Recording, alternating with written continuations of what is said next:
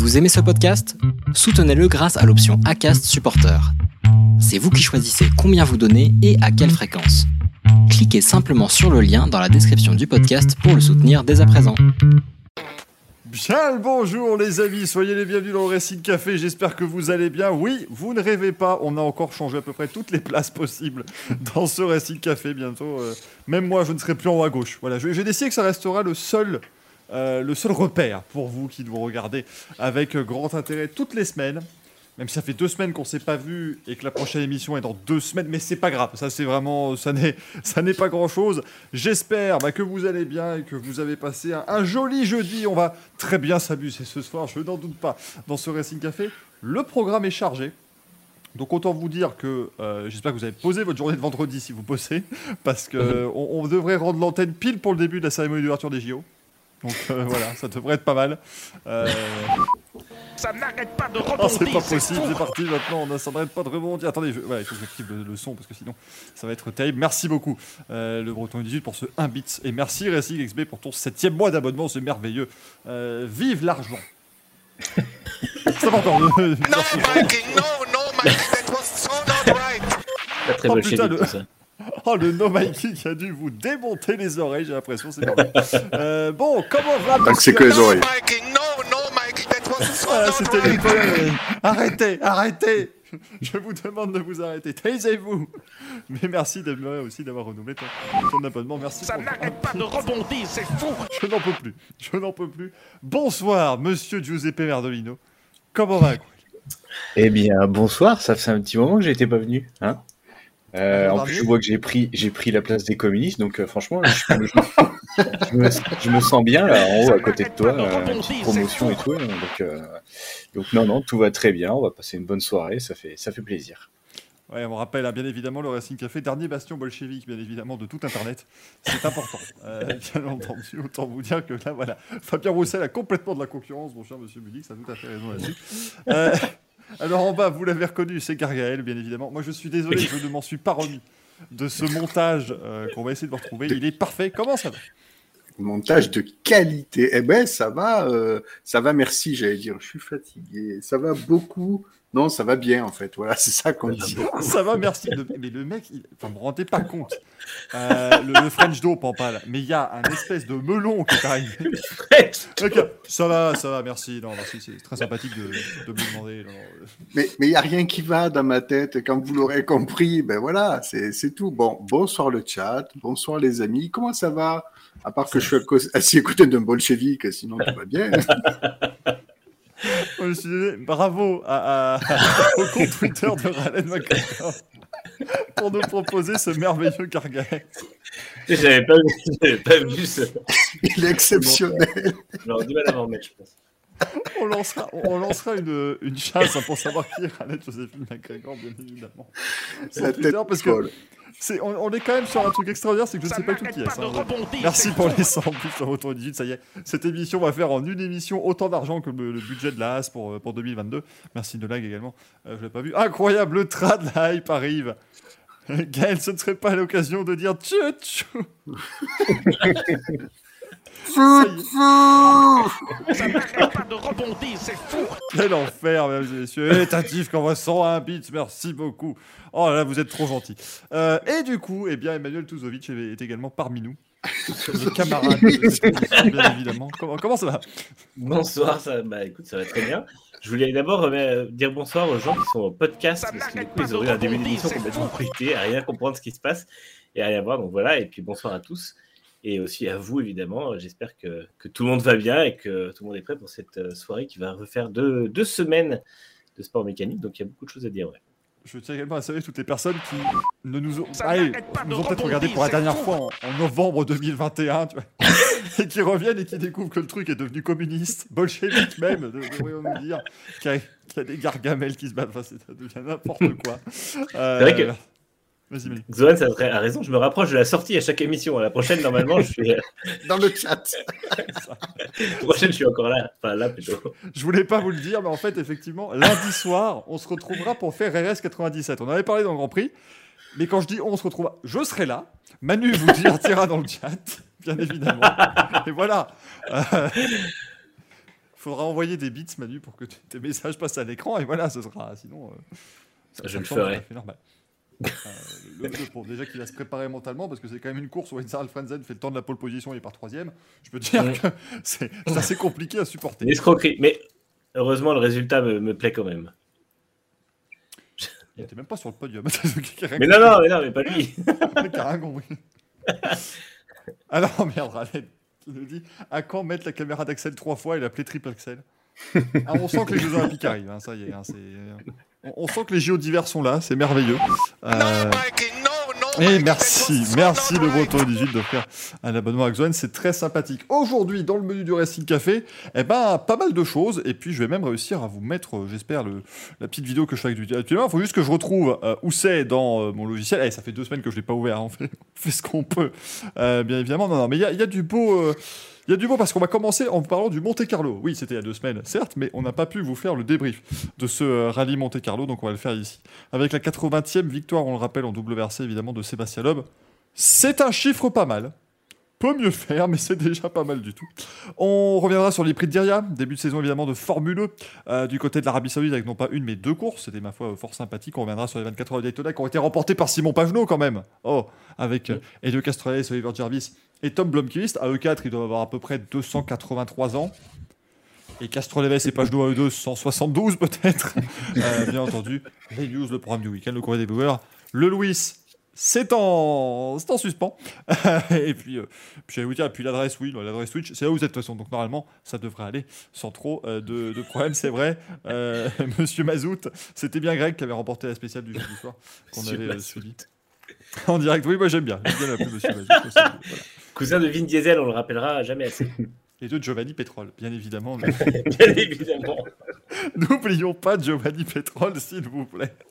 Ça fait 4 ans que le mec, j'ai vu son blaze, je m'en suis. Donc euh, vraiment, c'était assez incroyable. Alors, euh, c'est vrai que Greg était, euh, Greg était possédé ce soir-là.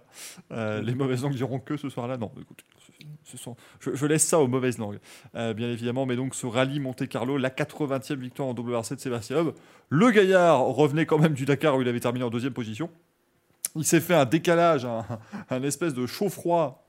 Il s'est pris moins 35 degrés dans la tronche et il a gagné le Monte Carlo. Quand même assez extraordinaire pour cette première, évidemment, des euh, euh, Rally One, les fameuses WRC hybrides, qui sont désormais en, utilisation maintenant. Et donc, c'est la première victoire de la Ford Puma euh, WRC. Sébastien Loeb qui s'impose. Allez, avec euh, 9 secondes et demie d'avance, mais bon, on va, on va faire les putaclics. On est un petit peu avant ça. Rendez-vous compte, une demi-seconde d'avance sur Sébastien Augier. C'est quand même assez exceptionnel. Euh, Xavier Scully a gagné sur crevaison d'Augier. Et alors Il a, il a qu'à pas crever. C'est le jeu. hein. ça, ça fait partie du sport, hein, à un moment donné. euh, voilà, ça, ça fait partie des choses qui, euh, euh, qui, qui font partie de ça. Euh, mon cher Gaël, bah quand même, il nous a, il a surpris le patron. Hein, 40, euh, 47 ans, Sébastien Loeb. Ouais, carrément, c'était juste exceptionnel. Donc déjà, le fait de revoir Sébastien Loeb, bon, ben, ça a hypé tout le monde et pour cause. Mais en plus, qu'il revienne et qu'il remporte ce rallye. Alors clairement, c'était vraiment pas euh, l'objectif. Effectivement, il savait qu'il pouvait faire quelque chose, mais il y avait tellement d'inconnus euh, pour ce rallye Monte Carlo. Euh, tu l'as dit, c'est l'introduction des nouvelles Rally One hybrides. Donc déjà, ben, en termes de pilotage, voilà, il faut un petit peu se réhabituer. On avait un rallye de Monte Carlo où, l'air de rien, on n'avait pas beaucoup euh, de spécial qui était totalement enneigé. Donc bon, c'est toujours spécifique le Monte Carlo. Ouais. C'est vrai que quand vous avez euh, un asphalte comme ça qui évolue, c'est un petit peu la loterie. Donc c'est vrai que ça, ça, ça participe au suspense. Mais bon, c'est vrai que là, cette année, à part deux spéciales qui avaient à peine 20 km, même pas 2-3 km de parcours vraiment verglacé, tout le reste, c'était un circuit euh, asphalte. hein, mais bon, euh, c'est vrai que voilà, on a eu, euh, on a eu, on a eu des révélations, on a eu des bonnes surprises et on a eu des déceptions, mais on y reviendra peut-être après, je pense. Non, non, c'est un Racing Café bienveillant. Euh, non, donnez que des bons Oh points. non Moi, je serais pas venu si j'avais su. J'avais préparé toute une tartine de trucs qui s'étaient mal passés et, et de gens insultés. Là maintenant, c'est beaucoup moins sympathique. Euh, très clairement. Non, non, mais c'est vrai qu'il y a eu, il y a eu euh, pas mal de choses, Manu, hein, sur ce, sur ce week-end. Un joli Monte Carlo pour débuter la saison. Euh, Euh, c'est une tradition, mais on rappelle qu'il n'y a pas si longtemps, c'était plus le Monte Carlo qui débutait la saison, donc il faut toujours en profiter. Ouais, c'est une super épreuve. De toute façon, c'est vrai que elle offre un, bah, déjà des, paysages assez fous, des images assez folles, et puis euh, des conditions quand même compliquées, même s'il n'y avait pas beaucoup de neige. Il y avait quand même ce, ce côté euh, changeant, on va dire, sur pas mal de spéciales, qui a fait la différence. On a vu des, spéciales dans lesquelles les pilotes étaient plus ou moins prudents. euh, et, qui finalement ont eu, ont eu une grosse, une grosse un gros impact sur le, sur le, rallye parce que je sais plus le nom de la spéciale, mais il y a une spéciale le vendredi qui s'est faite vraiment entre ombre et, et enfin soleil en gros, avec du, donc des, du givre sur le bas côté. Et euh, Ogier a perdu 15 secondes juste à cause de sa prudence en fait, alors que Loeb, lui, à partir du moment où euh, la, route était à l'ombre, euh, était plutôt prudent, et à partir du moment où la route était au soleil, il était vraiment beaucoup plus attaque, beaucoup plus à l'attaque, et c'est vrai que ça a donné vraiment des grosses différences comme ça, euh, sans incident, sans panne. Donc c'est vrai que c'était assez compliqué. Ça reste un rallye piégeux aussi. Hein. On a vu notamment l'énorme crash d'Adrien Fourmeau et puis euh, d'autres sorties de piste plus ou moins violentes. Euh, donc voilà, c'est vrai que ça a été assez intéressant. Les, globalement, les Rally One font leur, euh, sont, à la hauteur de ce qu'on attendait d'elles. Hein. Ça fait du beau spectacle, ça fait des belles, des belles images. Ça va toujours aussi vite, donc ça reste hyper impressionnant. Et puis, et puis bah, un rallye dans lequel il y a OJ et Lub, on s'ennuie pas en fait, tout simplement. Hein. Surtout un rallye qu'ils ont maintenant gagné euh, 16 fois 2. Euh, c'est vrai que c'est forcément c'est leur terrain de jeu à tous les deux et quand ils sont tous les deux là, bah, c'est celui qui ira le, plus loin. Donc c'est ça a été assez grandiose. J'ai un peu peur que la hype retombe pour le rallye forcément puisqu'ils seront pas là en Suède, donc les gens vont être un peu déçus et beaucoup moins hypés. On a vraiment vu l'énorme impact qu'ils ont eu sur la popularité du rallye. Mais euh, voilà, ça fait un très très beau premier chapitre pour ces Rally One et puis euh, et puis déjà quelques enseignements à tirer pour la saison, donc euh, pas pour le début de saison, donc c'est assez intéressant. Effectivement, on peut, on, peut, on peut commencer à, à voir une petite traîne hein, sur cette saison, puisque les Hyundai sont nulle part. Oh, putain, ah, non, pas déjà, non, mais c'était compliqué. Là, vraiment, pour Hyundai, c'était un rallye euh, très, très, très difficile. Euh, pour Evan, c'était pas top non plus. Pour Adrien Fourmeau, bah, écoutez, là, on l'a dit, mais il s'est pris une boîte absolument monumentale. Euh, la voiture, c'est un apéricube quand même hein, dans, dans, dans, le fossé, donc autant vous dire. C'est un pick-up. C'était le Ford F-150. Mais bon, euh, ils ont prévu que, que, ça fasse du rallye avec ce, ce, genre de véhicule, mais bon, ils ont fait ce qu'ils ont pu. Euh, Craig Bain qui fait une très très bonne opération finalement, parce que c'est lui qui se met dans, le, dans le, le, la position de leader du championnat du monde parmi ceux qui font la saison, parce que évidemment euh, les deux premiers, les deux Seb ne feront pas la saison euh, complète. Calais Robin Perry qui termine aussi quatrième devant euh, Gus Greensmith. Ça fait plaisir de voir Greensmith s'imposer d'ailleurs oui. et faire un, faire un scratch parce que voilà, on disait toujours qu'il était un peu là pour remplir entre guillemets la grille. Bah non, il montre aussi qu'il a une belle pointe de vitesse maintenant, le, le, gaillard. Et donc la première Hyundai termine sixième. C'est quand même, c'est quand même pas bon. Hein. Non. Bah, surtout sur les chronos purs, en fait, c'est vraiment loin.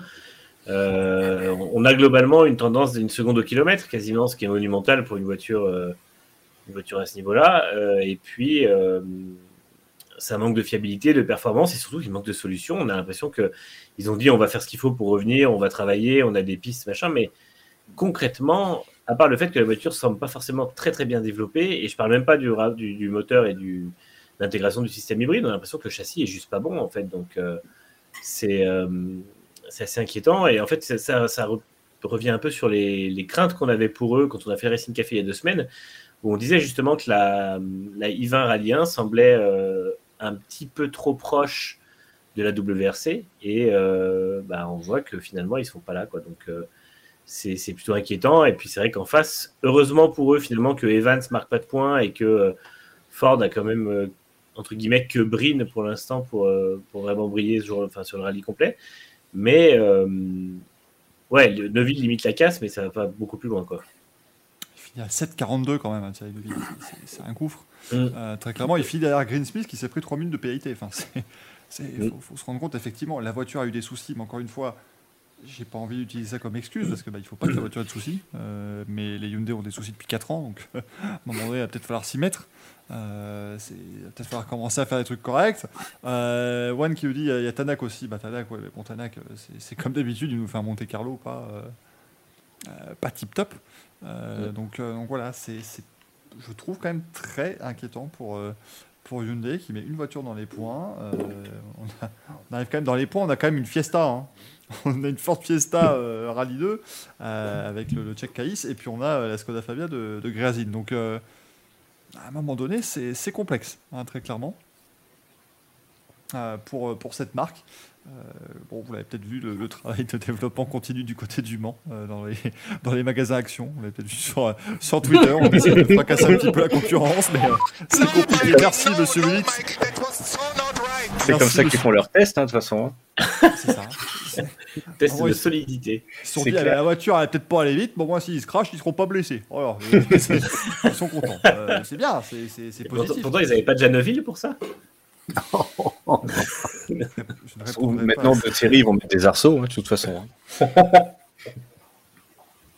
Ouais. Non, mais Je- vais aller vous faire une photo euh, la prochaine fois, j'irai à cette action-là. Je verrai s'ils ont mis des arceaux aussi sur les caisses et tout. Ça protège un petit peu les gens dans le, dans le magasin. C'est vrai que la seule, la seule manière d'avoir un peu de l'action et Hyundai, c'était au Mans et pas au Monte Carlo, quoi. Donc, c'était un peu le problème. Mais euh, Hyundai, ce qui leur arrive, et c'est un petit peu logique, et c'est vrai qu'on en avait déjà parlé avant que la saison débute, mais quand tu annonces un programme bien plus tardif que les autres, euh, parce que, bon, l'air de rien, M-Sport, ça fait un peu juste deux ans qu'ils sont en train de bosser sur la bagnole, et qui savaient déjà à l'époque qu'ils allaient switcher sur la Puma. Euh, Toyota, ils ont validé aussi assez rapidement. C'est vrai qu'il n'y a que Hyundai qui traînait la patte. En plus, Hyundai, ils arrivent sur ce rallye, euh, il n'y a toujours pas de team principal. Adamo s'est barré, ils l'ont pas remplacé. Euh, c'est quand même Julien Moncé qui, assure l'intérim. Euh, et, chez Hyundai, il n'y a absolument rien qui va. Quand vous voyez la tête de Neuville, alors euh, Neuville, il est un petit peu corporate, mais son visage le trahit. Il avait vraiment la tête des mauvais jours. Il n'y a rien qui allait sur la voiture. Il- je crois qu'il a envoyé bouler deux fois, euh, euh, deux fois en fin de spéciale le micro, et je crois que deux fois il n'a pas répondu. Mais clairement, la voiture, il ne la sent pas. Euh, Tanak, bon, ben, c'est pareil. Tanak, ils ont, ils ont fait le moteur. Euh, chez Solberg, alors ils ont inventé un truc. Ils ont fait un sauna avec des vapeurs d'essence. C'était sympa. Pendant deux spéciales, ils ont failli tuer Solberg. Non, mais c'est génial. Hyundai, continuez. Là, c'est. Il n'y a On rien qui pas. Hollywood pour rien. Enfin, son père, mais bon, euh, c'est Hollywood Junior. Niveau junior. Le problème, c'est que ça peut, ça risque d'être euh, dangereux pour les pilotes s'ils continuent comme ça, quoi. Je sais pas, mais. Ah, mais, mais, mais, mais, mais ils ont accouché d'un camion Hyundai, c'est exceptionnel. Et, et Brin, Brin, quand même, qui avait été, euh, enfin, qui avait signé pour Ford l'an dernier et qui, qui avait quitté le giron Hyundai et qui, justement, euh, avait dit à l'époque qu'il préférait, dès le mois de septembre, se concentrer sur le développement de, de la Puma. Il a pu vraiment, euh, entre guillemets, euh, adapter rapidement le pilotage sur les nouvelles Rallye 1, en fait. Et je pense que ça a été un petit peu bénéfique. Et je me suis amusé à faire un petit peu, parce que bon, Craig Bring, carrément, c'est le pilote sous-estimé par excellence. Je me suis un petit peu amusé à, à regarder ses sorties qu'il avait faites euh, avec Hyundai euh, l'an dernier. Ben, le garçon, il marque plus de points euh, que Tanak, Neuville. euh, chaque fois qu'il prend la bagnole, il marque des points. Quoi. Donc, euh, qu'il soit le leader de Ford. Alors, Fourmeau est un talent en devenir, c'est certain, on compte sur lui aussi. Mais je pense que Ford et M-Sport, ils ont fait vraiment le, le meilleur recrutement possible ou consolider l'équipe dans l'hiver. Et franchement, ça serait assez cool que ils puissent, euh, ne serait-ce que devancer Hyundai, ça serait un petit peu la logique du développement des voitures actuelles. Quoi. Bah, L'avantage, c'est qu'avec le niveau de Hyundai actuellement, on sait que le champion du monde 2021 risque fort d'être un premier champion du monde. Parce que bon, euh, Tanak, je ne le vois pas aller chercher la couronne très clairement, vu, euh, vu le niveau actuel de cette, de cette auto. Je voulais aussi parler quand même, de, je, regarde de nouveau les, les classements, du match dans le match. On en a beaucoup parlé lors de l'émission qu'on a fait il y a, il y a deux semaines, mais tout ça pour vous dire que Freddy Loix a terminé 24e du rallye Monte Carlo, juste devant François Delecourt. C'est voilà, c'est le match pour ceux qui jouent à Colin McRae Rally 2. Ce C'est- que j'allais demander si c'était euh, Monte Carlo 98 dont tu parlais ou si on était toujours en 2022.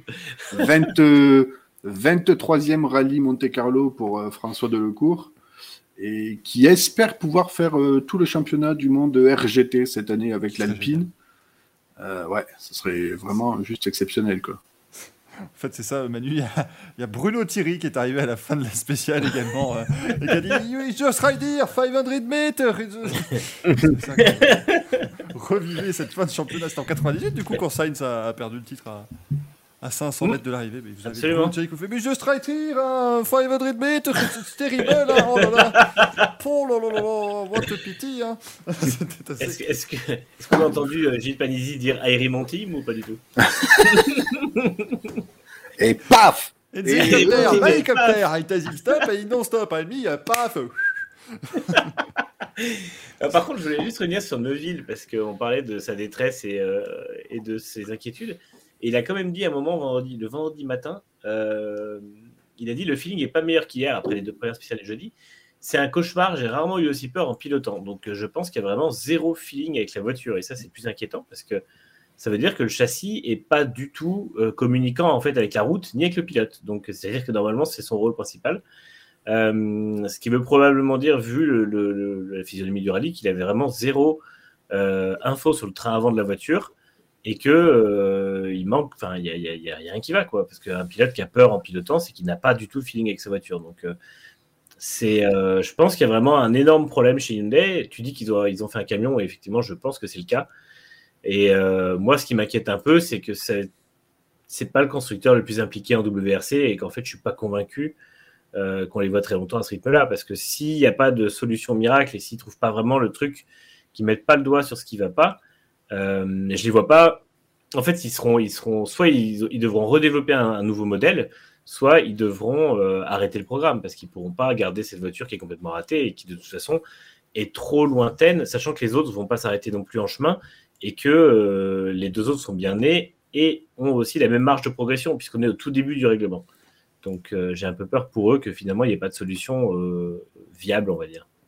Ça n'était pas pété, c'est juste que cet ordinateur de ses morts, si je vais voir un message sur Discord, il vire tous les autres gens de l'image. C'est juste ça, ne vous en faites pas. Tout va bien. Tout Bah, bien. après, tu vois, pour rebondir sur ce que disait Manu, c'est que surtout après, ça, ça enfin, c'est la risée du WRC, quoi. Pour une marque, euh, tu acceptes de, de, de, de dépenser de l'argent pour te taper la honte, quoi. Donc, euh, c'est, pour moi, oui, c'est soit ils repartent de zéro, soit, soit ils se barrent. Je sais pas s'ils ont des contrats ou comment ça fonctionne en WRC, mais là, c'est la, la- la risée, quoi.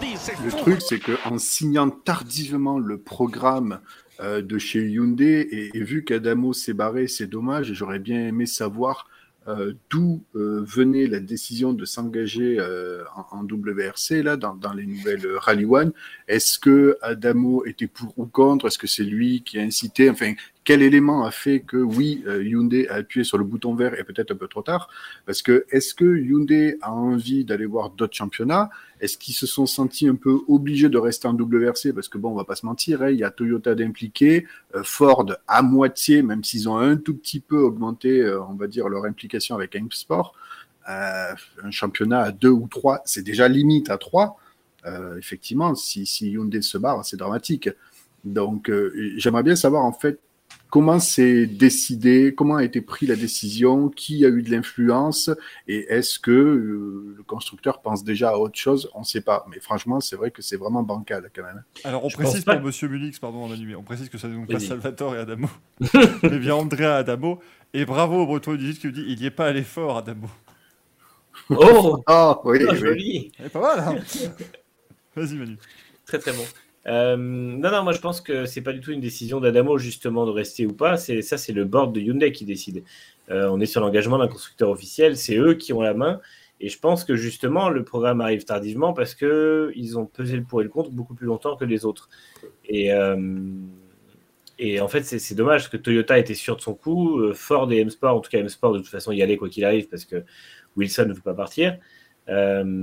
Et, et Hyundai en fait a pris longtemps, euh, enfin mis longtemps à prendre cette décision et euh, avec le retard qui a été pris de- dès le départ. Mais ce qui est con, c'est qu'au final, euh, il fallait, enfin, ils auraient dû prendre la décision plus tôt quoi qu'il arrive, Adamo ou non. De toute façon, lui, enfin, ça se voyait que ça allait pas l'an dernier, il n'était pas content, il n'y avait pas une bonne relation avec les pilotes, le programme n'était pas super bien géré, la voiture n'était pas bonne, il n'y avait pas de, de choses qui étaient faites pour corriger les défauts. On peut pas avoir une voiture qui a des problèmes de suspension un peu faibles et ne pas les corriger pendant un an et demi ou deux ans. C'est pas euh, et ça, ça fait ça, ça, fait partie de ses attributions. C'est pas lui qui doit le corriger en trouvant l'idée de comment, mais il doit mettre quelqu'un sur le truc pour dire voilà, ça c'est le problème principal. On ne peut plus avoir des roues arrière qui cassent dès qu'on passe sur un sur un coin de route ou sur un bout de trottoir ou sur euh, sur un bout de caillou. Et euh, Et je pense qu'il était déjà plus trop là, en fait. Mais de toute façon, c'est. Là, aujourd'hui, ils n'ont plus de management, ou en tout cas, voilà, c'est les gars Hyundai qui, gèrent, mais c'est très compliqué parce qu'effectivement, l'équipe est vraiment déjà un peu en roue libre. Donc, euh, ça va être compliqué de reprendre la main, même si. euh, roue libre Même si. euh, même si. comment dire Même si le programme allait bien, en fait, c'était déjà une saison compliquée. Donc là, ça va être encore plus difficile. ouais. Ouais, c'est assez complexe. On, salue hein, les gens de chez Hyundai qui sont dit quand la voiture a commencé ses tests. Non, non, mais ce que vous voyez là, c'est voilà, c'est un bullet. La vraie voiture n'aura rien à voir. Le mec, ils arrivent avec la voiture, elle est identique. De toute façon, c'est la voiture le pire, a. le pire, c'est qu'elle a, le pire, c'est qu'elle a changé parce qu'effectivement, entre le dernier proto d'essai et le premier, il y a énormément de trucs aéros qui ont changé. Mais tu as presque l'impression qu'ils se sont rapprochés de la, de la précédente, quoi. c'est ça qui est fou. C'est clairement compliqué. Là, je, enfin, c'est voilà, c'est, ça donne pas envie hein, d'être euh, chez Hyundai cette année. Euh, moi, j'ai de la peine pour Thierry Neuville, qui montre quand même comme toujours que c'est un cadors du championnat, parce que je suis désolé, c'est pas uniquement parce qu'il est belge, mais enfin, il vient quand même signer des chronos et des temps tout à fait corrects avec euh, bon, euh, une espèce de camion, euh, comme vous le dites. N'hésitez pas, hein, les, les pros de Photoshop dans le chat, faites-nous évidemment une photo du d'un camion de pompier Hyundai i20, ce serait formidable. Mais, mais voilà, c'est- c'est-à-dire que le gaillard s'est piloté et il se retrouve là à, pff, être au purgatoire depuis 3 ans parce que ça, va, ça ne va plus. En 2019, ils, vont, ils, ils gagnent le titre euh, chez Hyundai, si je dis pas de bêtises, euh, le titre constructeur. Mais bon, Mm. Pff, t'avais Ogier qui était dans une Citroën qui était absolument pas au niveau, et puis euh, Tanak est devenu champion du monde chez Toyota, mais euh, depuis, ils sont plus là du tout, quoi. Donc c'est vraiment compliqué. Ouais, il, le gagne uniquement parce que justement, comme tu dis, la concurrence, elle se, cannibalise. Effectivement, Ogier euh, fait ce qu'il peut chez Citroën, mais ça marche pas. À ce moment-là, chez Toyota, il y a que Tanak qui est vraiment, qui est vraiment efficace.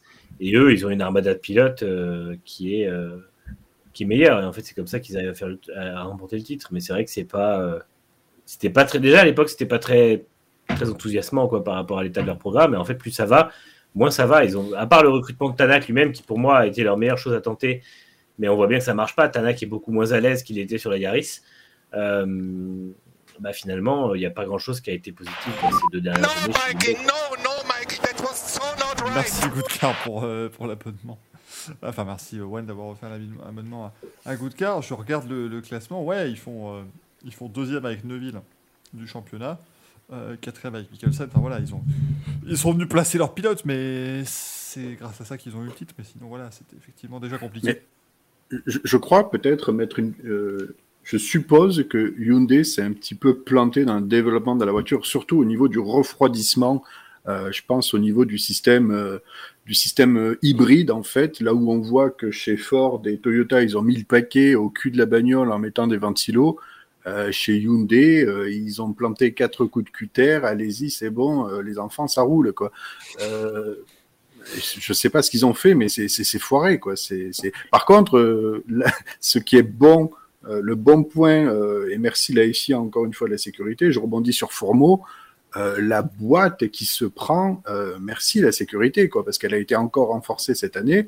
Euh, L'arsocage là, il a fait des miracles parce que franchement, certains disaient que c'était pas si impressionnant que ça. Quand on a vu débarquer toutes les petites vidéos amateurs et la vitesse et l'envol qu'a fait la voiture, euh, là, quoi. Vraiment, là. Et alors, moi, ce qui m'a déchiré le cœur, c'est la détresse de Fourmeau, quoi. Quand on le voit sur sa vidéo, ouais. oh là là, c'est terrible. Ah, bah, En plus, il, il- il se sort sur la première spéciale du vendredi matin, qui était la troisième spéciale. Il était en train d'égaler déjà les chronos de, de- au premier et au second split. Il était dans les temps, voire même un petit peu plus vite que Ogier, je crois. Euh, clairement, il pouvait peut-être, euh, pourquoi pas, tu- espérer le, le podium de Brine, quoi. Tu, euh, tu, mets le, le- le- tu mets le doigt sur ce que le problème, il était un petit peu plus rapide. Et en fait, je crois qu'il a vraiment surconduit. Il a vraiment surconduit. Oui, et, plaît, euh, s'il vous plaît, non, non, non, non. Je continue mon analyse. Parce qu'en fait, il a, si tu regardes bien son début de spécial, il, a, il passe quasiment tous les virages vraiment à la limite. Euh, tu vois la voiture qui glisse. Mais tu vois, c'est c'est une erreur de note. C'est une erreur de note, hein, s'il se Ouais, bien sûr, mais le, le sous-virage, en fait, me semble quand même un, un peu. euh, la voiture était un peu sous-vireuse et tu le vois, en fait, tout le début de, de spécial, il se bat avec parce que justement, il, tu vois, il freine très fort et la voiture glisse un peu. Quand il remet la motricité, tu vois le cul qui a du mal à repartir, etc. Et en fait, au bout d'un moment, bah, tu vois qu'effectivement, la moindre erreur de note se paye cash parce que la voiture est impossible à rattraper. Et, d'ailleurs, il, il- il est peut-être possible aussi que dans son pilotage, il, il est peut-être euh, un peu mal anticipé la, la tendance à sous-virer des voitures. Alors peut-être que le réglage n'était pas optimal, peut-être qu'il y a aussi euh, ce souci de prise de notes, euh, mais c'est vrai que c'était aussi un souci qu'avait évoqué euh, Ogier et même Loeb, hein, euh, que, que les voitures avaient peut-être tendance à un petit peu sous-virer. Euh, dû à l'embonpoint qu'elles se sont pris dans le cul avec les batteries, forcément. Euh, donc il y a, a peut-être un petit peu ça, et euh, aussi euh, il faut en profiter aussi pour euh, féliciter les équipes de reconnaissance euh, des pilotes qui font vraiment un travail extraordinaire. hein. Euh, On a quand même euh, Simon Jean-Joseph, on avait Yes Johan Bo- Bonato. Attendez, bingo De quoi? Gaël parle de Simon Jean-Joseph, je l'avais sur mon bingo. Mais je comprends très bien, euh, cela dit. Attends, attends, t'es sérieux? T'as fait un pari sur ma tête? Non, mais dès que tu commences à parler des équipes de reconnaissance, je savais où tu partais. Mais il faut saluer son travail, Simon Jean-Joseph. Mais ça me fait marrer parce qu'à chaque fois qu'on parle de WRC à son nom, c'est plus arrivé depuis 2002, que- que- mais c'est bien, c'est important. Ok. Eh, Il y a d'autres mots à placer? Dis-moi-le, parce que je te fais plaisir. hein, sinon... La décence m'interdit de les mettre, mais vous savez qu'ils sont en bonne place. J'ai pas pris de risque. Qu'il fait, un- il fait un boulot assez exceptionnel en plus, euh, Simon Jean-Joseph.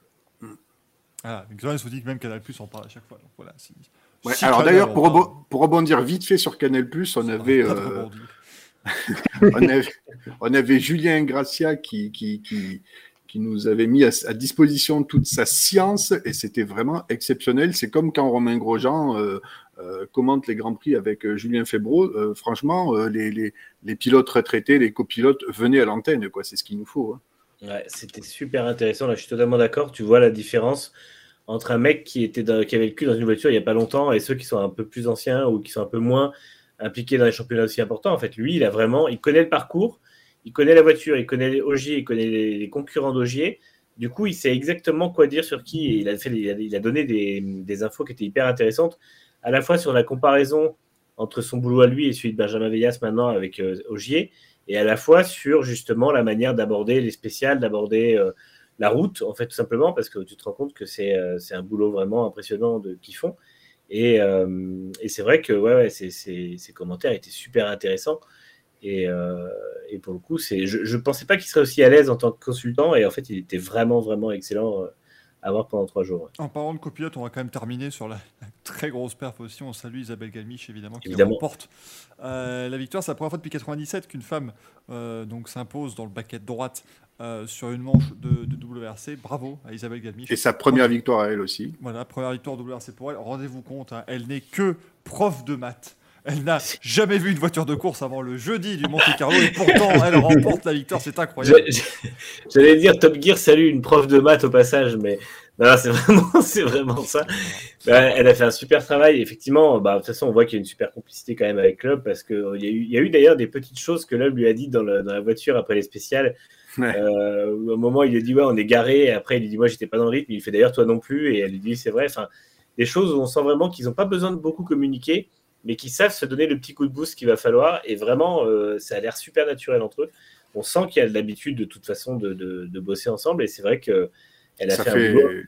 Ouais, ça fait 20 ans hein, qu'ils bossent. ça fait longtemps qu'ils travaillent ensemble. Ouais, D'ailleurs, euh, si, si Sébastien a choisi Isabelle, c'est parce que justement, euh, euh, Sébastien Loeb a, a, a vraiment un, un système de prise de notes qui est bien à lui et que Isabelle connaît parfaitement. Donc euh, vraiment, il n'aurait pas pu choisir euh, quelqu'un d'autre. C'était impossible. C'était vraiment, voilà, il fallait euh, que, que, que Ça tout colle parfaitement. Le chat évidemment arrive. Elle a déjà fait des rallyes. On sait qu'elle a déjà fait des rallyes. C'est ce qu'on appelle une blague, degré. Ça n'est pas que Alors- température, chers amis. C'est parce que Eh, eh. Top Gear avait écrit en fait Sébastien Loeb et une prof de maths remporte le rallye Monte Carlo. Elle a fait débile. précisément 228 départs en rallye. Et à l'époque, François Ah, Duval pareil, aussi, mais il est trop arrivé. Bon. Et, et- et-. Pourquoi, pourquoi je fous des scuds alors que c'est l'un des meilleurs pilotes de rallye belge de... Ah, Pourquoi mais je fais que, pareilles eh, il sortait de nulle part celui-là en vrai. Oui, mais je sais pas. gratuité, Petite, gratuité euh, totale. Ouais, c'était gratuit, les deux pieds décollés. En Angleterre, ça siffle pas. Mais là. euh, non, je m'excuse. Et c'est la, bonne, c'est la bonne occasion de vous rappeler que François Duval est un natif de Cudessart. Et oui, et j'aime beaucoup vous dire qu'il vient de Cudessart. C'est quand même assez formidable. Non, et puis en plus, non. Ah, merde. En fait, maintenant, je vais faire. je veux ra- J'ai l'impression d'être Cyril. C'est- Non, non, mais en plus, euh, Duval, je l'adore. tu vois. C'est- Bah, C'est mon ami. C'est un ami. François Duval, bon, on l'embrasse. Ah, moi, ça, c'est un pote, mais. euh, Je l'appelle tous les jours, c'est un ami. Non, mais je kiffais, je kiffais vraiment. Mais bon, c'est vrai qu'il il sortait souvent. hein, euh. Le, le coup de la Xara qu'il a enroulé sur un poteau électrique, quand même, ça, ça- ça a fait grasser des dents. euh, violent. Citroën ce jour-là. Euh,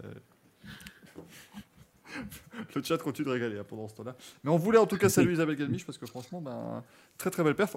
On ne sait pas quand est-ce qu'on reverra Sébastien en, en rallye cette saison. Lui non plus, je sais pas d'ailleurs. hein, J'ai l'impression qu'il arrive en roue libre la plus totale de toute façon, sur Ouais. ce rallye. C'est ça qui est merveilleux. Loeb, il est déjà bien occupé, mais par contre, euh, Sébastien Ogier a déjà dit 4 ou 5 rallyes de programmés. Alors, euh, amusez-vous avec le planning du WEC pour voir sur quoi ça peut tomber, mais voilà. Bah, il pourrait faire aussi. Il pourrait le faire en même temps que le WEC. Regarde, Loeb, il a bien réussi à gagner un rallye puis à partir aux essais des 24 heures du Mans en hélico. donc pourquoi pas, pourquoi pas faire pareil Euh, Puisqu'on en parlera tout à l'heure, hein, bien évidemment. Euh, de, euh, de Sébastien Auger qui disputera le WEC cette saison. Prochain rendez-vous, bien du côté du euh, championnat du monde WRC, c'est évidemment le rallye de Suède. C'est bien, hein, le début de saison, c'est toujours les rallyes historiques qu'on retrouve. Et puis, alors, bonne nouvelle, pour l'instant, ça neige en Suède. Enfin, ça, voilà. Mm. C'est assez blanc. Donc on n'est on pas trop parti pour une nouvelle édition du rallye sur, sur gravier, comme ce fut le cas ces dernières années. Ce sera du 24 au 27 février, donc fin du mois, Mais pour le rallye de Suède. Ils vont faire quoi? Ils vont faire 20 spéciales sur le circuit de la Race of Champions ou comment ça va se passer? Exactement, ils sont en préparatif en fait ce, ce week-end. C'est Didier Auriol qui est en ouverture du, du show. Euh, Et Simon Jean-Joseph.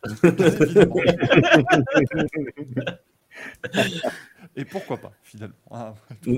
Ça marche tout à fait bien. En tout Alors- cas, ben, on, on suivra avec grand intérêt, bien sûr, le rituel qui arrive très bientôt.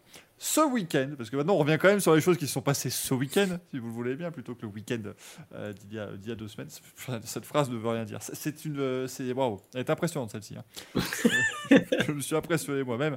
Mais on va parler Formule l'as 1. compris. Parce qu'on on sait qu'on adore la Formule euh, dans le Racing Café et c'était le début de saison. La saison 8 euh, de euh, la Formule I qui a, débuté sur le tracé de Daria. Eh oui, si on dit en français, c'est Daria. Euh, bien évidemment. Bref, c'était à Riyad, bref, c'était en Arabie Saoudite. Bref, il y a eu un, festival de drones avant le départ. Alors, bonne nouvelle déjà, il n'y a pas eu de missiles après l'arrivée. C'est déjà bien mieux. Parce que je, peux vous avouer, j'ai parlé avec des gens qui étaient sur place. mec, qui te, mec camoufle tout. Je connais des gens qui étaient, qui étaient là. Et ça flippait un petit peu quand même. hein. Tu te dis, est-ce qu'il y aura l'avion? Tout s'est bien passé? Pas de, pas de missiles balistiques cette fois-ci, donc tout va bien.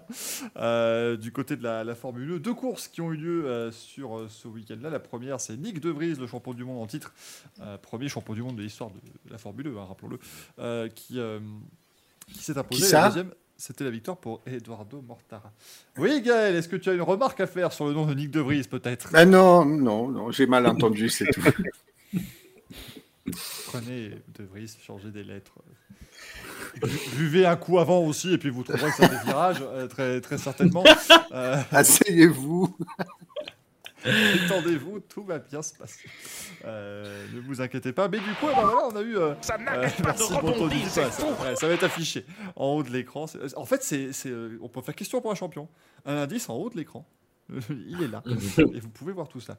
Euh, mais du coup, eh bien, c'était quand même, je, avant de parler des courses, c'était la première fois qu'on a découvert le nouveau système de qualification euh, sur ce championnat de Formule 1. Puisque désormais, alors attention, prenez un papier et un crayon. Euh, on va vous expliquer le système. Bon. Euh, Jusqu'à l'an dernier, les pilotes s'est lancé en quatre groupes de 6. Bon, les dernières années, c'était deux groupes de 6, deux groupes de 5 parce qu'il y avait 22 voitures, mais à la base, c'était quatre groupes de 6.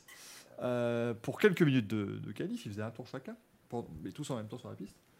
On prenait tous les chronos et les six premiers partaient en super pole. Et tous les autres, eh ben, ils partaient de la 7e à la 22e place euh, sur la grille. Le problème, c'est que le premier groupe était à chaque fois composé des six premiers du championnat et ainsi de suite. Et sur une piste en ville, euh, l'asphalte gagnant beaucoup en grip, ça devenait absolument n'importe quoi. Et tu te retrouvais avec les six premiers du championnat qui partaient 13, 14, 15 et 22. Ça devenait assez compliqué.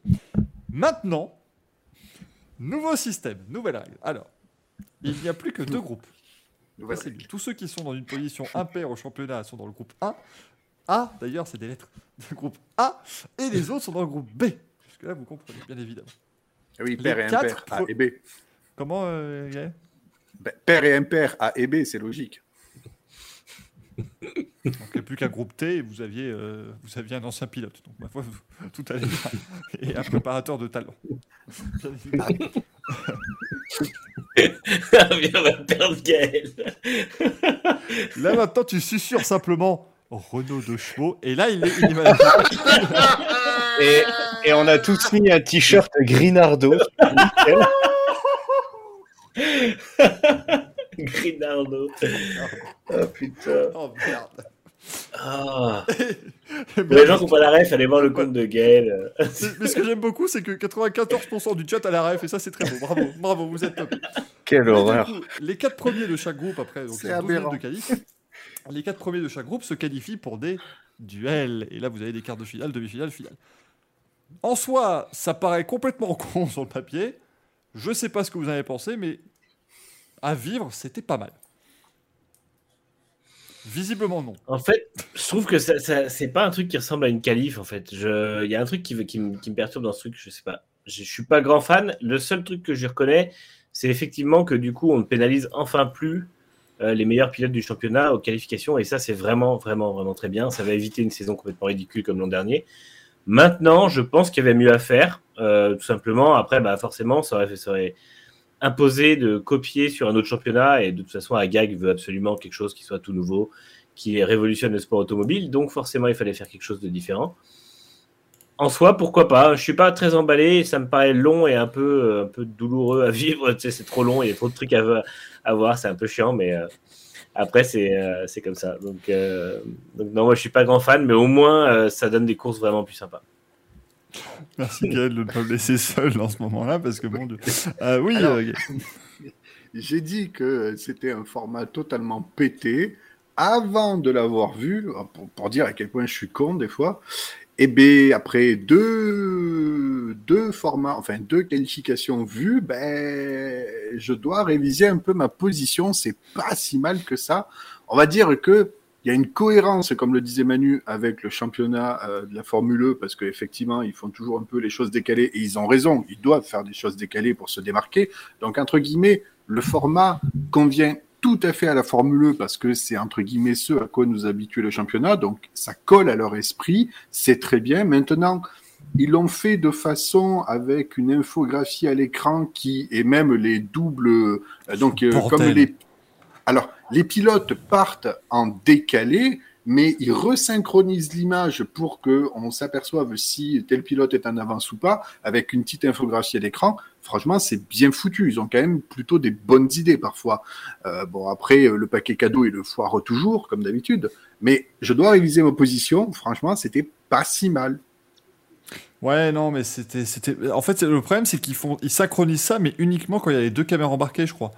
Parce que sinon, dans d'autres moments, bah, tu voyais le premier passer à la ligne, puis le deuxième passer à la ligne derrière. Oui, alors ils le font Compliqué. sur les derniers. Ouais, ils le font à partir des, des demi, je crois. Moi, des moi, je demi. trouve vraiment pas ça. enfin, c'est pas logique, je sais pas. C'est pas. C'est pas. C'est pas viewer friendly en fait. Euh, putain. Ah, faut- il faut se mouiller un peu la nuque, mais sinon Ouais, ça va. c'est chiant. Les... enfin, c'est compliqué. Moi, je, tu sais, la, la Formule E, euh, déjà, en fait, t'as l'impression que du coup, ça fait que le truc culminant du week-end, le truc le plus long et le plus euh, le plus d'enjeux, c'est la qualif, parce que derrière, en fait, la course, elle est normale. C'est juste une course où tout le monde est balancé en même temps sur la piste. Et euh, et en même temps, du coup, est-ce que vraiment les gens vont avoir envie de se casser le cul à apprendre un règlement aussi compliqué pour juste une séance qualif? Moi, je suis le premier à me dire, ouais, de toute façon, je regarderai toujours de la distance parce qu'aujourd'hui, à Next Gen, on couvre plus la Formule E et que j'ai pas envie de m'impliquer là-dedans, en fait. Parce que c'est, encore une fois, une qualif, pour moi, bah, tu, tu essayes de faire le, le- le- le meilleur temps, point barre. euh, ça me paraît un peu, un peu trop. euh, un peu trop complexe pour l'enjeu en fait et un peu trop euh, un peu trop chiadé pour l'enjeu. Ça, c'est quand même. la, vis- Bah, c'est la vision d'un bolchevique réfractaire. C'est bien ça. Non, non, non, je suis pas réfractaire, mais c'est vrai que euh, je suis juste pas super fan du format. Après, je suis content qu'ils aient, comme je disais, qu'ils aient réglé le problème des de la course. euh, Moi, je suis, je suis quand même content parce qu'au final, c'est De Vries qui fait la pole en course 2, qui sort du championnat, et il fait la pole. Euh, Et donc, au moins, ça prouve que euh, avoir pondu ce système a, a fait que ça fonctionne comme ça devait le faire. Et c'est ça qui est très important, je pense. C'est qu'au moins, ça a fonctionné de la bonne manière. On a dit que c'est pour que les euh, leaders du championnat aient plus de chances de, de se retrouver bien classés. Bah, ce fut le cas. Donc, ça, c'est une bonne, une bonne chose. Ça s'est quand même relativement bien passé. Il y a eu un problème pendant les duels, on va dire. C'est- bien finalement, parce qu'on pouvait s'attendre à ce qu'il y ait un bordel pas possible. Et sur qui ça tombe? Évidemment, sur qui ça tombe Fallait que ça tombe sur une DS Tichita et sur Lucas Di Grassi. Mais à un moment donné, je n'en peux plus. Bien évidemment. Mais donc, ce qui- qu'est-ce qui s'est passé C'est que, euh, en gros, pour la phase des duels, le pilote le plus lent euh, des deux doit être le premier à s'élancer. Il va en bout de pit lane avec l'autre juste derrière. Il y a un premier feu vert, il peut partir. On remet un feu rouge. Et deuxième feu vert, c'est le deuxième qui part. Et là, Antonio Félix Acosta est parti au deuxième feu vert. Donc, ce qui fait que euh, ça a donné un bazar pas possible parce que Di Grassi a attendu euh, 45 secondes, une minute là, et on, se disait bah voilà, il est pas parti, donc il va pouvoir euh, faire son tour tranquille. En fait, non, il s'est retrouvé après. Après, c'était compliqué. Donc euh, voilà, c'était assez, assez difficile. Alors, le Breton dit, tu dis, leader du championnat à la première course. Je vous ai dit, il a fait la pole de la deuxième course de Vries. Il y avait deux courses au week-end et il a gagné la première, donc il était leader du championnat puisqu'il a gagné la première. Et donc il a fait la deuxième course, il a fait la pole. C'est normal. Pour, la- pour le premier, euh, pour le premier, euh, la première qualif, ils ont pris l'ordre du championnat constructeur et euh, enfin même non, je dis l'ordre du championnat, ça ne veut rien dire. Ils ont, ils ont juste pris un pilote de chaque équipe et ils l'ont mis dans chaque groupe. Pourquoi est-ce que je vais me faire chier à prendre un truc compliqué moi aussi? Tu postulerais pas à la Formule E, toi, par hasard? Bah si. T'es prêt? Maintenant prêt que je vis ça de l'intérieur, bah ça déteint. Je crois qu'ils t'ont matrixé, c'est bon, c'est fini. Non, mais par contre, ça donne des trucs assez sp- spéciaux comme les deux DS Tichita étaient en, en- en groupe B. Ah, tu Euh, dis Ticheta, toi Tichita Oui, je sais, on pourrait, dire les, Chiquita, moi. on pourrait dire les Chiquita comme certains, mais non, c'est DS Tichita. Euh, mais, mais voilà, c'est, euh, les deux étaient en- dans le groupe B, puisque à la fin de la première course, Jean-Yves Verne était 8 du championnat, Antonio Félix Acosta était 22e, donc 8 et 22, ça fait des nombres pairs. C'est facile Plus ou moins, c'est- assez simple. Mais bon, on va pas vous faire 45 minutes sur les qualifs. Euh, Axel, il devrait faire pareil en MotoGP, moi je trouve. Mais Ouais, non. MotoGP, c'est très bien ce qu'ils font. hein, non, on va les- mais les duels, ils devraient pas les faire avec un décal. Ils devraient être côte à côte et puis ils se foutent des coups de pied, tout ça. Un petit road rash, moi ça me fait plaisir. On prend, hein, mais après, ça dépend qui tu mets. Bah, il n'y a plus Valentino Rossi, donc c'est compliqué maintenant pour, euh, pour faire des petits coups de pied, tu sais. Mais après, ouais, c'est vrai que tu vois, pour, euh, pour la FE, moi, cette année, j'ai complètement décroché. euh. Autant au début, je m'intéressais, et puis au fur et à mesure, mais je... c'est un peu comme Manu. euh, tu... Moi, j'ai l'impression qu'ils sont en train de sombrer. euh, le bateau coule tranquillement. Enfin, je... déjà, bon, je pense qu'on en reparlera plus tard, mais leur petite vidéo pour présenter la saison, euh, Moi, ça- rien que cette vidéo, en fait, Oh. je voulais, je voulais regarder. J'ai vu cette vidéo, j'ai dit je ne regarderai pas. Je dis parce que c'est n'importe quoi. Quand tu vois derrière Porsche qui dit ouais, mais de toute façon, si on veut se faire un nom, faut aller en F1. Bon, déjà, t'as compris que pour moi, ils sont en train de s'enterrer tout seuls et ça va sombrer au fur et à mesure parce que là, c'est. Enfin, oui, et puis le format des qualifs, ils t'envoient une photo, j'ai rien compris. J'ai dit bon, bah, tu sais quoi, hein, on va laisser ça de côté, on va regarder autre chose. Tu vois, du coup, j'ai regardé ça, c'était très bien. J'ai tout compris. la, Formule 1, moi, c'est pas possible.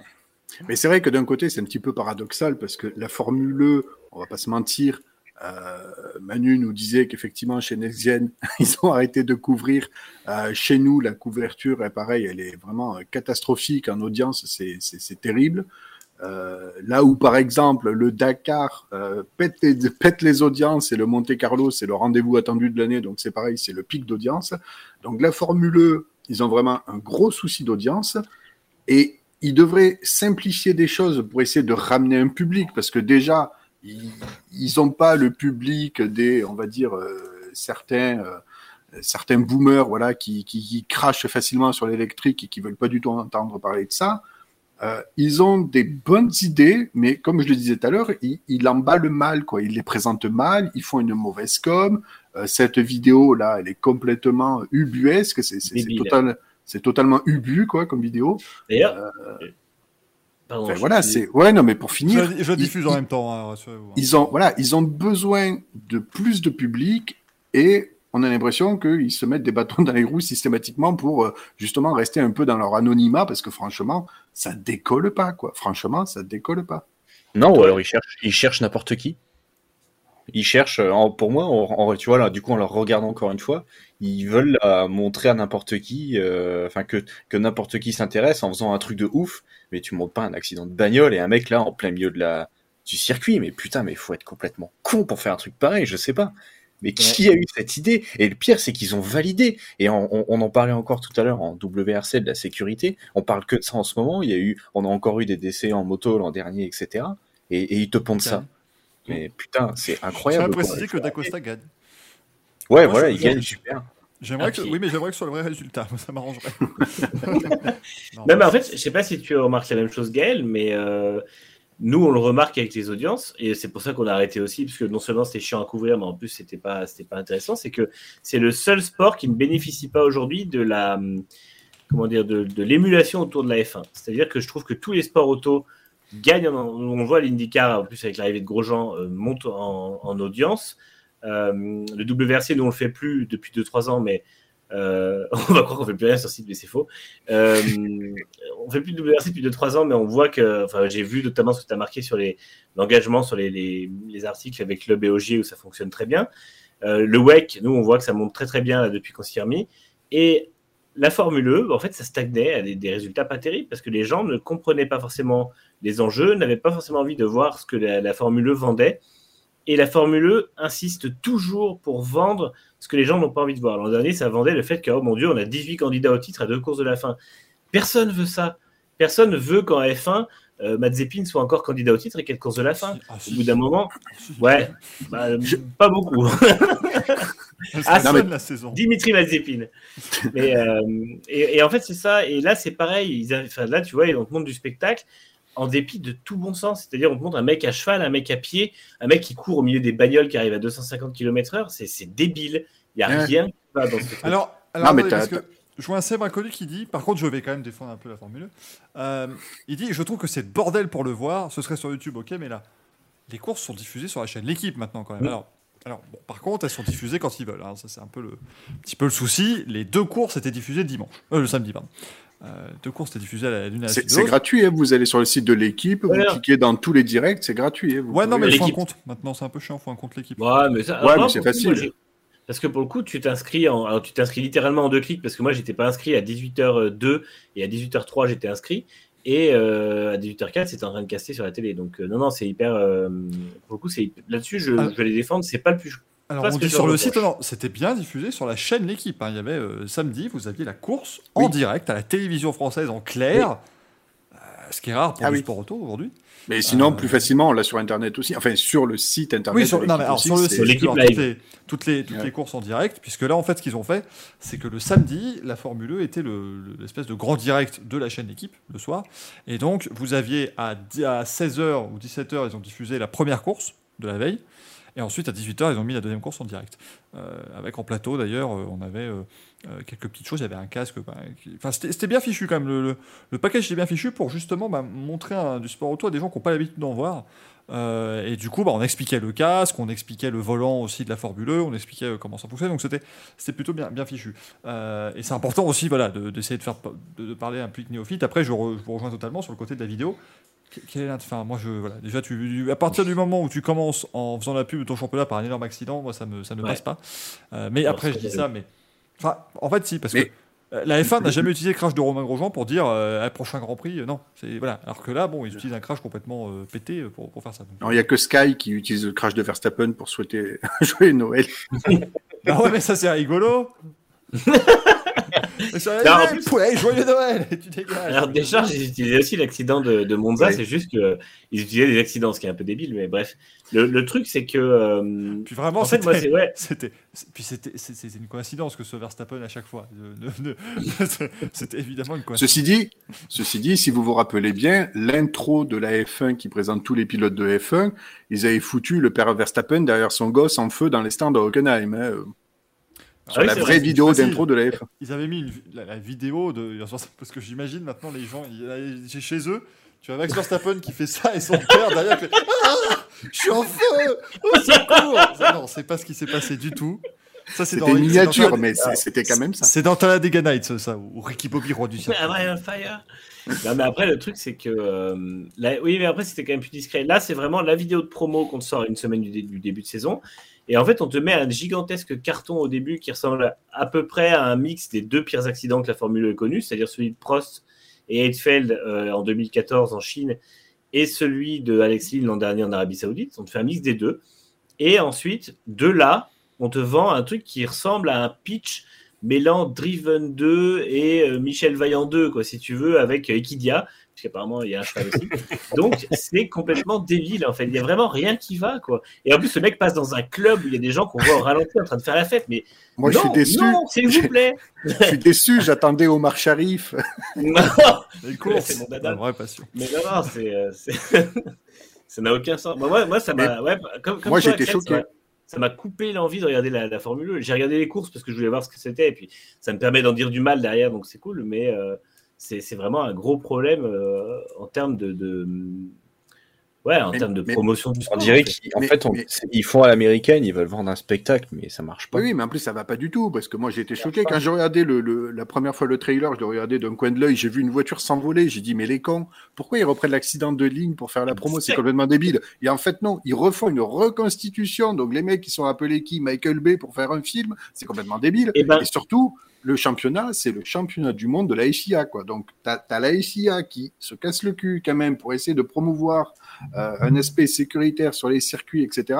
Et eux, qu'est-ce qu'ils font? Ben voilà, ils nous font un, un Transformers là. Ouais, mais ils sortent de la voiture. Furious. Donc c'est safe. Ouais. Eh ben, merci- merci. parce que j'ai. J'ai exactement le même truc quand j'ai vu. J'ai repassé trois fois l'accident en me disant mais putain c'est celui de Lynn et tout et avant même Ouais, d'aller mais- plus loin dans la vidéo en fait. Et du coup, enfin, moi j'étais j'étais déjà choqué au bout de 4 secondes de vidéo et le reste, bah, le reste j'ai juste regardé avec un désarroi grandissant quoi. Oui, et puis tu vois, le seul truc que j'ai vu, bah, c'est quand on en a parlé, c'est euh, ces histoires de, de safety car avec la grue en plein milieu, etc. Et du coup, je dis, bah, au moins, ils suivent ce qu'ils ont montré dans la vidéo de promotion. Des conneries. Donc, euh, écoute, euh, ça va. Là aussi, il faut en parler parce que c'est complètement hallucinant ce qui s'est passé, quoi. Alors, alors, C'est n'importe quoi. je, C'est je n'importe tiens quoi. à dire Je- quand même, euh, vous savez qu'on aime bien taper sur le directeur de course dans cette émission. Enfin, sur un directeur de course en tout cas. Euh, moi je dis chapeau à Scott Elkins parce que le gaillard, euh, ce ce que j'ai toujours aimé avec lui, c'est qu'il va te donner la, la raison, il va te dire très clairement ce qui s'est passé, A plus B. Et là il a dit très clairement de toute façon, ah non mais euh, moi j'étais prêt, hein, mais c'est juste que je n'avais pas prévu que les mecs en Arabie Saoudite n'allaient pas savoir virer une voiture. Et, et en fait c'est là où on se rend compte que euh, quand Michael Maisy fait des conneries, c'est la vraie incompétence, mais là, c'était simplement. Lui, il a suivi la procédure, il a fait tout ce qu'il fallait. Mais alors, en piste, c'était n'importe quoi. À l'époque. Entre le mot. Pardon, Vas-y, mais vas-y. euh. Non, j'allais dire, entre le moment où la voiture tape le mur et le moment où la grue la lève, il s'est passé 9 minutes. 9 minutes de course, pardon. Sur une, sur une course qui en dure 45, c'est juste hallucinant. Alors Et après, surtout, il y avait un petit temps de latence parce que maintenant, donc en Formule, on laisse toujours l'opportunité au pilote de passer une fois devant les lieux de l'accident, entre guillemets. Euh, parce qu'en fait, à la base, on peut se dire pourquoi ils attendent au- au- autant de temps pour le mettre la safety car. Et en fait, il a expliqué. euh, ce qu'il a fait, c'est que s'il met, dès que euh, Sims tape le mur, s'il met la safety car, tu perds 4 minutes 30, le temps que la voiture sécurité rentre en piste, qu'on rattrape le leader, que le leader. C'est un bazar pas possible.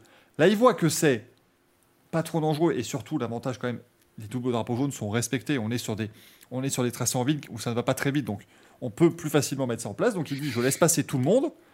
Comme ça, je mets le drapeau jaune, je mets la safety car quand le leader peut directement venir se ranger derrière et on économise 4 minutes. Et son but, c'était de dire, on met la safety car à ce moment-là, elle se range. Les mecs, il leur faut 3 minutes pour foutre la voiture derrière le mur et on repart pour la fin de course. Il n'aura pas fallu 3 minutes pour mettre la voiture derrière le mur. C'était, le petit point euh, noir dans, dans toute la, dans toute la pensée qui a fait que la course s'est terminée derrière la voiture de sécurité. Euh, c'est ce qui rend hommage.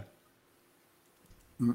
Euh, Monsieur Ouais, que- on préfère gagner du temps plutôt que gagner en sécurité? Non, vraiment. Ça Alors après, quand la situation est réellement dangereuse, euh, ils vont, ils interviennent évidemment immédiatement. Mais là, à cet instant précis, c'était pas non plus. Enfin, euh, Sim, c'était pas éclaté dans le mur, si vous voulez. Quoi. Il s'était s'était plutôt garé.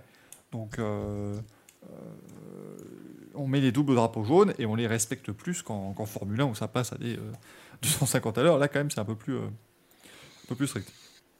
je sais pas. Moi, je suis, euh, je suis toujours un peu sceptique parce que oui, dans les faits, il n'y a pas grand danger. Euh, quand bien même euh, au premier passage, il y en a un qui se rate et qui va taper, bon, ça euh, peut arriver. sera- ouais. sera pas énorme. Maintenant, j'ai quand même tendance à penser qu'un jour ou l'autre, on va être un... En fait, c'est- c'est le, le genre de situation, c'est pas la situation elle-même, c'est où ça pourrait mener. C'est-à-dire que un jour ou l'autre, on aura une situation qui sera plus dangereuse. Le pilote aura commencé à sortir de sa voiture pour une raison ou une autre parce que il aura, il sera fait mal ou je sais pas quoi, il aura un réflexe.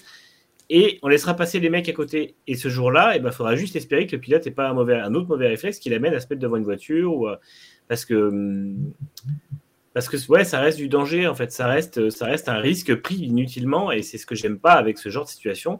C'est ce que j'aime pas non plus avec Michael Maisy quand il fait ses conneries où il relance 4 secondes plus tôt que prévu juste parce qu'on on va gagner 4 secondes alors qu'en fait c'est débile.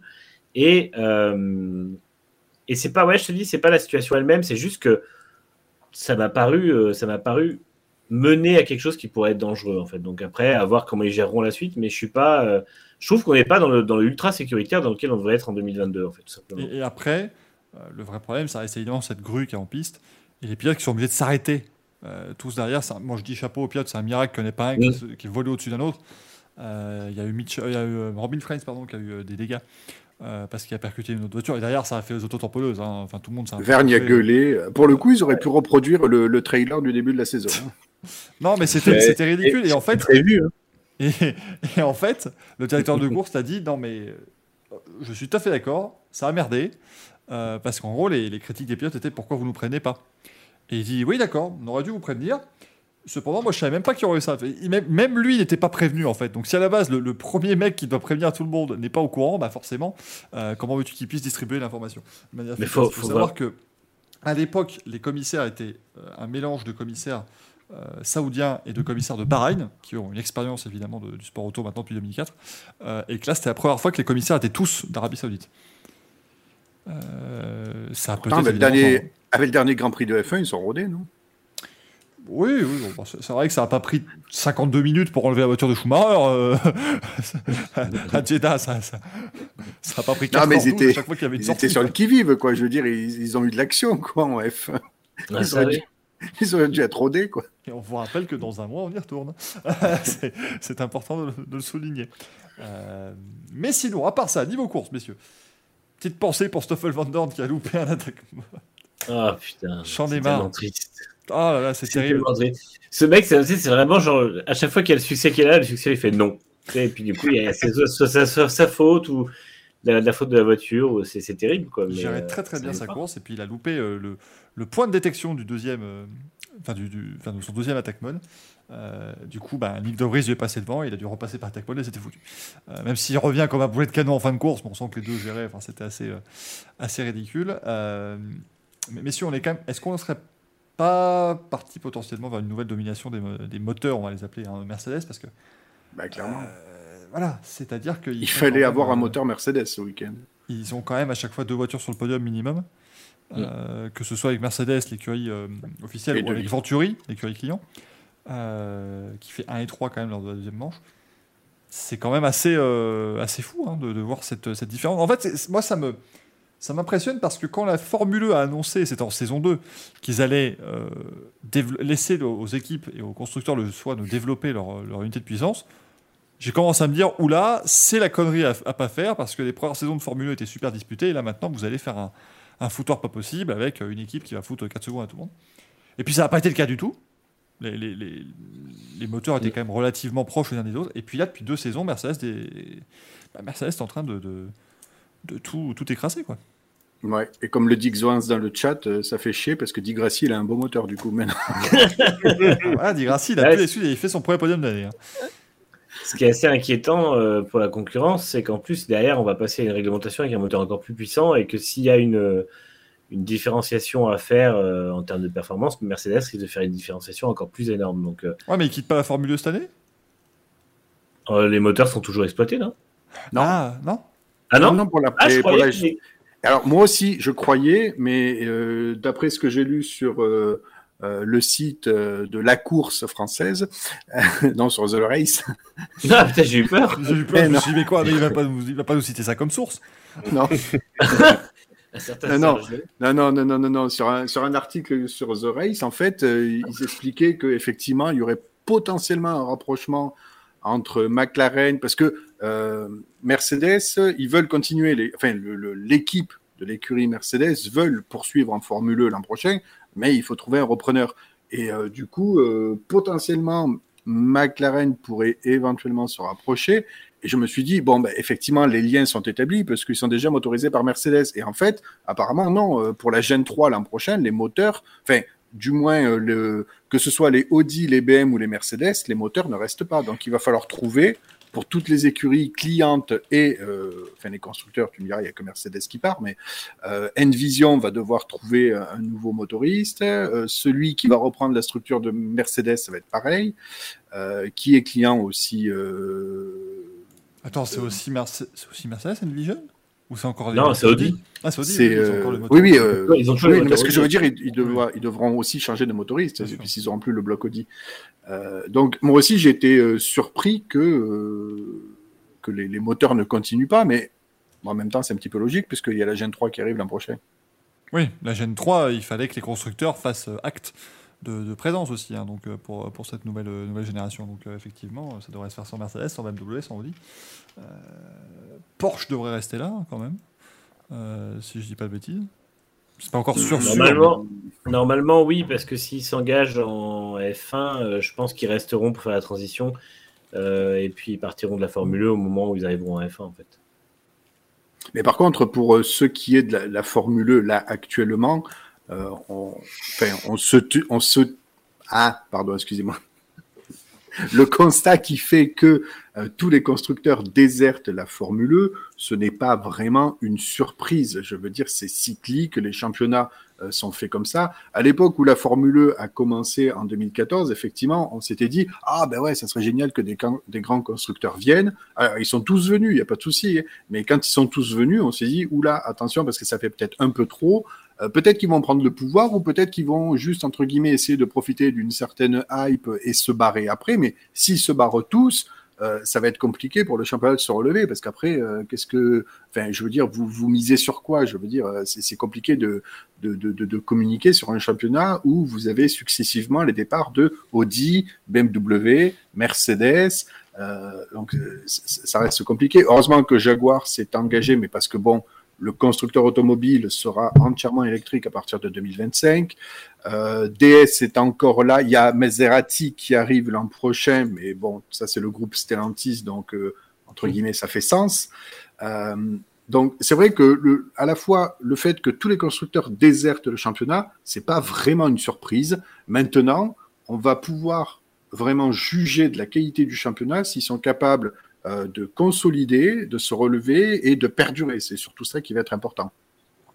Bah, je pense que perdurer, ça va être le cas, puisqu'ils ont mis en place un plafond budgétaire à 13 millions. Donc les équipes vont quand même venir parce que ce sera toujours un avantage, enfin, comment dire, une exposition médiatique qui sera pas très chère à l'échelle d'un constructeur. Donc euh, il y en aura d'autres qui viendront, qui partiront. Je pense que ça m'étonnerait pas d'en voir qui vont venir en WEC en 2023 et partir en 2025 pour aller en FE et, ainsi de suite. Le truc, c'est que euh, il y aura toujours. Enfin, après, on voit que ouais, Porsche, par exemple, préfère aller euh, investir un programme moteur complet en F1 plutôt qu'un budget à 13 millions en FE. Donc, euh, je pense qu'il y a vraiment un truc qui a. Pour l'instant, ils sont en train un peu de rater le coche de, l'électrification et surtout que là, on est dans des années charnières parce que, comme on l'avait déjà dit, les ventes de l'électrique explosent et c'est le moment où justement ils doivent se mettre en fleuron du sport auto et de cette tendance en fait. Porsche qui d'ailleurs, pardon, je fais une petite parenthèse, Porsche d'ailleurs qui en France vend plus de voitures électriques que de voitures thermiques. Oui, bien sûr. Mais, et pour la première fois, les. Non. Porsche, non. Porsche, non. Non, ils ont, c'est le Macan et le Cayenne qui sont les premiers en, en chiffre de Ah pardon, oui, non, euh, pardon. Là, ils vendent plus de Taycan que de 911. Euh, oui, c'est ça. Déjà Alors, un bel exploit. Et non, fort, oui, parce voilà, que la ils vendent 911, il y a quand même 18 différentes au catalogue. C'est ça. non, pardon, je rectifie. Ils vendent effectivement leur, leur première voiture, c'est la Taycan électrique, en dehors des deux SUV qui se vendent le plus. De Donc, toute façon, euh, forcément, les SUV. euh, Par contre, Ouais. pour la première ouais, fois, ouais. ça, on note quand même que pour la première fois, les ventes de voitures électriques ont dépassé, euh, je crois, les ventes de diesel en France. hein, c'est ça sur, euh, Oui. sur le. Et le- en- Ouais, ouais, c'est ça. Et en Europe, euh, la Tesla Model 3 a été la voiture la plus vendue du marché complet en novembre. Donc euh, vraiment, on voit qu'il y a des choses comme ça. Le- la part de, de l'électrique arrive à 10%, c'est aussi quelque chose de très nouveau. Et en fait, la Formule E, ne, ne- on a l'impression qu'ils sont pas au fait du marché. En fait, on a l'impression que bah, ils ont lancé leur produit il y a 7 ans. Alors pour le coup, c'était vraiment en avance. Et aujourd'hui, que le, le- vraiment le marché est dans la dynamique qu'ils espèrent depuis le début, en fait, ils communiquent sur autre chose. Et puis bah, finalement, on n'essaie pas de bosser avec les constructeurs pour rendre ça plus attrayant, pour rendre ça. euh, et, c'est dommage parce qu'il y a vraiment quelque chose à en tirer et les constructeurs devraient en bénéficier aussi. Alors certes, la plupart des constructeurs qui sont engagés n'ont pas aujourd'hui de, de, de, de, plan de route très électrique pur, à part Jaguar. Les autres sont très beaucoup dans l'hybride encore.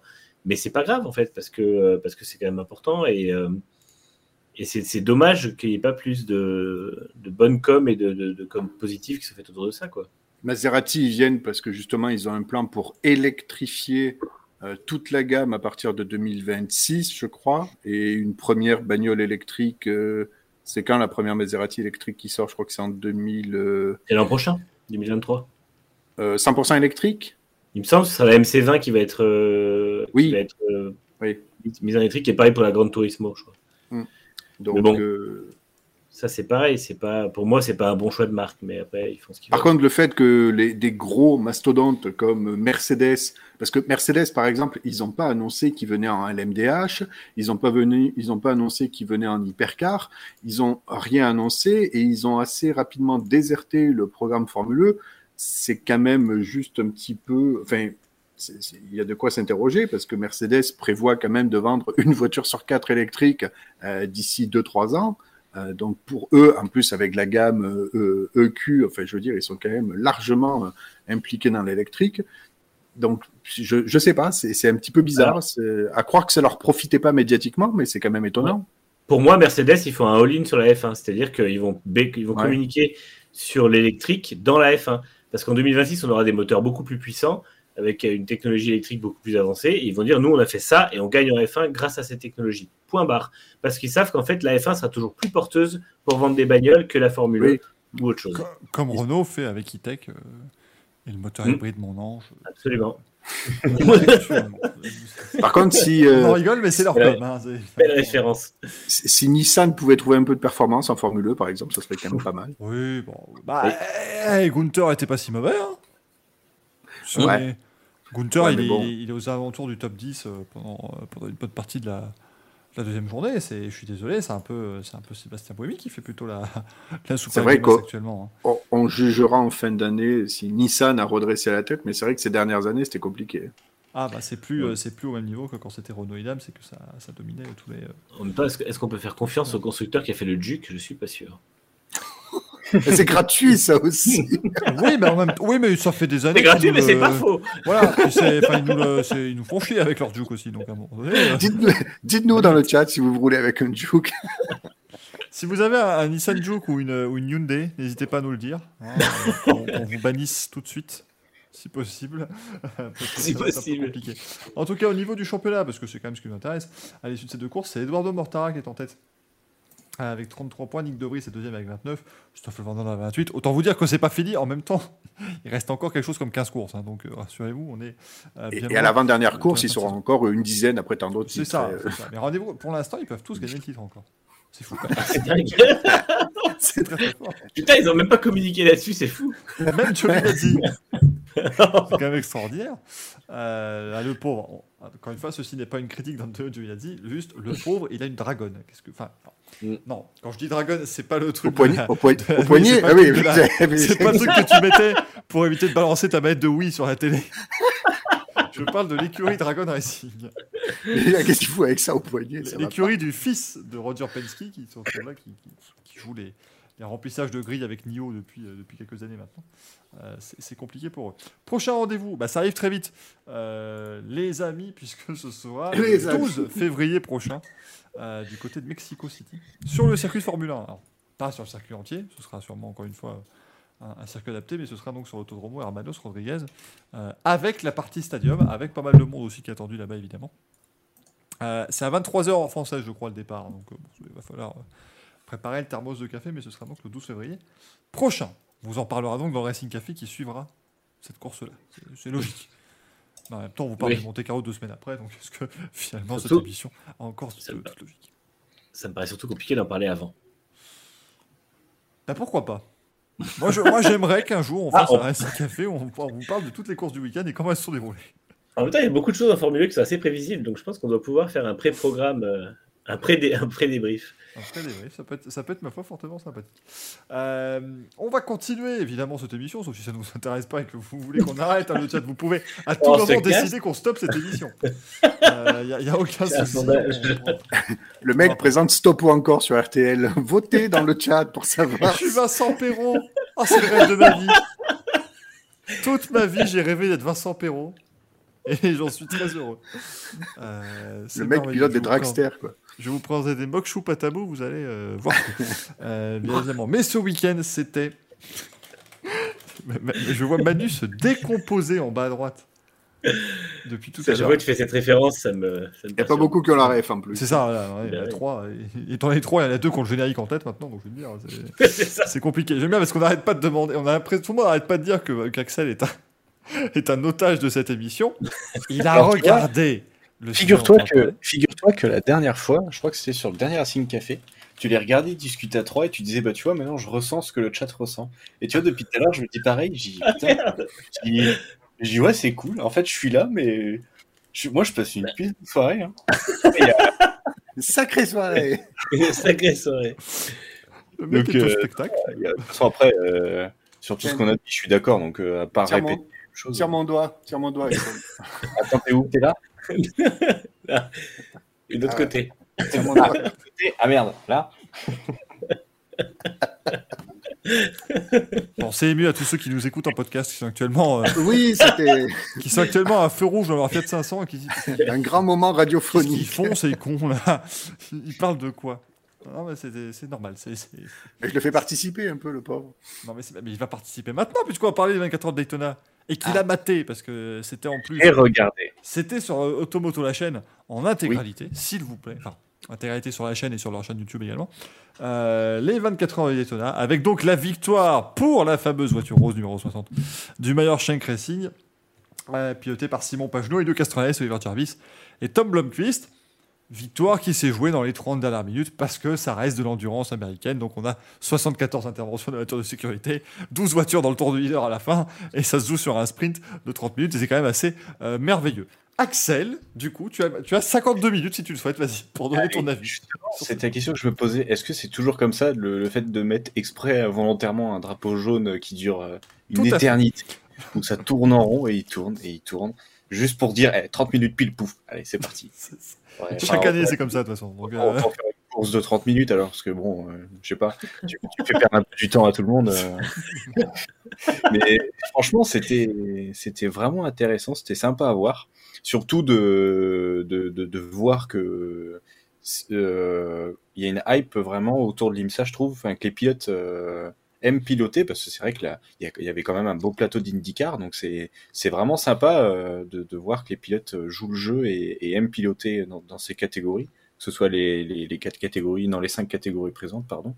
Il y avait du, du combat à tous les niveaux, sauf en, sauf en LMP3, je crois, où c'était un petit peu, euh, c'était un petit peu, ils étaient un peu tout seuls, mais c'était vraiment une belle course, c'était sympa à voir. Les, les commentateurs étaient vraiment bons, c'était sympa. Et euh, j'ai regardé, bon, il y a juste eu, enfin, moi je regardais, j'avais oublié le, dé- le décalage, donc quand je regardais le dimanche matin, j'ai dit putain, mais il fait encore nuit quand même, pourtant il est. Exceptionnel. Et c'est quoi je me suis dit, ah ouais, c'est vrai. Mais c'était, c'était ta première fois, Axel? Enfin, ta première fois à Daytona, parce que Ah, première fois, sinon je le sais, mais Première, bah, c'était première course première course d'IMSA tout court. ah, tu nous as fait le dépucelage alors. J'ai fait un dépucelage, j'ai tout fait, j'ai fait la totale.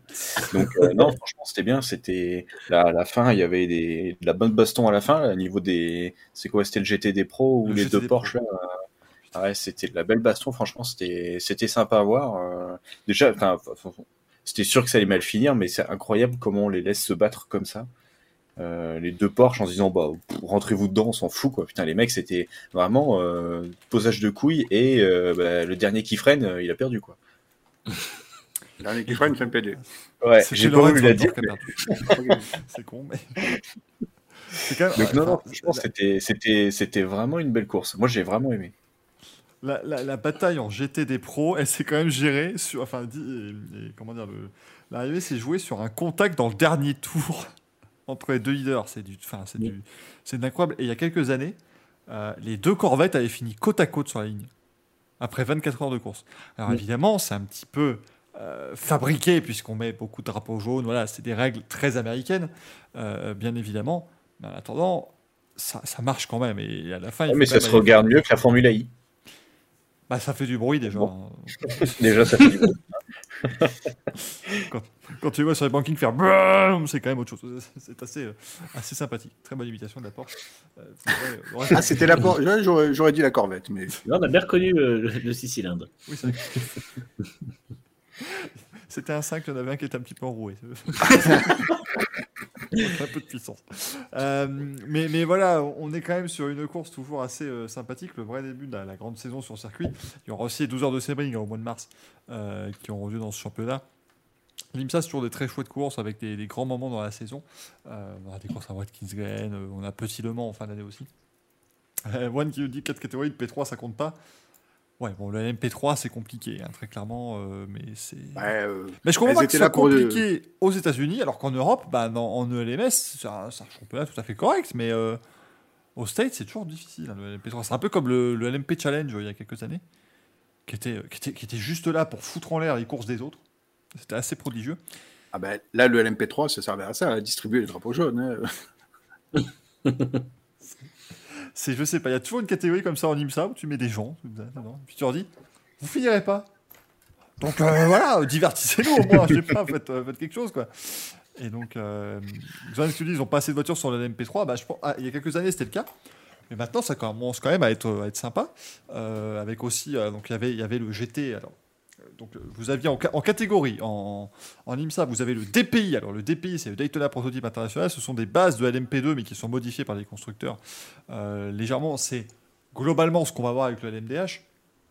Euh, c'est la base, en tout cas, pour le règlement LMDH qui viendra en, en WEC en, IMSA l'an prochain. Vous avez donc le LMP2 également, où là, ce sont des LMP2 stock, donc ils n'ont pas plus de puissance, c'est vraiment les, mêmes LMP2 qui font les, les 24 heures du Mans notamment. Vous avez le LMP3, où bah, c'est la, petite euh, catégorie prototype euh, d'en- d'entrée, entre guillemets. Et à l'époque, vous aviez le GT Le Mans, qui était en fait la catégorie GTE, qu'on a au, au WEC, et vous aviez le GTD, le GT Daytona, qui était en fait des, des GT3 qui étaient là. Et cette année, ils ont dit, bah non, écoutez, moi, le, le GT Le Mans, ça dégage, parce que on peut les comprendre, avoir juste deux Porsche et deux Ferrari qui se battent en qui se battent à 4, c'est pas très intéressant. Et maintenant, le- les, les catégories GTD sont intégralement faites avec des GT3. Et je crois qu'il y avait 13 voitures en GTD Pro euh, et, et une vingtaine en GTD normal. Donc finalement, ça a fait la moitié du peloton avec des GT. Donc ils ont fait ce qui est intéressant. Et peut-être que du coup, on n'aura plus la LMP3 dans, dans les prochaines éditions, puisqu'il n'y aura plus besoin en fait de, de remplir la grille comme ça. Nitram qui est dans est-ce qu'il y avait la catégorie de Mans Est-ce qu'il y avait du LMP2 euh, Pro-Am euh, non, Non, hein, c'est- non, non, c'est dommage. Hein. c'est incroyable, hein, c'est c'est vraiment con. hein. Mais il y en aura Ça cette a année, manqué. t'en fais pas. Ça a manqué à tout le monde. hein. Oui, Euh, One qui nous demande est-ce que Super Sebring va disparaître avec une fusion entre les 1000 miles et les 12 heures dans la prochaine saison? Bah, C'est à ça voir. c'est la hein. question. Ça, Ça se, c'est la question. ça se travaille entre le WEC et, euh, et l'IMSA, euh, ça travaille. Déjà, ils ont. La fusion avance, ils ont repeint les vibreurs aux mêmes couleurs et ils ont donné des noms de chicane au, au circuit pour euh, une chicane Daytona au Mans et une chicane Le Mans à Daytona. Ils ont les mêmes vibreurs maintenant, fait on, jaune et est, bleu. on est sauvés, dis donc. La chicane. Ben oui, la chicane du bus stop à Daytona s'appelle la chicane Le Mans et la Ça- première chicane au Mans s'appelle la chicane Daytona. Attends, quoi? T'as pas suivi ça? Bah Mais si, j'ai suivi, mais le seul truc que j'ai pas suivi, c'est quelle chicane à être nommée. Ah, ben la chicane bus stop à Daytona. Oui, j'ai compris. genre, mais, mais donc au Mans, la chicane d'Alop, ça va être la chicane Daytona. Non, pas la chicane l'Aube, la première chicane. La chicane, euh, c'est comment elle s'appelle la, la première Euh, euh, dans les. Dunlop, c'est-à-dire qu'il y, a une- y y a grande passerelle Dunlop. Ah non, la chicane de Oui, la oui. Oui, oui, de la première Ah, le ralentisseur Forza Motorsport. Ou la chicane PlayStation, oui. la- ah oui, non, je, je dis la première chicane, je me dis, mais non, quand même pas. Ne peux pas renommer la Dunlop en Daytona, ce serait affreux. Attends, je te dis peut-être une bêtise. Attends, je vais reprendre le truc. Je crois que c'est bien ça. hein. Alors, Oui, oui, c'est bien ça, hein. Daytona, 24 heures du Mans. Parce que le chat me fait douter du coup. maintenant. Oui, la Non, première chicane de une audière, c'est ça. Donc ça va. C'est Oui, voilà, ça. effectivement sympa. C'est c'est très très sympathique. J'aime bien, voilà. Ça montre quand même que la convergence euh, continue. Donc on verra peut-être qu'effectivement il y aura, euh, il y aura tout ça. Et du coup, victoire finale pour la numéro 60, qui a gagné il y a 10 ans, euh, qui avait gagné la 50e édition de ces 24 heures d'étoilade. La numéro 60 remporte la 60e édition, c'est quand même assez extraordinaire. Avec Simon Pagenaud, Elio Castroneves, 312 ans à eux deux quand même. Qui ont vécu l'invention du fax, notamment. Oliver Jarvis et Tom Blomqvist, euh, qui, qui s'impose. C'est enfin, c'est- c'est extraordinaire de voir ça. Euh, Simon Pajot, qu'on retrouve en interview sur ma chaîne YouTube juste avant cette course. Euh, mais tu plaisantes, mais ils même 83 ans à tous les deux. C'est là que Valentino Rossi. Et Jarvis a 38 ans, je crois, euh, 38, ouais, et Blomqvist à 28. petit jeune. Ah bah l'expérience, hein, l'expérience parle évidemment dans ce genre d'épreuve, mais euh, c'est quand même incroyable. Donc Elio Castroneves, je vous fais juste le topo. Depuis qu'il n'est plus chez Penske, il a gagné deux fois Daytona et les 500 bases d'Indianapolis. Mais euh, enfin, il est en train de connaître une renaissance à bientôt 47 ans. Ouais, et le mec se, re- se rembarque pour un, un programme complet cette année, quoi. Et moi, je, euh, je pense qu'il va, il va gagner une course en IndyCar cette année aussi. Moi, je pense aussi, va ouais. bien se marrer. Je pense que Meyer Shank sera une des grosses forces de l'Indy 500 déjà. Et je pense que le Castroneves va être, euh, va être très très bon. ouais. Euh, Simon Pagenaud, depuis qu'il a quitté le team Penske, il a remporté toutes les courses 100% professionnelles 100% de auxquelles il s'est engagé. C'est quand même incroyable. Soit, compte. soit une, soit une. C'est pas grave, c'est 100% quand même. Euh, tu vois, un rabat-joie, hein, c'est incroyable. c'est insupportable, monsieur, monsieur Gargael. Non, mais surtout, Euh, surtout, c'est bien, c'est bien parce que c'est le, enfin, ça marque quand même son, sa première course hors Penske depuis un paquet d'années et euh, c'est le début de sa collaboration avec Meyer Shank qui sera son équipe en IndyCar aussi. Euh, la première, début de la collaboration avec le groupe Honda euh, via Acura sur le coup-ci, mais euh, ça reste aussi de nouveaux motoristes qui, euh, qui retrouve puisqu'il l'avait avant. Donc, euh, ouais, je pense que pour Simon, ça met tous les voyants au vert et euh, ça doit bien aider pour, euh, pour, pour être confiant pour la suite. On se rappelle que quand même dans 4 semaines, il y a l'IndyCar, donc euh, c'est bien que euh, qu'il soit dans cet état d'esprit avant de commencer la saison et sachant qu'il disait aussi que ses essais euh, privés sont bien passés en Indy. Donc euh, globalement, c'est euh, c'est un début, un très très bon début de collaboration. Ça, me rappelle un peu, euh, c'était Dan Weldon en 2006 qui était passé de chez Andretti Green à, à Ganassi et qui avait remporté les 24 heures Daytona euh, pour sa Mm. première course avec cette nouvelle équipe. Donc c'est non, c'est bien, c'est excellent évidemment de débuter comme ça. Alors tu parlais Axel d'un contingent IndyCar, c'est-à-dire que c'est leur c'est leur pré-saison. hein. Maintenant ils ont ils sont finis, ils ont arrêté les tests de pré-saison dont on parlera en Formule 1 bien sûr. Mais ils ont arrêté les tests de pré-saison. Ils se sont dit allez, on va les mettre au, au, au 24 heures de Daytona. on va en mettre une quinzaine comme ça ils vont s'amuser. Euh, mais, mais effectivement, il y a un paquet de monde parce que donc en, euh, en comment dire en, en DPI et donc au général, Pagenaud et Castroès s'imposent. En 111 au LMP2, total. comment euh, Gaël? 11 pilotes IndyCar, je crois, alignés aux 24 heures de Daytona. Ouais, c'était dans, dans ce, dans ce tour de Ou 12. de- de- voilà. ce qui est plutôt pas mal, hein. Euh, bien Ouais. évidemment. On a En- 5 en- vainqueurs en tout cas. En Euh, LMP2, on a Devlin De Francesco, Patricio, Pat, euh, Pato Howard et euh, Colton Herta qui gagnent euh, avec Aik Lux donc pour Dragon Speed. Euh, ils gagnent comment euh, Colton Herta qui fait un dépassement à la chicane, chicane Le Mans dans les derniers tours de course. Enfin voilà, encore une fois, un truc euh, exceptionnel. On a sur le podium au général Alexander Rossi qui termine deuxième dans la numéro 10 à quelques secondes à peine de la, de la victoire. En LMP2, on a Rinus Viquet qui fait aussi euh, podium euh, sur l'Oreca, je pense que c'était le Racing Team Netherlands, du coup, puisqu'il y avait euh, euh, Van der Garde et, et Fritz van Aert aussi qui étaient là. Euh, vous avez encore, il me semblait que j'avais encore vu, euh, enfin bref, il y en avait partout, de toute façon, des pilotes d'IndyCar, il y avait Alex Sébastien Bourdet, Scott Dixon, euh, Jimmy Johnson, il y avait- il y avait absolument partout. et ils ont fait des très bons résultats. Donc ça, c'est quand même pas mal du tout. On salue Philippe Nasser aussi, l'ancien pilote de F1 qui gagne en GTD Pro, équipier de Mathieu Jaminet et de Matt Campbell. Il y avait Jimmy Johnson, il y avait Marcus Ericsson, il y avait Kyle Kirkwood aussi. Mm. Ouais, c'est vrai, oui, oui, pas vu, j'ai oublié quelqu'un. Mais j'ai oublié encore qu'il est en IndyCar, hein, je, je reviens. Il y avait Scott. Dixon, évidemment. Oui, bon, euh, 92e participation, c'est pas un gros problème pour lui. Euh, mais après, même si vous prenez même dans les anciens, il y avait du, du Jack Hawksworth, euh, Ouais. du James Davison, enfin voilà, il y avait vraiment encore un grand. Bourdet, grand- mais il est encore là, hein, Bourdet, il va faire des courses cette année normalement. c'est sûr. Bah, c'est prévu. Enfin, c'est ce qu'ils veulent faire. Enfin, c'est ce qu'ils ont envie de. C'est ce qu'il négocie. Voilà, c'est ce qu'ils essaient Parce que pour le coup, il va faire, euh, il va faire, la, le, il va faire le, le WEC euh, complet en LMP2, plus euh, l'IMSA, les courses endurance, non? Ou le programme complet? Non, que les courses endurance Non, le, le programme complet. Il, il, il- oui, il, il complet, ouais. d'accord. Ah, on n'a aucun clash de date entre le l'IMSA et le WEC cette année? Mesdames et messieurs, une émission de spécialistes. Hein, vous Vraiment, très au fait de l'actualité, euh, tout ce qui se passe. Bah non, il n'y a pas de clash de date. Ils essayent quand même d'éviter ça. Oui. Enfin, je pense. ah, convergence. Ils auraient, pu, ils auraient pu essayer de faire un clash de date à Sebring, ça aurait fait un fameux Super Sebring comme ça. Bah, techniquement, ils le font.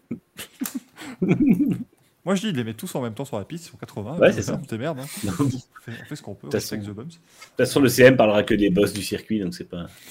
C'est tout ce qui est intéressant. oh là là. Tout de suite les mauvaises langues. Ah, il faudra faire attention parce que la course de Laguna Seca, euh, c'est le Hyundai Monterrey Sport Car Championship, donc j'espère qu'ils vont, qu'ils vont finir déjà tous. hein. Attention aux bras de suspension. Ce serait embêtant. Euh, Hyundai, on parle de Hyundai, on parle toujours de Hyundai en mal, mais j'aimerais quand même saluer Robert Weekend qui Ah a oui. terminé sur le podium avec une Hyundai. Oui. Ouais. Pas lors des 24 heures de Daytona, je tiens à le, à le préciser, mais c'était lors de la course annexe l'IMSA Pilot 4 heures, Challenge. Euh, Enfin, il, a, il a roulé 90 minutes quand même. C'est c'est extraordinaire. Enfin, moi, je- Et il se sentait frais, honnêtement, pour faire les 4 heures. Et ça va que le relais a fait qu'il a dû passer le volant, mais sinon, euh, il voulait faire les 4 heures. C'était sa première course euh, pro depuis son. Enfin, sa première course depuis son accident euh, en août 2018. Donc, ouais, impressionnant. ça, ça fait trois heures, ça fait trois fait trois ans et demi qu'il s'entraîne, hein, le gaillard, hein, pour, euh, pour sa première course. Donc oui, effectivement, il était affûté et euh, ça, ça a fait plaisir à beaucoup, beaucoup de monde de revoir Robert Wickens déjà dans une voiture et en plus euh, finir sur le podium, c'était assez formidable. Robert Wickens, qui est euh, ce pilote canadien qui avait été victime d'un terrible accident euh, lors de la course d'IndyCar de Poco en 2018 et qui est malheureusement depuis paralysé des membres inférieurs. Qui, bon, il, marche légèrement, dirons-nous. Voilà, il peut, il peut légèrement se mouvoir, mais avec quand même pas mal d'aide. Et bah, ici, il a donc piloté une voiture qui est évidemment adaptée à son handicap. Euh, mais voiture qu'il doit partager aussi, donc c'est très fort de pouvoir faire tout ça, euh, bien évidemment, et c'est formidable hein, de voir euh, Mm. Robert Wickens terminer sur le podium. Je pense que c'était la meilleure nouvelle du week-end pour tout le monde. C'était euh, absolument génial. Et puis Simon Pagenaud a remporté la course et nous avons euh, fait la fête jusqu'à 4h du matin. Dis-nous, Gaël. Oui, non, pour rebondir à, ce que disait Axel et la superbe. Oui, ça n'arrête pas de rebondir, bien entendu. Euh, et la superbe bataille en GTD et les Porsche qui se sont accrochés. Donc, il y avait Mathieu Jami- Jaminet dans une voiture et Lorenz Vantour dans l'autre voiture. Et euh, Lorenz Vantour a fait un super message sur les réseaux sociaux pour dire à quel point euh, euh, ben, il avait apprécié la bataille, il n'en voulait absolument pas du tout euh, à Jaminet, qu'il avait été euh, content par certains messages, etc. Euh, donc vraiment un super message de bienveillance de la part du, pilote, mais bon après ça n'étonnera personne pour ceux qui connaissent Lorenz Vantour qui est un super pilote.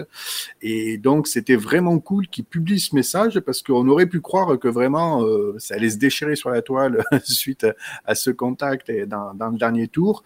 Et finalement euh, la, la sagesse du pilote a fait que non voilà effectivement il explique que oui tout le monde se bat pour la pour la victoire et que même une deuxième place pour lui ça aurait été une défaite donc euh, voilà, ils ont tout, tout tenté tous les deux, mais euh, franchement, le message était euh, vraiment super bien. Quoi. Puis ils se, ils se sont cherchés tout le long aussi, hein, parce qu'ils se la rendaient à chaque fois. hein. Celui qui était derrière, il tapait l'autre pour essayer de le, de le faire écarter. hein, de toute façon, Mm. ça se jouait comme ça. Et pour finir aussi sur Simon Pagenaud, pour en remettre encore une couche, c'était quand même une victoire exceptionnelle de la part d'Akura, qui avait remporté la course l'an dernier avec le Wayne Taylor Racing euh, et donc Hugo Castroneves. Et c'était la première victoire d'Akura après des années de domination de Cadillac. Et donc cette année en DPI, il faut rappeler quand même qu'il y avait une armada de Cadillac face aux deux seuls Akura euh, qui ont fait le doublé. Et c'est surtout une excellente gestion euh, de l'économie d'essence et notamment de Simon Pagenaud sur les relais de nuit, parce qu'il a beaucoup roulé de nuit. Et, et, et là où le meilleur Shank Racing vraiment avait du mal avec la gestion du carburant euh, l'an dernier, euh, eh ben cette année, euh, miraculeusement, ça y est, ça marche, c'est devenu un atout. Donc je crois que vraiment, euh, Pagenaud, c'est une deuxième carrière qui s'ouvre, qui s'ouvre à lui. Mm. Euh, c'est vrai qu'il m'expliquait avant la course que bon ben voilà, il y avait il y avait vraiment une ouverture d'esprit dans l'équipe, euh, que on laissait beaucoup de choix et beaucoup de liberté aux pilotes pour choisir effectivement euh, euh, tant sur les réglages et même les relais, hein, parce que ils ont un petit peu décidé sur qui ferait les relais. C'est vrai que là, ça, ça, s'annonce exceptionnel pour Pagenaud cette saison parce que cette victoire là, à quelques jours de débuter euh, la, la, saison d'IndyCar, ça va vraiment être grandiose. Et puis en plus avec Castro Neves, mais euh, vraiment le meilleur Shank Racing, c'est formidable ce qui leur arrive. C'est, je veux dire, ça, là c'était le, le, meilleur truc, le meilleur déclic, le meilleur truc pour commencer une saison 2022 quoi. C'est et, et, et, ça y est, Akura qui est là. Euh, l'équipe aussi, euh, la, la, victoire, ils l'ont carrément pas volée. Elle a été stratégique, elle a été intelligente, elle a été calculée. Euh, voilà. Et alors qu'on a eu peur quand euh, Castroneves a été victime d'une crevaison pendant la nuit, on commençait déjà à dire bon ben ça y est, ça leur passe encore entre les doigts. Et, et non, ils- franchement, ils ont fait le travail. Et franchement, les courses d'endurance comme ça, c'est vraiment exceptionnel. Akura Matata, comme le dit Monsieur Mulix. Oui, hein, voilà. Euh, si vous souhaitez que cette émission ne soit pas sérieuse, dites-le, mais bon, nous on est. Comment ça Ça devient apostrophe le truc, écoutez. Peut-on vraiment rire des sports mécaniques? Je ne sais pas. Est-ce Euh, qu'on peut se, Mais il est-ce va qu'on être. peut se jeter, est-ce qu'on peut se jeter des cendriers à la gueule? Bien évidemment, bah, c'est la des choses. Ça fait l'audience. Non, non, mais est-ce que vraiment c'est un sujet euh, d'humour? Je ne sais pas. Je, je- je trouve que c'est pas forcément la, la bonne, la bonne chose à faire. C'est pour ça qu'on va remettre tout de suite nos merdolinos, nos manches à Ah, oui évidemment, Ah. Euh, mais on rappelle, c'est une émission sérieuse. Arrêtez, s'il vous plaît, de vouloir euh, me faire croire que c'est humoristique dans le chat. On, on met le jingle. On prend manche, on prend des couilles, ça fait un manche à couilles. Émission sérieuse, euh, s'il vous plaît. Mais c'est avec un plaisir absolument pas fin que, Ça n'arrête pas de rebondir, c'est fou que j'écoute ce- cette superbe annonce, encore une fois, que ça n'arrête pas de rebondir, c'est merveilleux. Mais que j'accueille surtout avec un grand plaisir Monsieur Signore Giuseppe Merdolino qui est de retour parmi nous. Euh, c'est un grand plaisir et qui, qui fait une tête. Ah, je crois que ça a frisé, non Ouais, c'est ça. Ouais. Ah oui. Tête. Elle est parfaite. Excusez-moi. Ah bah, ça a l'air d'être. Et Par contre, si je peux me permettre, tes couilles sont derrière. Et justement, tu vois, euh, je, je- ouais, c'est revenu. Euh, justement, j'allais dire que regardez qui j'ai dépoussiéré parce que ça faisait un mois qu'elle prenait la poussière. J'ai dépoussiéré mes couilles. Ben, app- Appelle-moi quand c'est comme ça. J'ai dépoussiéré mes couilles. Regardez comme elles sont belles, hein, elles sont bien. Elles sont lustrées, sont- ça se voit. Elles sont lustrées, elles sont propres. Euh, hier. Ah, c'est du kiwi de compétition, là. Là, c'est pas les, les kiwis de Greg, hein. là, c'est. Là, c'est. Là, c'est de la qualité. En tout cas, messieurs, ça me fait plaisir de, de revenir pour vous présenter euh, ces petits euh, merdolinos, manche à couilles, poche à douille, tout ce que vous voulez pour pas qu'on se fasse euh, bloquer. hein. Et euh, je vais juste demander à Michael de nous présenter les, les merdolinos pour le public, qui puisse voter. Tout à fait, j'avais tout à fait préparé. Euh, non, non, mais vous avez nommé évidemment vos merdolino euh, sur, euh, sur Twitter. Alors, il y en a eu des beaux, hein, euh, très, très clairement. Il y a eu de la couillasse cette semaine. Alors j'ai juste pris ceux qui ont été proposés aujourd'hui. Il y en a eu beaucoup qui ont été proposés la semaine dernière aussi. Merci, hein, évidemment. Parce que ce qui est bien, le compte du Racing Café était en jachère pendant 10 jours. Mais ça continuait, de, ça continuait de tweeter à tout va. Je, ah. Je donne mon merdolino à celui-ci. Bah écoutez, là on en a pas mal. Alors, du coup, qu'est-ce qui serait sympathique Euh, Alors, on a. Certains voulaient mettre de la Formule, mais non, finalement, euh, pas tant que ça. Euh, Il y en a. Alors, vous allez pouvoir voter dans le chat, évidemment. On va vous proposer Top Gear, parce que la, prof de maths qui gagne le Monte Carlo, c'était quand même, ma foi, fort sympa. On a Will Buxton, qui a été nommé plusieurs fois. Euh, Will Buxton, le, le community manager de la, de la Formule 1, le- l'homme du service après-vente. On en parlera tout à l'heure, évidemment, dans, Des émissions. dans les news. Putain de merde. Quelle horreur. Euh, Comptez sur moi. hein. Oui, non, non, mais évidemment, il n'y a pas de souci. Euh, puis il y a Mathieu, tiens, je vais le mettre parce que je le trouve rigolo, qui nous a proposé le Grand Prix de Miami. Euh, parce que depuis Ah oui. quand on finit un circuit en temps et en heure? Ça, c'est très- ça m'a bien plu, ça, tu vois. C'est autant aider, ça. Donc vous pouvez voter, vous avez deux minutes dans le chat pour voter pour votre poche à douille. Et je vous redonne la parole, mon cher Giuseppe. J'ai eu un truc très rigolo, GMK, c'est pas mal. Ah bah, lui- ah bah non, mais lui, c'est c'est merde de platine. On va lui en envoyer par la poste. Putain, oui. En plus, il a domicile. On le repeindra en Leonardo, par contre, du coup, le Ouais.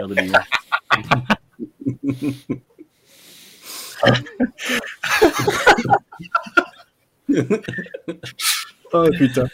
En tout cas, eh ben, je vais demander à Manu s'il a un petit, euh, une petite poche à douille pour, euh, pour ces deux dernières semaines. Ouais. Moi, ce serait-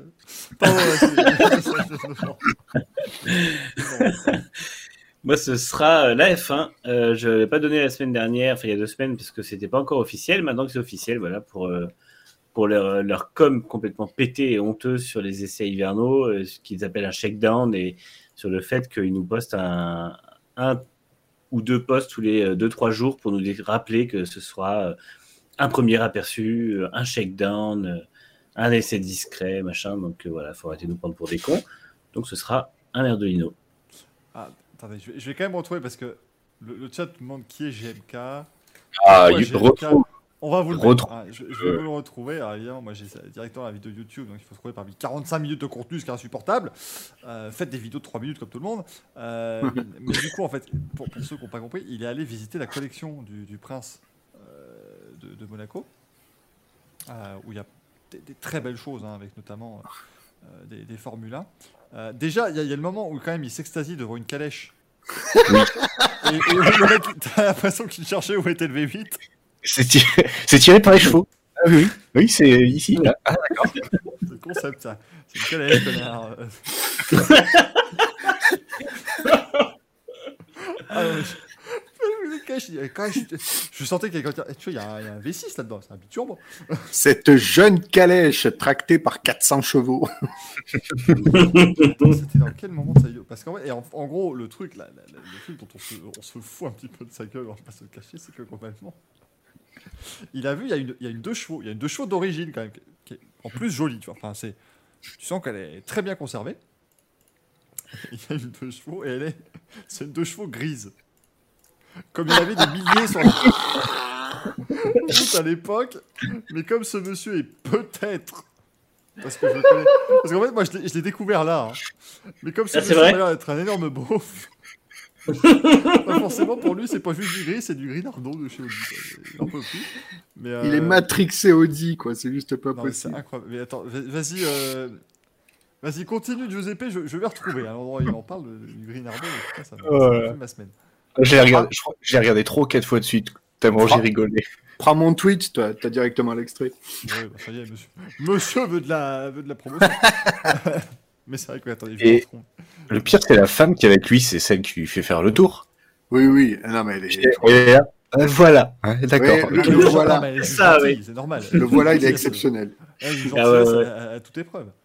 Euh, Je crois qu'elle est saoulée. putain, mais quelle horreur. mais- Eh, va voir mon, mon Twitter, ça va être plus facile. Mais si tu, comptes, si tu postes pas Ah oui, 74 pardon. messages par jour aussi. Dont un truc sur Philippe Candéro. Qu'est-ce que tu veux que ça me foute Voilà, alors, attendez, alors, je vais vous mettre le son. Normalement, vous allez entendre. France Bon, patinage. bon courage, hein, mesdames et messieurs, mais euh, c'est une, c'est une petite merveille. J'espère que vous entendrez. Incroyable, la jaune de chevaux, Grinardo comme une RS7, quoi. C'est incroyable. Ça, c'est une couleur d'origine. Mais donc, le Grinardo, c'est Renault qui l'a fait en premier sur sa deux chevaux. Voilà. C'est Renault qui l'a fait en premier sur sa deux chevaux. Le, le Grinardo, là. Putain. Non, mais. Le, le Grinardo comme sur la RS7. Putain de merde. Oh, En fait, j'ai confondu les marques euh, à la rigueur, mais ce qui me viole le plus, c'est du genre ah ouais, mais genre euh, avant avant Audi, personne faisait du gris quoi. C'est Ouais, c'est c'est ça, j'ai l'impression que le mec découvre qu'il y a des voitures grises avant la RS7, quoi. c'est- c'est- c'est magnifique. Non, mais l'autre, c'est Renault sur sa. Non, mais il faut arrêter. Euh, t'as- même pas le droit, Gaël. Il y a une bagnole, tu sais que c'est une Citroën de chevaux. Oui, oui, oui. donné, euh, Après, il a peut-être fourché, mais le, le, le- la Ouais. dinguerie, c'est quand même le Grinardo. C'est vrai, c'est vrai, Gaël. tu fourches deux vrises et virage, je veux bien. C'est ce que j'allais dire. J'allais te dire. Non, mais c'est vrai, Gaël, parce que si tu changes 6 lettres à Renault, ça fait Citroën. Donc, effectivement, on n'est pas loin. Incroyable que je l'ai pas vu avant. On retrouve aussi sur un Citroën 4L, tout à fait, Mathieu. Tout à fait. Oh, Forcément. Oh, c'est magique. Oh, en tout cas, pour revenir au, au poche à douille, euh, je suis d'accord avec toi, Manu. C'est un, un très bon truc. J'avais envie de les mettre aussi parce que c'est un peu n'importe quoi ce qu'ils font. De, déjà, je comprends pas cette histoire de shakedown. Comme, euh, comme ça avait été dit, bah, je crois que c'est c'est toi qui l'avais dit en plus, que euh, on attend enfin les 2022 et puis bah, en fait non. On va, on va avoir le droit à que dalle. On va avoir juste à avoir des photos ou des vidéos à la con. Et bah, c'est un peu chiant quoi. Je trouve que c'est un peu chiant. Ouais, c'est. En fait, moi, comme je disais dans- Grand Prix mardi, ce qui m'énerve, c'est que c'est vraiment prendre les gens pour des cons en, faisant, en essayant de faire croire aux gens que c'est une autre décision que juste euh, le- les finances. Et, euh, et personne n'est dupe. Donc, en fait, quand euh, on a des, des, messages tous les jours qui disent oui, ce sera un shakedown, ce sera discret, ce sera machin, parce que c'est pas des essais hivernaux, tout le monde sait que c'est des essais hivernaux. trois jours en roulage illimité, ça a toujours été le format des tests hivernaux, donc euh, enfin des, journées de 8 heures, je veux dire, c'est classique.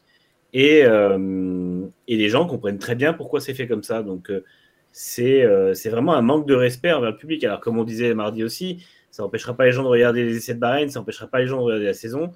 Et voilà, mais voilà, encore une fois, on envoie Will Buxton à la, faire l'avocat de tout ça, c'est encore pire parce qu'en fait, lui, il fait ça de manière la plus consensuelle, voire il prend encore un peu plus les gens pour des cons. Et euh, c'est pas possible, quoi. On Mm. peut pas, en- putain, pas, pas maintenant, pas après 4 ans de redressement de l'image de la F1. En fait, encore une fois, même s'ils veulent faire un des essais plus discrets à Bahreïn, on- il y a 3 ans et avant, on n'avait jamais eu d'image des essais hivernaux, c'est pas grave. Mais ils nous le disent juste, ils disent voilà, on met le paquet pour Bahreïn parce qu'on veut faire un beau truc là-bas. C'est l'endroit où sera le début de saison, c'est là où on a le, où on veut célébrer le début de, de l'ère de la F1, et bah ok, il n'y a pas de problème. Comme je disais, il y aura trois râleurs, mais c'est pas grave. Mais là, en fait, c'est juste qu'on prend les gens pour des cons, alors qu'il n'y avait pas besoin de le faire. Hmm. Et ça, ça me, moi, ça me fout hors de moi, quoi. Alors que tu vois, en MotoGP, ils font bien le distinguo de. Ils font le. Bah, par exemple, là, en début de semaine, il y avait le Mm. shakedown, mais c'est uniquement pour les, les rookies et les, et les, les écuries euh, bénéficiant de concessions. Donc, il y avait que Aprilia et les rookies. Et là, au moins, t'es t'es tranquille. C'est un shakedown, pas de souci. Et les autres, ils rouleront ce week-end pour les tests. Le shakedown en MotoGP, il me bute à chaque fois parce que c'est toujours c'est une séance réservée aux rookies, aux pilotes de test. Et à Aprilia parce qu'ils sont pas très bons. Mais sinon, Mais il y avait KTM aussi avant. hein. bah oui, mais jusqu'à ce qu'ils gagnent une course. Puis là maintenant, bah, et Aprilia ils sont là. Eh, on a des concessions. On a, on a huit mo- on a 8 moteurs sur l'année, nous. Surtout, en plus, surtout, tu, tu- quand alors j'ai vu la photo de Vignales qui célèbre euh, son, le meilleur Ah oui. temps de tout le monde. Tiens, mais gros, pourquoi tu célèbres ça? J'ai pas compris cette photo. à, à ce même En fait, du mec qui s'asperge de champagne sur la troisième marche du podium. tu sais. Ouais, c'est ça. il, cé- il célèbre euh, alors que derrière il y a que des rookies ou des pilotes test. Et, et en plus, tu, pour moi, tu peux. euh, En fait, il célèbre juste d'avoir battu Espargaro. C'est tout. Ah bah, alors, bah, alors, si je peux me permettre, je le comprends. Moi, je battrais Spargaro, je lui ferais des dames sur son dos et tout. Mais en soi, euh, ouais, l'image, enfin la photo qui est prise, alors c'est une belle photo, hein, mais c'est vrai que tu te dis, ouais, bon, écoute, t'es juste premier euh, sur un shakedown. Ils se sont dit, c'est le moment où jamais, on n'aura peut-être pas d'autre occasion cette année de faire une photo de, de succès et de triomphe. tu sais. Regardez, maintenant. content. Je vous la zoome bien. hein. Allez, Maverick Vinales heureux. C'est bon là Bah, L'avantage, c'est qu'il a, il dégage autant d'émotions que d'habitude. quoi. Tu peux mettre un petit sourire sur le casque, là, nickel.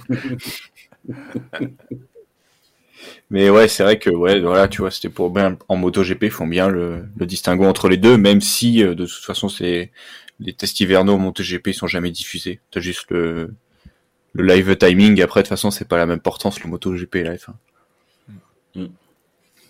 Euh, du coup, on va demander à Gargael, son petit euh, merdolino. Euh, alors, entre la vidéo d'intro de la FE, la direction de course, le shakedown de la F1, j'avais moult choix possibles, mais juste parce que ça m'a tué de rire et je pouvais. J'ai regardé la vidéo en boucle juste 200 fois. Euh, je vais voter pour ce jeune influenceur monégasque. Frérot, c'est aberrant. Euh, la voiture, elle est préparée par ABT. Donc, euh, Grinardo Merdolino. Si, je crois que je vais le repeindre en gris la prochaine fois. Grinardo, s'il te plaît. Attendez, parce que du Oh qui en a une très bonne aussi. Hop. Eh C'est pas Adi Brillant là-bas Parce qu'on dirait qu'il fait sa vie. C'est pas la Renault de cheveux là-bas C'est pas du Grinardo. D'ailleurs, vous avez remarqué que plein de MotoGP sont en Grinardo d'ailleurs pour les essais Grinardo. Mais par contre, il faudrait, il faudrait peut-être l'appeler GMK parce que quand Mercedes va dévoiler sa bagnole, oh, Grinardo Donc, ils ont copié Audi. Incroyable Ah bah non, il dira qu'ils ont copié Renault, du coup. Suis, hein, ouais. C'était pas, c'était pas les flèches d'argent, c'est les flèches Nardo, c'est pas pareil. Pardon. Il y a Nola qui dit Renault de chevaux à BT Stage en Nardo Edition. Quel enfer. Oh, voilà, ABT, ça, ça, voilà, ça, ça, ça quand même. Je me rappellerai toujours de- Ah d'un oui. de mes potes qui regarde la Formule 2, qui Pauvre. voit les noms sur le côté à gauche et qui. qui voit vert, DAC. je- Ah, mais. ABT, c'est qui? ABT, je suis bah apte. Lui a son nom entier si tu veux. donc. Michael, Michael, si tu connais pas, il a fait aussi une vidéo avec Dominique Chapat où il a quand même dit euh, ABT. Et il a dit c'est comme ça qu'on dit ABT. Euh, Dominique Chapat dit non, non, je crois que c'est apte qu'on dit. Ah d'accord, bon, mais moi je dis ABT. Oh, ben, pardon. Excuse-nous. Ça, ça me... Non, mais ça, ça me rappelle une de mes profs qui, qui un jour fait Michael. Je fais, oui, ça, ça se prononce euh, Michael.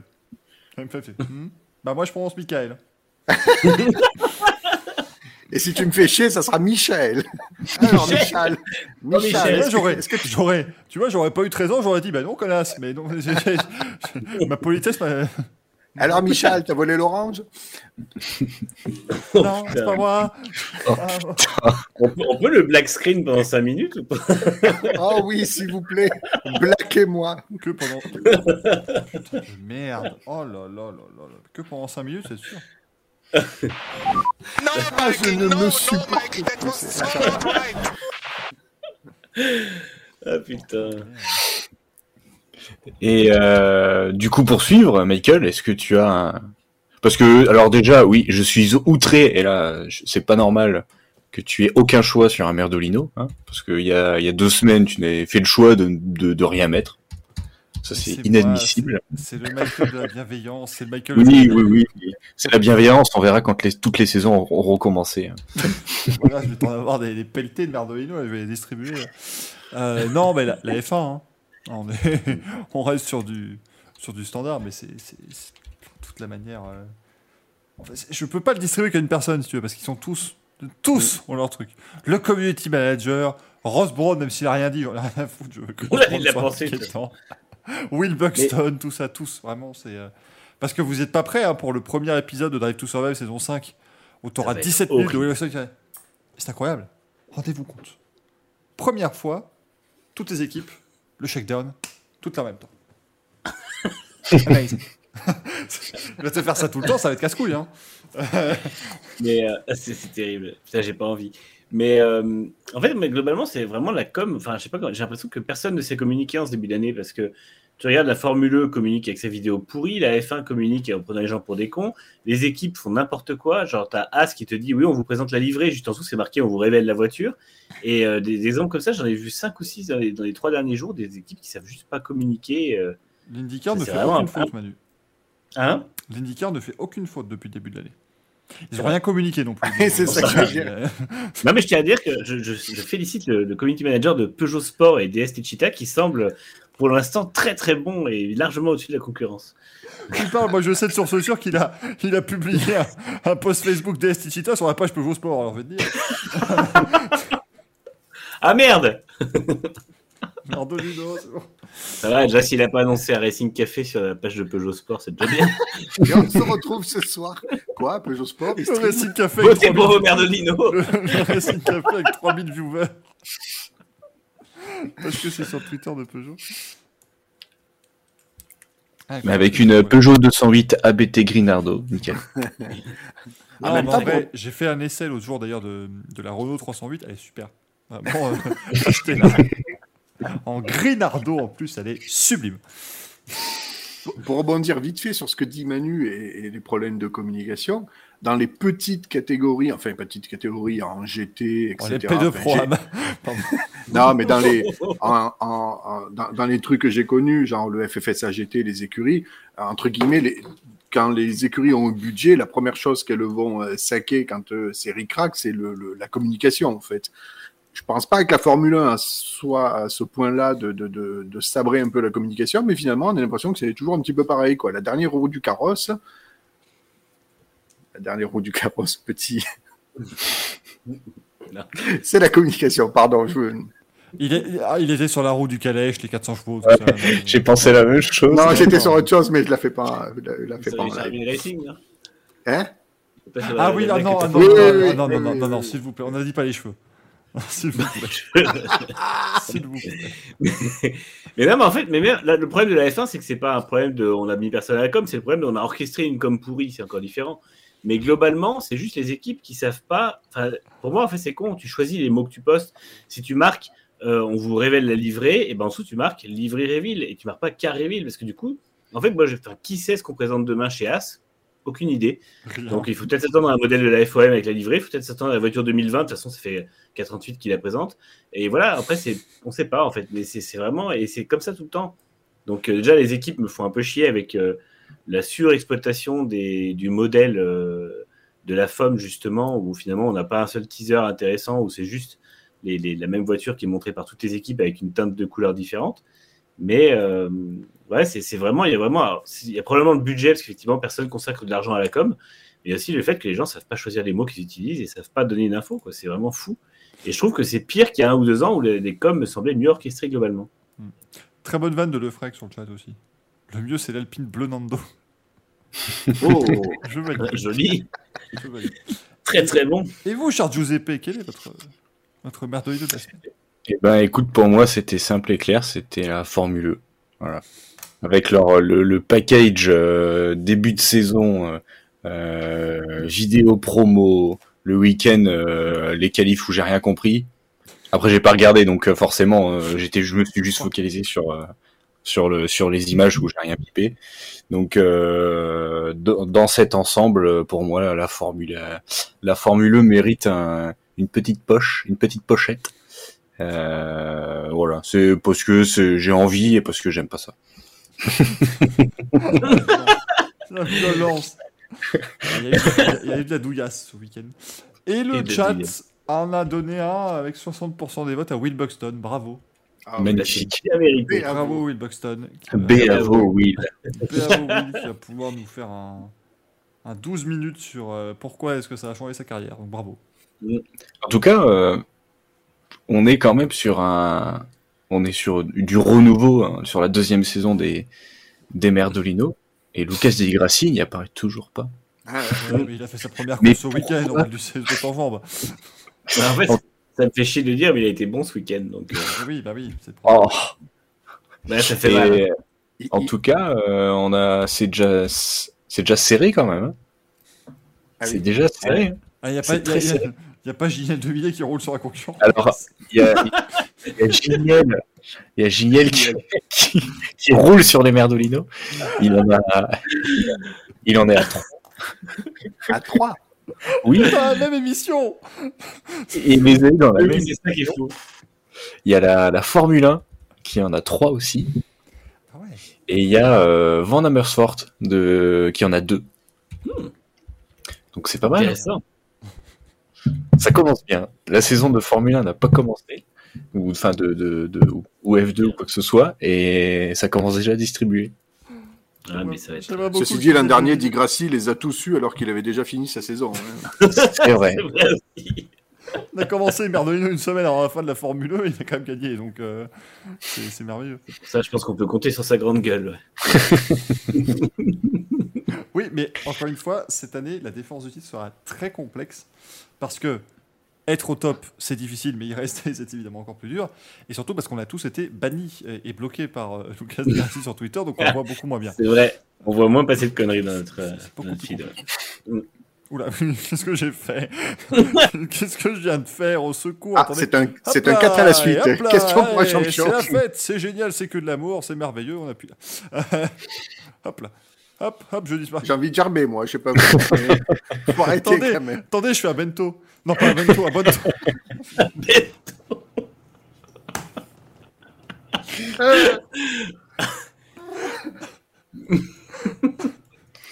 Mais merde, t'étais où toi, je vous épais Giuseppe était à côté de toi et moi j'étais Ah, à, droite. Oh mais- j'ai envie de vomir, sérieusement.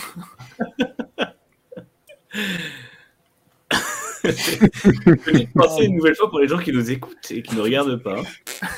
Tu as rien compris qu'on fait maintenant parce que ça parle de bento, mais. Ah là là, bah merci beaucoup en tout cas, Giuseppe, pour euh, ce, Mais avec plaisir. ce point comme toujours très divertissant. C'est le moment de l'émission, vous pouvez partir maintenant, bien évidemment. Non, non, restez, restez, parce qu'on va, on va parler de news, évidemment, on va faire un petit tour par tout ça, on va surtout vous dire ce qui va se passer ce week-end, c'est parti. Et oui, parce qu'on va commencer les news par le programme du week-end, comme on fait habituellement, et ben un, un joli programme ce week-end, très clairement. Euh, merci le breton pour les 20 bits, ça n'arrête pas de rebondir. Euh, mais du coup, eh bien, ce week-end, c'est la Race of Champions. Le retour. La Race of Champions 2, le retour de la vengeance. Euh, et puis cette année, ils se sont dit, eh ben, vous savez quoi? Vous faites chier avec vos histoires de Covid, on peut pas faire dans des stades, dans machin. Eh ben, on va aller dans du... On va aller en Suède, dans la neige. Voilà. Il y aura personne, ce sera sur un lac gelé. Enfin, sur, sur une mer gelée. Et puis voilà. Et donc, c'est le grand retour de la Race of Champions, il était temps. Parce qu'il n'y en a plus depuis 2019, je crois. hein. Du coup, ils ont pas. La dernière fois, c'était au Mexique, ouais. D'ailleurs, c'est toujours Benito Guerra, le champion en titre, du coup. Oui. Et pour ceux qui ne savent pas, ben, allez chercher sur Wikipédia qui est ce pilote. Parce que c'est pas ici qu'on va vous le dire, hein, très clairement. Euh, mais est-ce qu'il- mais est là? Oui, yes, allez, oui, oui. Ah, Benito Guerra va quand même venir. euh, voilà. euh, Mais il, il, Défendre pré- il sa représente les, les e-sporters encore, non? C'est pas ça? Il euh, n'était pas dans l'équipe e-sport, lui? pardon, Il me semble, oui. Pardon Manu, est-ce que, est-ce que tu viens de dire e-sporteur? Parce que là, Moi, je sais pas comment on dit, moi. Sim racer, e-sporter. L'e-sportiste là, il est où là Et il, il se porte bien aussi. Ah ben, Oh, c'est un, merde. Me- c'est un Mexicain. Hein. Ben, il mange, hein. Oh putain, on attendait la chute. Il n'y en a pas. C'est vrai parce que le mec il te dit. C'est un Mexicain. Et au début, je me dis tête, ah oui, donc c'est complètement raciste, mais je vois pas du tout. Puis après, bah il mange bien, hein. c'est complètement raciste. Donc on y est. C'est vraiment, il n'y a pas de. Il a rien eu de, de problématique, quoi. C'est. euh, Attends, Est-ce que, est-ce que tu, est-ce que tu m'as déjà vu une fois rattraper une de mes conneries? Enfin, je sais pas. C'est. Ah non, mais là, c'est c'est prodigieux. Est-ce que tu Euh. crois que tu pourras éditer le silence au montage avant de mettre la vidéo en ligne? Parce que ça a été très long. Là, t'as tous les gens dans leur C3 qui vont dire bah, bah merde, euh, AirPlay, ça marche, Spotify a planté. Spotify marche plus, qu'est-ce que c'est que ce bordel C'est- Apple CarPlay qui marche pas ou quoi Non, non, c'est- merveilleux. Oh putain. Euh, donc oui, c'était complètement, euh, complètement terrible. Euh, du coup, on a ce week-end Sébastien Vettel, Mick Schumacher qui seront là, Valtteri Bottas, le grand favori hein, sur la neige, euh, Mika Hakkinen, Sébastien Loeb. De toute façon, qu'il en peut plus faire le grand écart entre les différentes choses qu'il fait. L'homme qui fera équipe avec Didier Auriol pour l'équipe de France. Eh oui, eh oui, Didier Auriol, c'est formidable. Champion du monde 172 ans 94. à deux. Et Didier Auriol, 4 victoires quand même hein, à la Rock. Colton Herta. Oui, mais c'était l'époque où c'était en- au Canaille. Oui. Oui. C'était la fameuse Race c'est- tout avec des pilotes de rallye, parce que de toute façon c'était spécial de rallye. euh, T'avais Colton, t'as Colton Herta qui sera là. L'horreur absolue. Ils ont mis. Ils ont mis des liens en fait sur le site de la Race of Champions pour que tu ailles en apprendre plus sur les différents pilotes. Donc t'as euh, Sébastien Vettel.de, Schumacher, tout ça. Colton Herta, ils ont mis un lien vers sa page sur le site de IndyCar. Même pas son Twitter ou quoi, il n'y a rien du tout. Euh, Il y aura donc Colton Herta qui remplace en fait Travis Pastrana qui s'est euh, fait quelques fractures dans un gros accident euh, euh, récemment. Il y aura Jimmy Johnson, David Coulthard. C'est à préciser, c'est un accident de base jump qu'il a, qu'il a eu. Ça Ça sera- il reste s'est ramassé. Pastrana. il s'est Attends, attends. Qui est-ce qui, rem- qui est-ce qui remplace Pastrana? Non, non, tais-toi. Non, non, non, non, non, non. Que que Pastrami soit remplacé par Colton Herta. Ah bah oui, bah, excusez-moi, mais on y est quoi. On y est, du jambon qui remplace du salami, pardon. Non, je t'ai plus, la coupe est pleine. Donc il y aura David Coulthard qui normalement devrait rester habillé parce qu'il fait quand même moins 15. Parce que fait, il y a Euh, Bottas qui est pas loin aussi. C'est vrai. Et lui, par Les mecs vont se promener cul nu dans les, dans les, dans les stands. Ah ben, je vais peut-être prendre un billet pour la Suède, moi. Euh, Il y, a, il y a Jimmy Chadwick qui sera là aussi. Mathias Ekström, qui lui aussi fait. Dakar. on Euh, non, c'est Solberg. Ekström, père et fils, putain. C'est pas, parce- c'est pas parce qu'il a 62 ans qu'il faut penser qu'il a un fils. hein. Johan Christopherson, Benito Guerra, Elio Castroneves, Tom Christensen, Oliver Solberg et Peter Solberg. Donc voilà, père et fils, euh, Gaël. Ah, voilà. peut-être pas remarqué. Ce qui est formidable, c'est qu'on rappelle qu'Oliver Solberg donc, est suédois et Peter Solberg norvégien. Rassurez-vous, c'est normal. Euh, Ah, les Rosberg avaient déjà, déjà fait pareil. hein. Timmy Hansen et Didier Auriol. Didier Auriol qui revient euh, dans mais on trouve ça très bien. Moi, je trouve ça génial. Et- On est d'accord parce que j'ai un doute sur les palmarès de, de Race of Champions. On est d'accord que la dernière fois qu'Oriol a fait une Race of Champions, c'était genre devant une Celica ou un truc comme ça. Il n'en a pas fait depuis euh, le milieu des années 90. Ah non, mais lui, il est venu, il a fini sa saison de rallye, il a, il a, pilo- il a roulé sur route ouverte jusqu'au Canaries, et puis il a fait le. il a fait la rock, hein, il y a pas de. Parce que j'ai l'impression que depuis, euh, depuis cette époque-là, il n'en avait pas fait en fait. Ah, Il n'y a pas fait une peut-être au, oui. au Stade de France?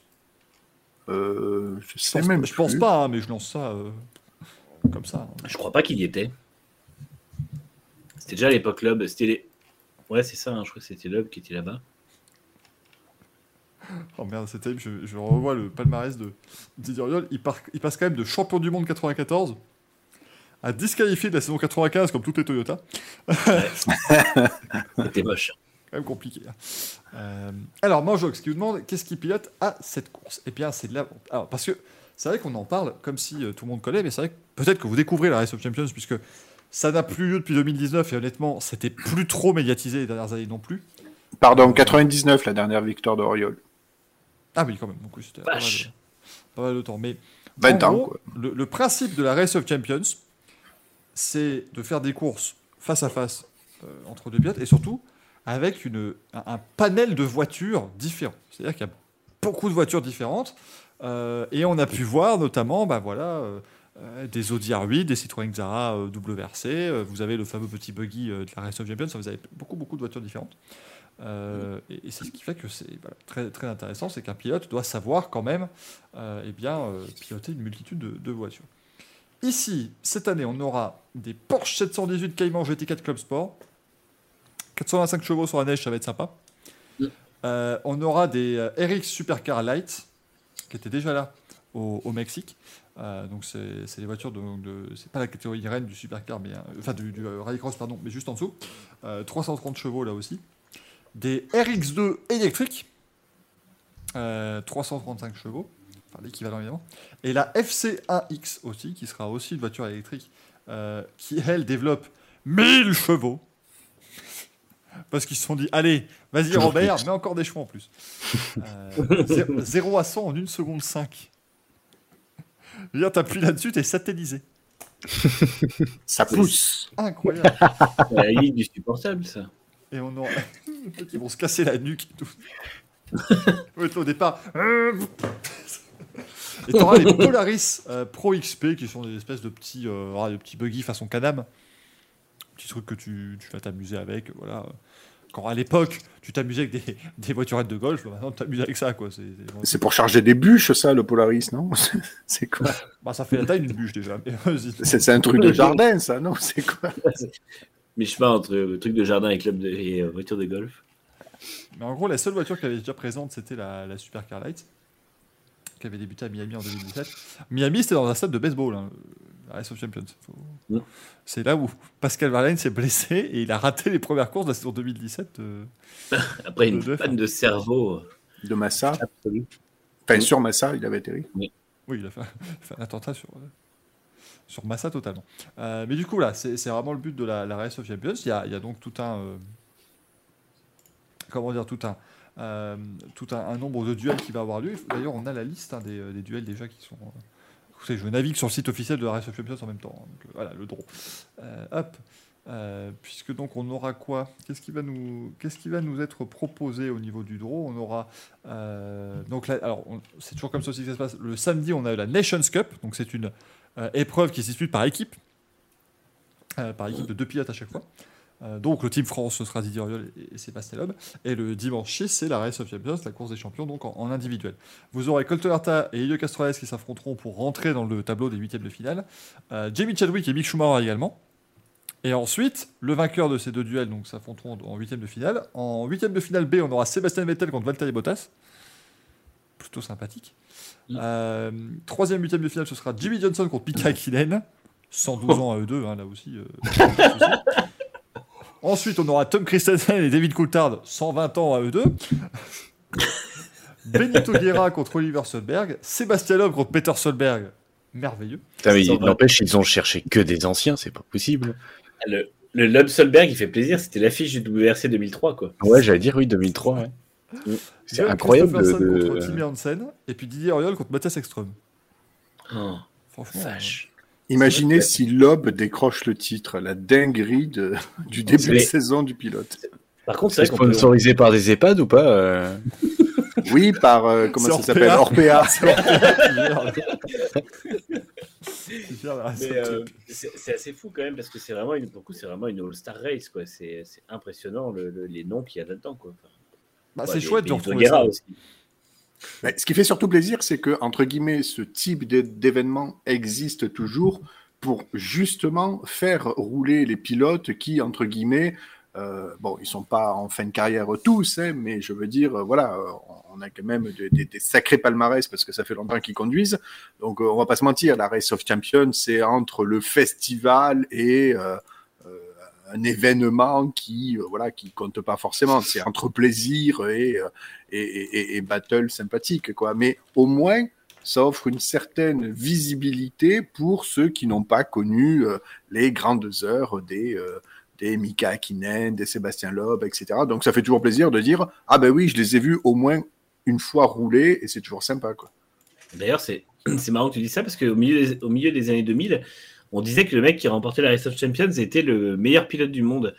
Et je- en fait, ça, c'est c'est un truc qui est mort au moment où Kovalainen l'a gagné, où tout le monde a dit ouais, en fait, c'est c'est pas possible, quoi. on peut pas, on peut pas dire ça. Non, mais C'était non, assez- c'est- assez brutal pour lui. C'est que jusqu'en 2003, c'était le truc, c'est aux îles Canaries, machin.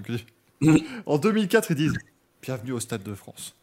On va avoir Loeb, Schumacher, machin. Les mecs, ils avaient le plus grand plateau de tous les temps. Ils disent On va élire le plus grand pilote du monde. La soirée se termine. Non. c'est faux. C'est faux. Le mec soit- est le plus grand pilote du monde avec Kiko. Bravo, bah putain. Encore mieux que, Putain, le Cast- Encore mieux que les Castrol Rankings. Le mec, est- l'organisateur, il dit putain, on a payé pour ça, vraiment? Non, mais te rends compte, t'as 80 000 spectateurs dans la salle qui. Allez, Kiko Hayen. Qui? Bah, 80 000, donc 40 000 qui prononcent mal son nom déjà, je pense. Donc, euh, Jean-Pierre Cova. Jean-Pierre Cova. Jean-Pierre. Non, mais c'est vraiment. c'était-. Alors, par contre, ce qui est chiant, j'arrive pas à retrouver sur YouTube le, le jingle de la Race of Champions. Parce que peut-être que. Vous vous rappelez pas de ce jingle qui était insupportable. Où c'était juste un mec qui répétait I'm the race leader, I'm the race. Et c'était chiant parce qu'il t'avait été à toutes les sauces, tout le temps. J'ai arrêté de regarder à cause de ça, moi, à la base. hein. Ah putain. Et aussi enfer. parce qu'une année, ils ont eu la bonne idée de faire la Race of Champions un mardi, euh, un mardi matin à Pékin. Mais ça, c'est encore. euh, c'est encore autre chose. Mais, euh, c'était- C'était en tout cas ce week-end. Alors, les horaires, je les ai pas. C'est sur Canal. Oui. Débrouillez-vous. Débrouillez-vous. voilà. Débrouillez-vous avec ça. C'est en début d'après-midi, non? Je ne sais pas. Attends, attends. J'ai posé une question, je vais tenter d'y répondre. Euh... Son canal diffuse. En tout cas, ne vous inquiétez pas, tout est organisé. Oui, tout est. Tout est... Mais L'émission a été préparée longtemps à l'avance. Est-ce que vous voulez une blague pour patienter? Non. C'est pas, c'est pas moi qui vais la raconter. Ah, Ça ira. Non, c'est à partir de midi euh, samedi. D'accord. eh ben- Et dimanche à la même heure. Donc euh, voilà. Eh ben, on se À partir de. Midi. Midi. Ah, j'ai cru minuit, j'ai dit, ils sont pas. Non, ça, ce sera le clash euh, dimanche soir à partir de minuit. Oui. euh. Eh oui, parce que il faut qu'on en parle. Parce que là. euh, Vous savez qu'on vous parle de NASCAR trois fois par an dans cette émission. on, vous Deux en fois en parle, début d'année et une fois à la fin de l'année. on vous en parle quand il y a une dinguerie, notamment. Et la dinguerie, elle y est. Puisque ce week-end, c'est la première manche de la saison 2022 de NASCAR, une manche hors championnat, qui s'appelle le Clash. Et qui a lieu sur un ovale de 400 mètres dans le stade olympique de Los Angeles. Je trouve ça extraordinaire.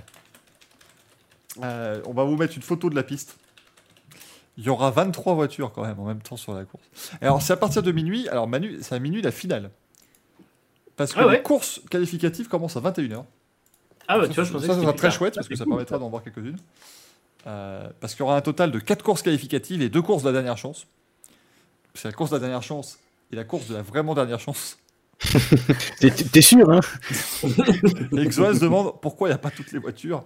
Parce que 40 bagnoles sur un ovale de 400 mètres, je suis pas sûr. Le clash, c'est les Poleman de l'année précédente, je crois. Ce fut... Ah oui, à une époque, c'était... Ah oui, non, alors ça... Il y a une... Au début, Bush, Bush, ils ont dit, OK, on va monter le Bush Clash, à prendre tous les poleman de l'année. Voilà. Vraiment les- la course des pilotes les plus rapides, et ce sera Daytona. euh, de- Et puis après, c'est devenu, ouais, alors, tous les poleman et les anciens vainqueurs, puis tous les poleman et les anciens champions. Ah oui. Puis tous les poleman, et puis Danica Patrick aussi, parce qu'on a envie qu'elle soit là. Et puis, ça s'est ouvert un peu à tout le monde. Et puis, euh, Enfin, de toute façon, Danica Patrick, c'est quand même merveilleux. Elle est arrivée première course de sa nouvelle carrière, pole position. Et ils se sont dit, ouf, allez, ça nous évite de changer les règles pour l'année prochaine. Euh, voilà, c'est devenu n'importe quoi. Et maintenant, du coup, Euh, voilà, c'est- il y aura 36 voilà, pilotes qui seront présents. Et donc, eh bien, mesdames et messieurs, voilà, le circuit. Dans le, c'est le stade qui a accueilli les Jeux Olympiques de 84 à Los Angeles. Qui accueille des matchs de NFL euh, maintenant. Alors, je crois que c'est fini d'ailleurs, non Euh, Enfin, c'est euh, les, les Rams ont déménagé, je crois, de, de stade. Oui, les Rams ont déménagé, mais les Chargers, ils y sont toujours, je crois. Ah, Ou oui, alors, d'accord, ils- oui. Parce qu'il y a deux équipes à Los Angeles. C'est vrai. Et du coup, sous la piste, il y a encore l'herbe. C'est ça qui est merveilleuse. C'est, que les mecs ont, ont construit le circuit sur le terrain de NFL, ils l'ont pas retiré. Euh, et effectivement, il n'y a pas de stand, Manjox. Parce qu'on ne fera pas d'arrêt pendant cette course. Euh, ce seront des courses très compactes. Il y aura des essais libres de 8 minutes pour chaque groupe. Ce seront 8 minutes d'essais libres. Après, il y aura des qualifs. Enfin, ce sera une dinguerie totale. Et pour vous dire, il y aura un concert à la mi-temps. C'est littéralement le Super Bowl font. Concert à la mi-temps. Oui, parce qu'ils vont faire une, une première partie de course, ils vont s'arrêter, il y aura Ice Cube qui va venir faire un concert, et ils vont repartir derrière. Ice Cube dans un ovale, c'est original. Puis au, puis au soleil, il risquerait de fondre. J'espère qu'il y aura.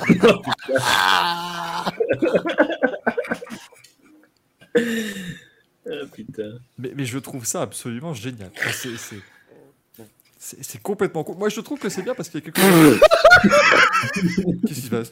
Que- Pourquoi il est en- C'est vraiment si drôle la blague Je crois que c'est la blague de Ice Cube qui l'a qui l'a tué. J'en suis pas mécontent. Mais il y a quelques années, en fait, ils ont organisé un match de football américain sur le circuit de Bristol. Et donc là, on fait un peu l'inverse. Euh, écoute, car pourquoi ils font pas une course de F1 sur ce circuit? Parce qu'avec la longueur actuelle des Formule 1, tu mets les roues avant dans le premier virage et les roues arrière dans le dernier, tu vois, si tu veux. Alors, Laurentin qui nous demande, c'est diffusé en France Oui, la NASCAR est diffusée en France sur Automoto, la chaîne, depuis maintenant pff, 25 ans, avec Pat et Phil, bien évidemment. Euh, mais par contre, le clash n'est pas diffusé en direct. hein. Euh, ce sera diffusé en, en différé, mais rassurez-vous, J'ai pas de sur. Motorsport Streams sur Reddit et il y aura tout ce qu'il faut. Qu'est-ce qu'il a de montré, lui Il fait une blague de merde, enchaîne, enchaîne. Putain, merde, j'en suis déçu. J'en suis vraiment déçu, merde. Ah, pas de. Ah non, ah non, ah non, non, non. Ah non. Vas-y. Et en fait, ce qui est terrible, c'est que Gaël, tu l'as depuis que tu te dis un jour on va parler de profondeur, tu sais, tu sais, tu sais que tu m'as dit tout à l'heure que si je prononçais Simon Jean-Joseph, eh ben si tu prononçais pas tes fils, moi j'avais ma pâte de fruits qui était là, qui était prête. Tu vois, moi j'avais autre chose, j'avais pâté film. Et moi après, c'est autre chose. C'est tout aussi Film.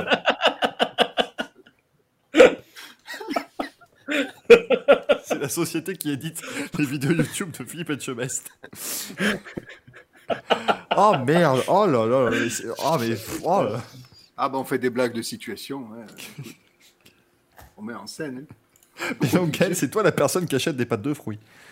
Je suis la seule en France. Bah oui, c'est pour ça que je me demandais.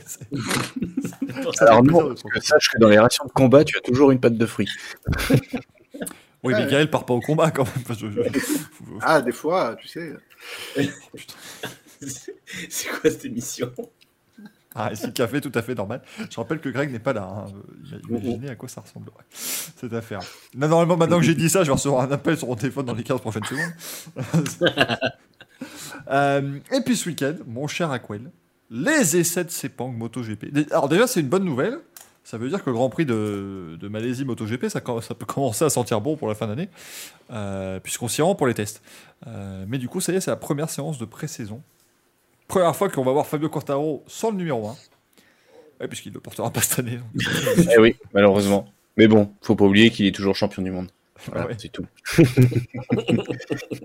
Mais oui, non, ça va être sympa. Tout le monde va se retrouver. Ça va tester des bécanes. euh, on a j'ai hâte de voir ce que ce que les écuries vont proposer pour euh, Yamaha, euh, Suzuki et Honda, parce que c'est vrai qu'ils sont assez euh, ils sont assez discrets toujours sur les sur la communication de leurs bécanes, alors que Ducati aime bien un peu balancer euh, des infos. Donc ça va être intéressant à voir. Franchement, ça va être sympa. Qui arrive encore. Non, mais moi j'en ai marre. À un moment donné, moi j'en peux plus. C'est-à-dire que. euh, des fois, vous me voyez dans le chat euh, en train de regarder mon téléphone pendant une émission. Voilà. Des, des fois, bah, c'est des messages intéressants. Des fois, je re- c'est con, mais des fois, je reçois des mails de la vraie vie. Donc, je, voilà, je dois parfois T'as regarder. envoyé. Et des fois, je reçois des, des notifs. Reçois des de, conversations Twitter, parce que j'en ai maintenant 18 000, hein, évidemment. Et, là, eh ben, j'ai reçu j'ai reçu ça. Alors, attendez, je vais faire l'autofocus qui est pas du tout auto, évidemment. Voilà. Et donc voilà, c'est donc évidemment, vous vous rendez compte que euh, l'émission n'intéresse pas du tout Gaël. Hein. Puisqu'il préfère nous envoyer des montages photos complètement, euh, complètement chialés. Euh, putain de merde.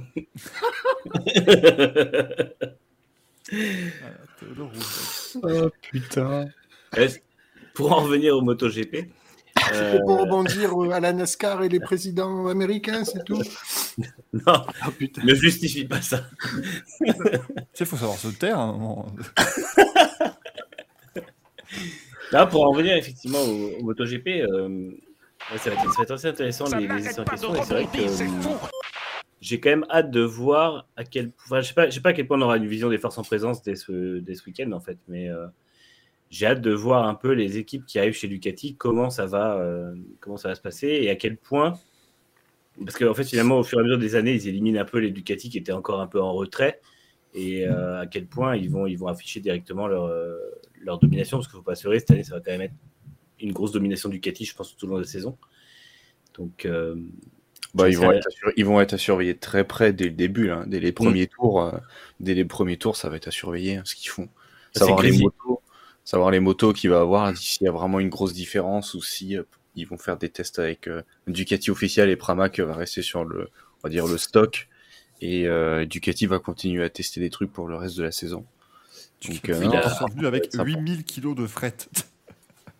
Et D'ailleurs, c'était Honda qui, Honda qui avait du, du retard sur son fret. Ah, c'est La HRC, ils avaient, ils avaient eu des containers en retard, j'ai vu ça, ouais. Et finalement, c'est arrivé en temps en heure, ils ont pu monter les motos. déjà- Mais euh, putain, la, la GP22, elle est d'une violence visuellement. euh, tu sens que c'est. euh, Ah, c'est un monstre. hein. Ils affinent chaque année le- le- les recherches aéro et tout ça, mais la, la moto prend de plus en plus de. Et j'ai l'impression qu'elle est de plus en plus longue.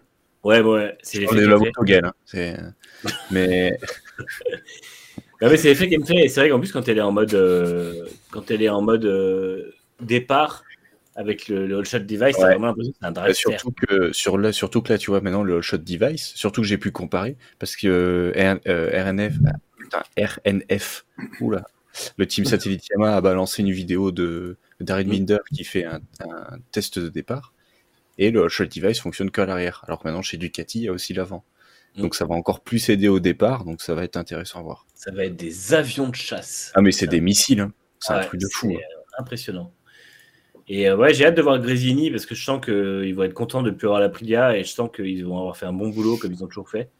Et, Oui. euh, j'ai l'impression qu'ils vont être, enfin notamment pour Pramac, ça va être l'équipe à surveiller parce que je pense que Grésini n'hésitera pas une seule seconde à devenir l'équipe numéro 2 chez Ducati. Et euh, Mm.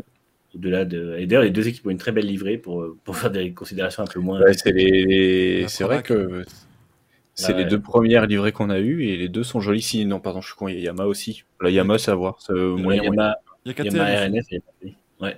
C'est RNF. Oui, bon, KTM. Au KTM, bon, ouais, on a mis du blanc comme à l'époque et puis c'est tout. Tech 3 est joli, hein. Tech 3, le orange fluo. Ouais, mais du coup, eh, eh, KTM, euh, du coup, peut-être que, voilà, euh, peut-être que sur la F1, il y aura aussi du blanc autour du Red Bull. Ça va peut-être changer. Je suis pas sûr parce que les, les premières coms qu'on a eues, notamment la présentation de casque de Verstappen, il a toujours le, le- le logo à l'ancienne. Donc, euh. Oui, Ah, bah c'est- merde. Moi, j'aimerais bien que ça revienne le blanc. En même temps, il y a encore les logos Honda, alors peut-être qu'ils vont changer, hein, je sais pas. Oui, mais en même temps, t- 95% des gens de chez Red Bull Powertrain sont des gens de chez Honda. Donc, c'est pas faux. c'est pas, C'est pas faux. c'est pas bien gênant. Euh, mais c'est vrai que ça va être très intéressant. Il y aura encore une séance à- au Qatar, hein, je pense. euh. Oui, c'est Ah, ça, c'est ouais. ça, Il y a une. euh, je crois que c'est le week-end du 20. Si je dis juste pas de bêtises. le- Du 20 février et après ils attaquent la... le championnat le 6. 6 mars, donc c'est un peu plus tôt que d'habitude, ça c'est assez positif aussi. Mm. Euh, d'avoir ce début de saison de MotoGP. Parce que oui, ça va commencer à, venir, hein, tout ça, puisqu'on vous rappelle, l'IndyCar commence le 27 février, euh, la moto le 6 mars, voilà, ça va tranquillement arriver. Euh, on va plutôt bien, bien s'amuser avec, avec tout ça. Et donc ce sera à suivre ce week-end, donc ces essais ici, du côté de, de Sepang. Au niveau des news, messieurs, là on va essayer de les faire rapidement, donc normalement dans 45 minutes on aura fini. Euh, c'est comme d'habitude. Euh, mais donc, bon, bah, les essais de Barcelone, vous avez compris que ce sera euh, quasiment à huis clos. hein, voilà, bon, on va pas. on va pas en faire tout un, tout un fromage. On a bien compris euh, ce qu'on en a dit tout à l'heure de, de ce shakedown. Parce que arrêtez de nous faire chier. Euh, les shakedowns, c'était toujours privé. Alors maintenant, vous les avez tous en même temps. Euh, voilà. hein.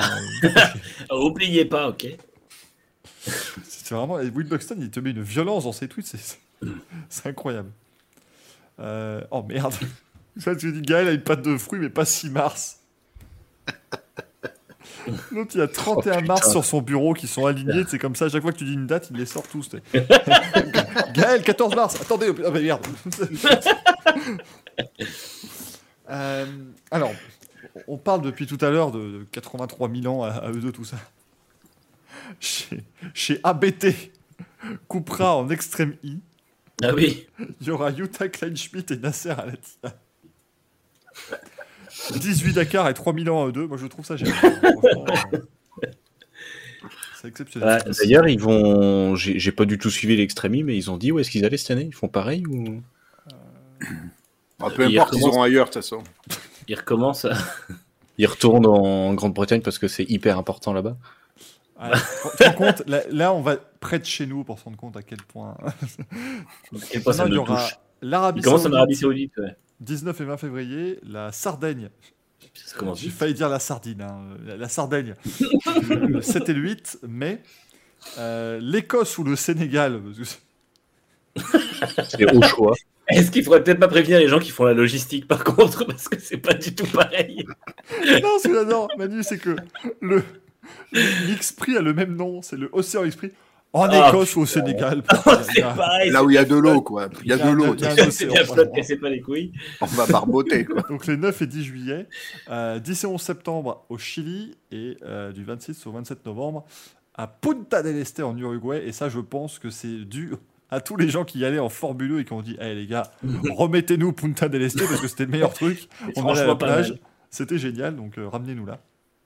Euh, et il y aura ben, globalement les mêmes équipes. Il y aura McLaren en plus, avec Emma, Emma Gilmour et, et Tanner Faust. Euh, En fait, pour l'instant, on connaît tous les équipeurs. Donc, on les Veloce, ce sera euh, Christine GZ, la Christine Giampaoli Zonka, qui fera équipe avec Lance Woolridge. Chez Genesis Andretti United Extremi. Putain, ça devient de plus en plus long. On a gardé Katie Mullings et Timmy Hansen, qui ont fait une très belle saison En, saison 1. Euh, chez X44, les carrières de Lewis Hamilton, on aura toujours Christian Gutiérrez et Sébastien Loeb. Euh, chez Sainz, on aura toujours Carlos Sainz et Leia Sainz. Ça, ça ne change pas non plus. Donc McLaren et Magilmour et Tanner Faust. Et donc chez APT Cupra, euh, Utah Kleinschmidt, Nasser Al-Attiyah. Et chez Rosberg, on ne sait pas. L'écurie champion en titre, on ne sait pas encore techniquement quels seront leurs pilotes. Mais ça devrait rester penser que euh, euh, et. Christopherson. Bah oui. pas vu, vu les performances des deux, il n'y a pas de raison de changer. Il n'y a clairement pas, de, voilà, clairement pas de raison de faire autre chose. Euh, donc euh, ça, ce sera en tout cas, moi, le, le duo Klein-Schmidt à la tia, j'aime beaucoup. hein. Mm. J'ai hâte de voir ça. On a eu euh, la liste des engagés du LM, enfin du, euh, de, de Séverine, pardonnez-moi, en, en, en WEC. Et c'est là qu'on a appris eh bien, que Sébastien Augier fera la saison complète en LMP2 chez Richard Mille, avec Lilo Wadou et Charles Milesi. Donc ça, franchement, euh, un très joli trio. C'est énorme parce que les photos de promo, t'as vraiment l'impression que c'est un père et ses deux gosses. C'est incroyable. Elles sont géniales, les photos. Au niveau de l'âge, ça peut. Ah ouais, c'est ça, ouais, non, mais c'est vraiment super drôle. Quoi. Mais euh, après, c'est euh, ouais, c'est un, enfin, un trio assez vraiment intéressant pour le coup. Parce que déjà, c'est cool pour Charles Milesi, parce que j'avais peur qu'ils soient un peu oubliés de Toyota, vu qu'ils avaient Ogier en, justement en, entre guillemets en tête d'affiche. Et c'est vrai que du coup, c'est bien qu'il ait trouvé une, une, une équipe où atterrir. Et puis, bah, c'est vrai que le, le trio va être vraiment intéressant. Quoi, donc, euh, ça va être Et pas il, mal. ouais. il roulera au Mans, Ogier. Eh oui, Mm. il fera donc les, les 24 heures du Mans avec cette euh, très jolie voiture. Papa, et, papa surveille le phare et les, les- les enfants sont là. C'est assez extraordinaire. Euh, alors, il y a quelqu'un qui me dit par contre, au niveau du baquet, c'est pas compliqué à faire de taille gabarit. Non, puisqu'ils ont des, des inserts. Ouais, ils ont chacun leur baquet ouais, qui mesure. s'amène, euh, qui pose dans le siège. En gros, le plus grand des pilotes moule le baquet pour tout le monde, et puis les autres, ils moulent un insert. Et ils vont euh, mettre leur, euh, leur insert. Je sais, mais pour la distance pédale. Ben, en fait, non, parce que tu mets les pédales à une certaine distance, et comme l'insert va te mettre plus en avant ou en arrière, de toute façon, ça se. Ah, puis sinon, tu fais pas chier, tu tires le levier. tu tires le levier comme dans, comme dans ta C4 et tu ramènes les pédales. Voilà. Il y a dans ces conneries. donné, tu le, le volant en hauteur et en profondeur, et puis voilà. Mais c'est chouette de voir Sébastien Ogier là, et puis c'est bien. C'est bien de le mettre en LMP2, comme ça il pourra se faire les, euh, se faire les dents pendant une saison, et peut-être aller euh, chez Toyota euh, dans le futur, en, en hypercar. En tout cas, là, c'est c'est très malin de, de voir ça. Euh, alors, on a, on a maintenant, parce que les, les, les écuries de NASCAR, c'est plus vraiment des équipes de sport auto maintenant, c'est des trucs complètement fous. On rappelle, Pitbull a une équipe, hein, euh, on en a Michael Jordan aussi, Floyd Mayweather aussi maintenant. Le boxeur Ah, Floyd et, Mayweather. Donc, euh, Et alors, les couleurs de la bagnole, c'est complètement ouf. hein, la- la Et puis le nom de les- l'é- le nom de l'écurie aussi. Bah, The Ouais. Money, ouais, c'est bah, c'est normal. Money étant euh, Mayweather, c'est Money Mayweather, c'est normal. C'est Ouais. son surnom, de Money Racing Team, mais du coup, il, la voiture, c'est, excuse-moi, mais c'est, une licorne qui a pété, quoi. Enfin, je, je- À moment donné, t'as 18 couleurs et des paillettes. Donc, euh, on y est, il n'y a pas de. C'est, c'est Casse Grana qui sera leur pilote, mais regardez-moi ça. Je pense qu'on tient à la phrase de l'émission.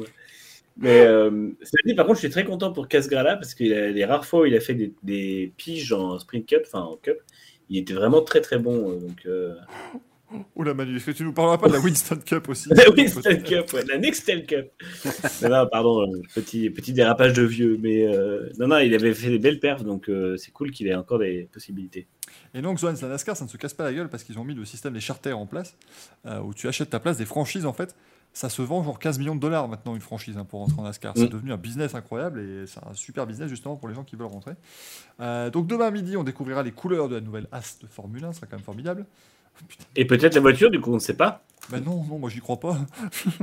Non, non, non. Est-ce qu'on. Oui, est-ce Dave Murray, c'est Pastrana qui a une voiture dégueulasse comme ça aussi. Oui, oui, oui. Oui, c'est Totalement. vrai, en, en rallycross. En Nation... Non, non, en Nationwide Xfinity, toute la clique, là, il faisait de la, il faisait Ah de la oui, NASCAR, oui, Gaël. oui. Il faisait de la NASCAR. Oui, oui, oui. Même qu'à un moment, il y a eu un crash devant lui et tout ce qu'il a dit à la radio, c'était Wow, that was so sick! Wow! Le mec, il était. C'était Jack. Ah, bah lui, de toute façon, c'est une vision particulière du sport auto. Euh, Aston Martin signe donc avec Aramco pour créer le Aston Martin Aramco Cognizant Formula One Team. J'en peux plus de ce nom de ces morts. C'est vrai. Alors, ça, Gaël. Franchement, c'est vrai. Euh, Vas-y, euh, quoi. Non, non, mais c'est aberrant. C'est euh, déjà Aramco. L'an dernier, nous ont vendu, nous ont vendu euh, l'espèce de truc genre oui, on signe avec Cognizant parce que comme ça, c'est un truc qui permet, c'est un sponsor, une entreprise qui est, qui est durable et machin. Et là, on nous il sort Aramco. Oui, alors c'est une entreprise qui est durable et tout ça, mais fermez-la. Euh, vous signez avec Aramco. Signer avec Aramco, c'est bien, mais arrêtez de me faire croire qu'Aramco est une entreprise durable. C'est l'entreprise la plus polluante au monde. C'est arrêtez de communiquer là-dessus. La voiture elle sera verte. donc, coup, pollue elle- sur le long terme, c'est tout. Mais oui, non, mais moi, ça Ouais, m'énerve, euh, Manu. euh, si, c'est une entreprise durable. Dans 25 ans, elle sera encore là. Voilà. Ouais, c'est ça, c'est durable. Mais non, mais en fait, c'est chiant parce que la voiture va être verte, du coup, ils vont pouvoir communiquer à fond là-dessus. Genre, oh, vous avez vu, elle est propre. Non, enfin, au bout d'un moment, c'est Aramco, donc c'est bon, calmez-vous. Ah, ils vont faire la com. C'est comme Top Gear à l'époque quand ils faisaient les tests. Ouais, c'est peut-être- Ouais. et Quand ils disaient, ah ouais, on n'arrête pas de nous dire qu'on teste que des hypercars. Donc euh, voilà, maintenant on va tester une voiture normale. Et t'avais les Twingo rouges. Est-elle verte? Non, elle est rouge. et ben, Aston, ils vont faire oui, elle est verte. C'est ça. C'est une voiture verte, tout à fait. Le seul espoir que j'ai, c'est qu'ils reprennent la livrée euh, Jordan 1991, puisqu'ils ont toutes les couleurs maintenant euh, disponibles Bah oui. dans, leur, dans leur gamme. Et non, Ah parce oui, qu'ils oui. vont signer à trois jours au début de la saison un sponsor jaune. Et euh, elle sera dégueulasse. Avec PWT qui va aussi venir. Euh, alors, bravo Gaël qui m'a sorti une. Il nous a sorti une news là. Jos Verstappen. Ah oui. On s'est pas trompé de prénom. Hein. Jos Verstappen va participer avec une Citroën C3 au championnat de Belgique des rallyes. Enfin, en tout cas, au manche inaugural, au, au, au Von Aspengao le 26 février prochain et au South Belgian Rally le 19 mars. Oui, parce qu'en en Belgique, les rallyes se disputent sur un jour. hein. Euh, voilà, il y a des, des rallyes comme ça sur un jour. Euh, mais voilà, il va. Jos Verstappen, pour- pourquoi pas? J'espère en tout cas qu'il va, il va pas taper. Un peu. Et Caramio Brio, en même temps qu'il nous met, il va frapper un grand coup. Donc, au moins, Très bon. on, Très se, bon. on se comprend, ça fait plaisir. Euh, blague à part, on ne pas des violences Ça conjugales. bien n'arrête pas de rebondir, c'est fou Mais non. Mais comment voulez-vous que je fasse une émission normale où je dis je rigole pas des violences conjugales pendant derrière t'as un mec qui fait ça n'arrête pas de rebondir c'est fou c'est pas possible de faire une émission sérieuse c'est incroyable Euh, donc Masashi Yamamoto qui va rejoindre Red Bull Powertrain, c'est comme la moitié du, du staff Honda de toute façon. Donc voilà, Oui, hein, ils peuvent le rebattre du Honda le moteur. hein, De toute façon, je suis quasiment sûr qu'en fait, dans deux, dans deux mois, on va dire Ouais, en fait, finalement, c'est bon. euh, Honda continue de- d'exploiter le bâtiment Red Bull Powertrains. En fait, ils auront juste décalé l'usine de Sakura à Milton Keynes. Et puis voilà, parce qu'en fait, finalement, ils se, rendent, ils se rendent compte que quitter la F1, c'était con. Et, euh, Non, et ça là, ils sont en pourparlers. Ça, ça va être Red Bull Powertrain, déménage à Sakura. c'est ça. Et ils sont en pourparlers avec, euh, avec euh, Red Bull pour leur fournir les moteurs de manière officielle jusqu'en 2025, avant que Red Bull prenne vraiment la main euh, en 2026 en tant que motoriste. En fait. Mais Donc, euh, cette année, cette année, ça sera fun chez Powertrain. Tous les ingénieurs, ils vont avoir des chemises Honda Racing, quoi. Ils vont pas leur Ouais, faire mais- des, des chemises Robert, euh, Powertrain. Il y aura Ah, pas ils, vont faire des, ils vont mettre des stickers comme, euh, voilà, comme tu fais. des stickers en plus, voilà, c'est bon, ça coûte moins cher.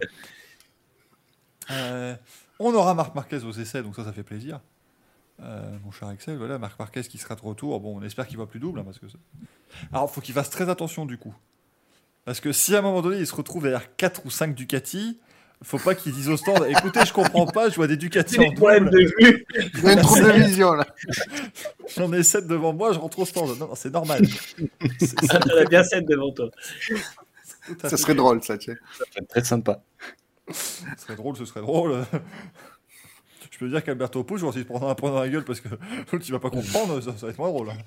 Euh, et puis donc, euh, le retour du Grand Prix de Pau, ça, ça fait plaisir quand même, puisqu'on aura plein de catégories euh, de nouveau au Grand Prix de Pau, euh, espèce de festival de la course. WTCR, Retour du. WTCR. Ouais. Oui, avec également le TCR, donc le pur TCR avec les voitures électriques. la- Attention à la F4 safety car. Et l'Euro Formula. ah bah, Franz Exler, il s'en souvient de celle-là. Euh, Ah. ce fut compliqué. Et en plus, on aura également le classique Grand Prix, donc le, le course historique, parce qu'on rappelle, dans le Racing Café, on fait la promo des courses historiques et des manches de, championnat pour véhicules historiques de compétition, parce que ça reste génial. C'est juste dommage qu'ils fassent pas ça en moto aussi, mais je les comprends. Ouais, c'est clair. C'est vrai qu'il faut être taré pour rouler avec une moto aujourd'hui. Alors imagine. avec une Et le Grand Prix de Pau qui devient euh, Agostini gagner tout serait compliqué. Dis-nous, Ga- Gargaël. Grand Prix de Pau. Merci. Grand Prix de Pau qui est un espèce de festival aussi. Il y aura toutes les catégories. Il y a la Euro Formula Open. La Je, F4, je rêve, euh, vous êtes littéralement en train de dire ce que je viens de dire. il y Ce a- que tu viens de dire, oui. Ça, hein. Donc il ne t'écoute pas. Non, non, non, non. T'as juste oublié le passage sur le, le, le fait que c'est, entre guillemets, le Grand Prix reste, mais ça devient un peu un festival et ils vont énormément communiquer sur euh, le- les nouvelles énergies, neutralité carbone, etc. Il y aura la mission H24 en démonstration. euh, il y aura plein de trucs euh, thématisés autour des nouvelles énergies et la neutralité carbone. par Aramco? Oui, probablement. oui. Ce sera marqué hybride avec un Y en forme d'éclair et du coup ce sera hyper propre. Ce sera bien. Oh là là, putain de merde. Ah, le niveau Ah, de sarcasme dans cette émission. Ah, c'est bon, c'est bon. mecs, ils vont commencer à écrire. Mais violence. Ils n'aiment pas le sport auto, ces gens. c'est ça. Regarde-moi ça, tous ces, tous ces Formule X. Euh, mais du coup, voilà, mesdames et messieurs, bon, euh, pas mal de petites news très sympathiques. Mais c'est chouette de retrouver le Grand Prix de Pau parce que ça reste vraiment une très très belle, euh, très très belle compétition ici et ça fait. ça fait Et le plaisir. dernier, dernier vainqueur en titre, c'est toujours Billy Monger. C'est vrai, bah oui, bah oui, parce que oui, ça c'était le truc, oui, ça c'était quand même extraordinaire. T'avais à peu près 14 courses de F3 sur le week-end, mais c'était le vainqueur de la dernière qui était le vainqueur du Grand Prix de Pau, quoi. C'est mec qui pouvait faire. Et d'ailleurs, c'est un peu ce qu'avait fait Billy Munger, c'était genre 18ème les deux premières, et puis il gagne la dernière sur un pari pas possible, et voilà, il est vainqueur du Grand Prix de Pau. C'est pourquoi Sous la pluie. Sous Sous la la pluie, on le rappelle. Euh, Mais il était resté en slick, non? C'était ça le, le Euh, non, non, c'est simplement le que les premiers et deuxièmes s'étaient crachés en fait. Les deux pilotes Red Bull Junior Team se sont foutus au tas Mhm. et du coup ça a fait euh, Monger, euh, un Danois, je ne me rappelle pas, et Yuki Tsunoda qui était troisième. C'était Michael Janssen, le Danois. Je me rappelle pas. mais- Euh, C'est Tom va- Christensen, je sais pas ce que je sais pas qui Ouais, c'est. c'est ça. Jeu de loup. Euh, messieurs, on va répondre à vos questions. Et vous avez été, enfin messieurs, mesdames et messieurs, vous avez été très nombreux à nous en poser. C'est parti pour le courrier des viewers. Oh, quelle madame Alors Romain qui nous demande aussi dans le chat maintenant, il y a Macao cette année, il y a eu Macao l'an dernier aussi. hein. C'est juste qu'il n'y avait pas de, de pilotes internationaux, mais... Ou très peu, parce que c'était compliqué avec le, Covid. Euh, première question qui nous vient de Rallye 50. Est-ce qu'un jour des abonnés seront invités à participer au Racing Café? Alors, vu le bordel pas possible que c'est déjà maintenant, je n'ose imaginer si on vous invite en plus. Mais pourquoi pas on, on travaille peut-être qu'un jour, il y aura une, une période où vous pourrez peut-être directement poser vos questions dans le, rallye, dans le rallye des viewers. Dans le courrier des viewers. On va également organiser un rallye des viewers. en gros, ce sera un rassemblement sur un parking d'Auchan un dimanche matin. Euh, vous amènerez vos plus belles caisses et puis voilà, on fera, on fera un événement. Alors, assaut merguez, quoi. Voilà, exactement. Le merguez café sera. Euh, et puis, euh, vous pourrez faire des photos avec moi et avec toute l'équipe du Racing Café. Euh, ça coûtera que 45 euros. Tous les profits seront renversés à la fondation La fondation. Donc à un moment donné, euh, ça me semble pas mal. Très clair. Euh, Sur le parking des singes. Pardon. Il y aura Marc Lavoine qui sera là.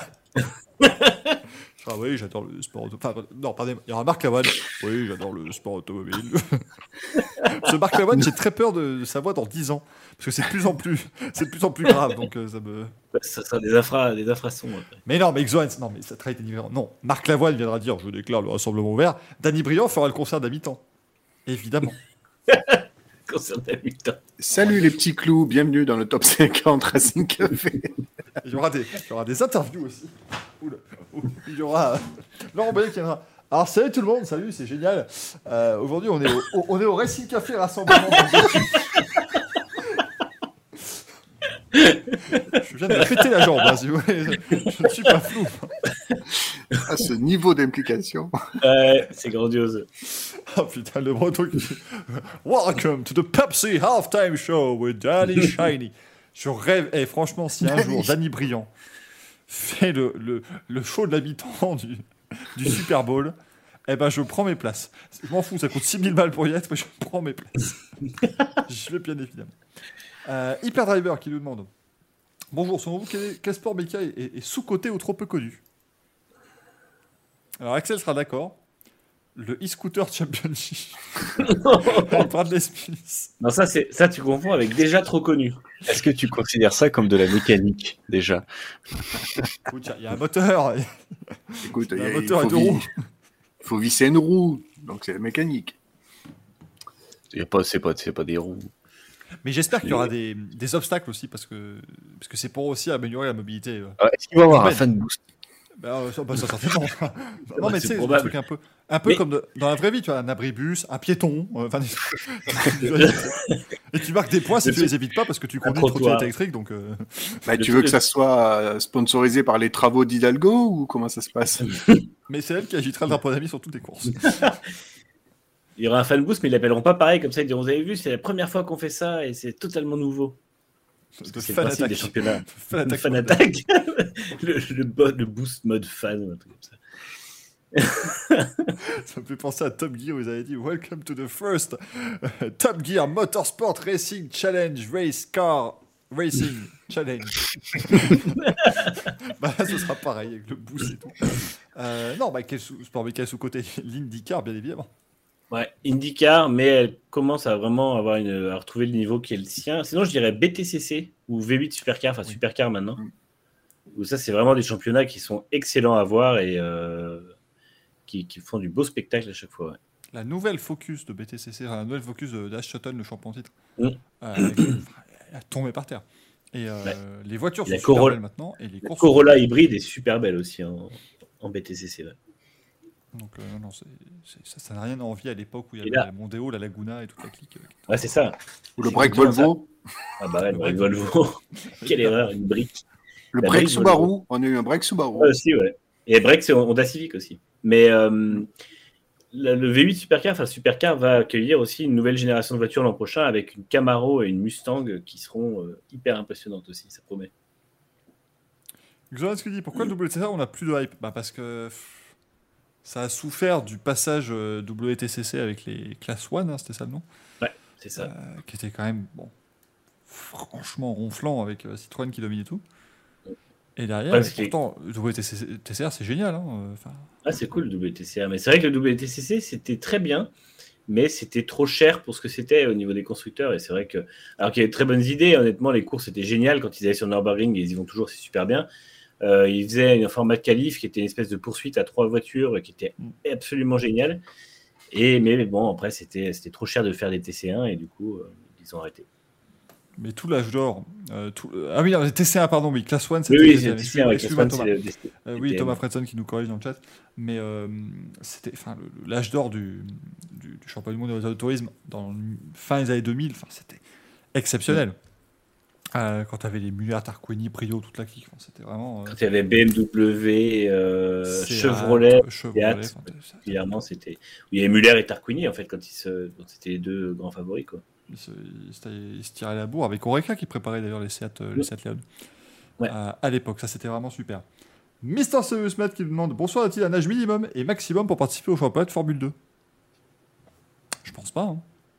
Bah, vu que Jake Hughes y est toujours vieilli cette année, je pense qu'il n'y a pas d'âge maximum. À 32 ans. qu'il a 42 ans. Mais euh, non, après, âge minimum, non. euh, Pas que je sache. Peut-être 16 ans, mais je suis pas sûr. Ouais, maintenant t'as peut-être ça, mais je pense Ouais. pas. hein.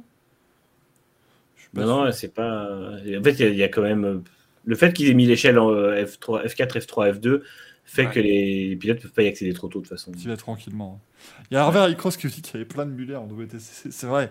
T'avais Oui. Dirk Muller, Jörg Muller, Yvan Muller. C'est pas la même famille, mais. C'est même pas le même pays. Euh, Vedel31 qui nous dit suis-je le seul Oui, parce que les questions étaient très intéressantes jusque-là. Maintenant, c'est- roue libre. Euh, suis-je le seul à trouver que Greg ressemble à Nathanaël Berton? Et en fait, eh ben, au début, je me dis non, mais qu'est-ce que c'est que cette connerie? Puis je dis Eh, il y a- Un peu, ouais. il y a quelque chose. Il y a un petit. euh, Il y, a... il y, a, il y a quelque chose. Alors, attendez, je, je, j'essaie de vous trouver une photo de Nathalie Berton quand même pour que vous me disiez. euh. Je vais pas vous montrer une photo de Greg parce qu'il y a des grandes chances que ce soit ses kiwis ou quelque chose. Enfin voilà, à un moment donné. ça peut ne pas être montrable à la télévision actuellement. Euh, mais voilà, voilà je, pense que je pourrais mettre la, la photo de Nathalie Berton à la place de la tête de Greg quand il est pas là. Il y a Je quelque pense chose. que ça passe. Ouah, non. Un peu, Le sourire. Vite fait, le, ouais, le- Le sourire. Je trouve pas. hein. Vous l'avez déjà vu en vrai, moins, pour dire ça Ah non Ah. C'est Alain Deloin, non Les deux, je les ai pas vus en vrai, donc. euh, Très pertinent ce moment d'émission. Encore une fois, on salue toutes les personnes qui nous suivent. Ouais, en c'est podcast. ça. Et la dernière question d'Aramco F1 hybride. qui demande Salut Michael, c'était comment l'Arabie Saoudite? C'était formidable, bien évidemment. Euh, extraordinaire. J'y retourne tous les ans, s'il faut. pas en vacances, mais, mais pour, la course, oui, pas de souci. Non, mais entre nous, voilà, là, franchement, les, les- les locaux sont d'une gentillesse incroyable, c'est vraiment super. Par contre, j'ai passé 25 minutes à 180 pulsations euh, au moment où tu, du moment où tu descends de l'avion jusqu'au moment où tu sors enfin dans la rue. Parce que tu te dis, à tout moment, les mecs qui vont te regarder, ils vont dire Il n'est pas légal votre visa. Et ils vont te tirer une balle. C'est- C'est-à-dire que tu, tu flippes ta race euh, tout le temps. Moi, j'étais super stressé. Mais ça s'est très bien passé parce que oui, je suis là. Euh, que que En un seul morceau. non, alors, alors justement, c'est la seule jambe qui me reste que j'ai tout à l'heure.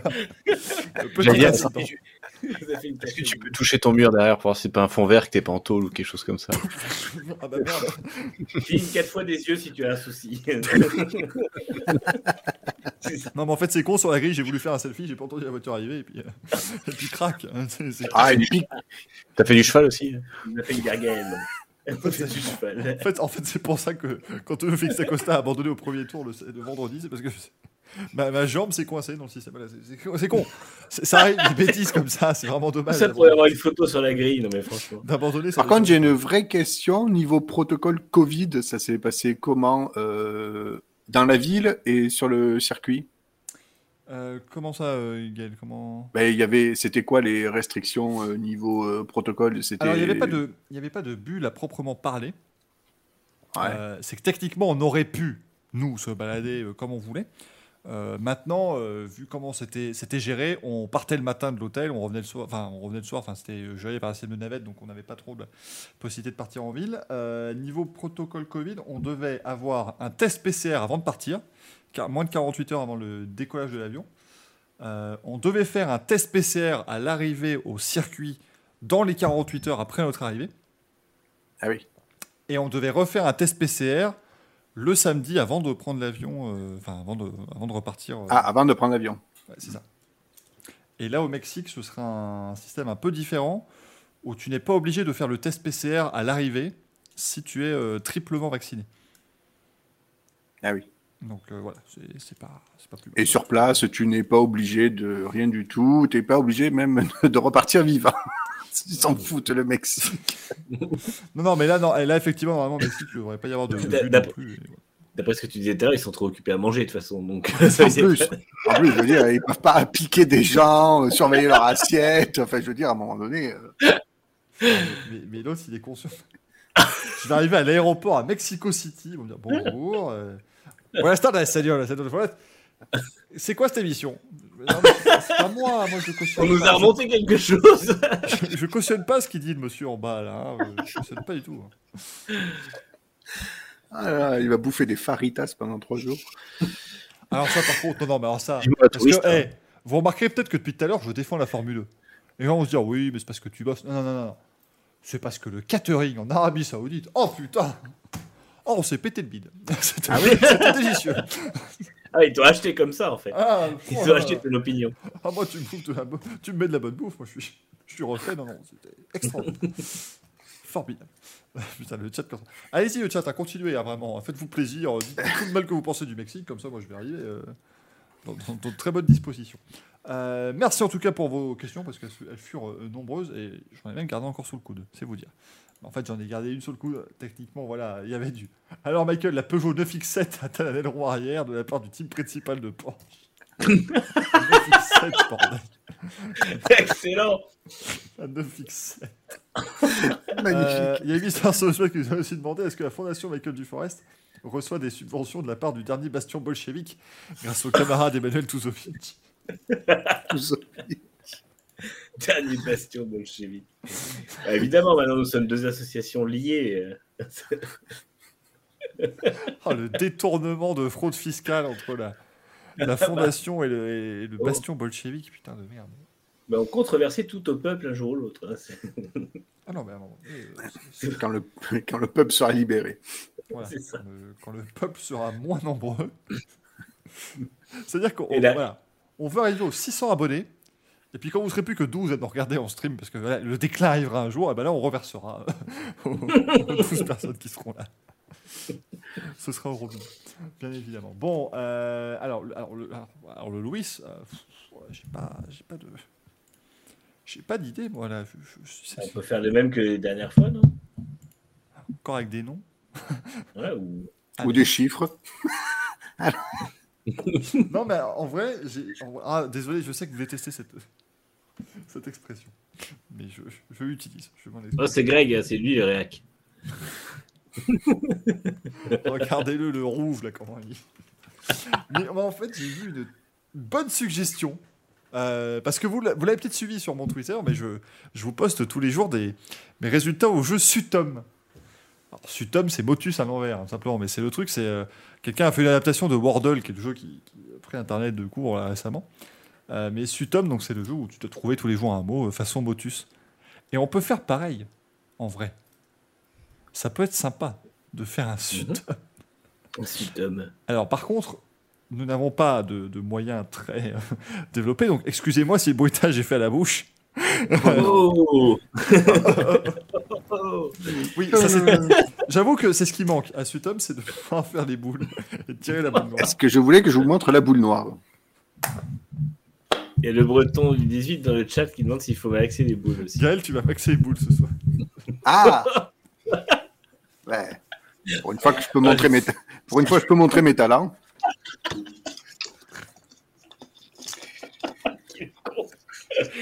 Ou Axel, il est déjà, Axel, il est déjà chaud, lui. Est, il est chaud, il est prêt. il, va, il va faire tout ce qu'il faut. Euh, mais j'ai envie de commencer par Gaël.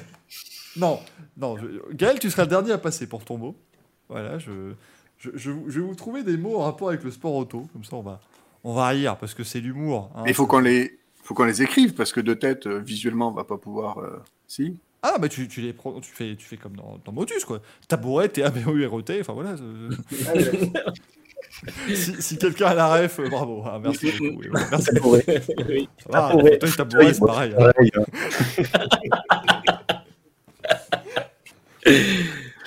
ah là là, décidément. Euh, des inconnus, hein. Avec une machine. Aucune culture. Euh, allez, tu mon cher Aquel, euh, je Oui. vais te mettre un. c'est un mot. en- C'est un mot en 12 lettres qui commence par Q. T'es Quartaro, bravo. Non, faut que ce soit relativement difficile. Est-ce qu'il est français ou italien Les deux. Démerde-toi maintenant. Euh... Allez, tu vas me trouver, vu que t'adores ça. Alors, c'est 1, 2, 3, 4, 5, 6, 7. Allez, démerde-toi. 10 lettres, ça commence par un E. Ça va être une séquence très. euh, Ah, c'est mémorable. Mais ça a un rapport avec euh, la thématique du sport auto, c'est ça? Encore une fois, comme tu m'écoutes pas, oui, mais oui, c'est bien ça. Ah oui. Non, non, il fallait, fallait trouver et mental.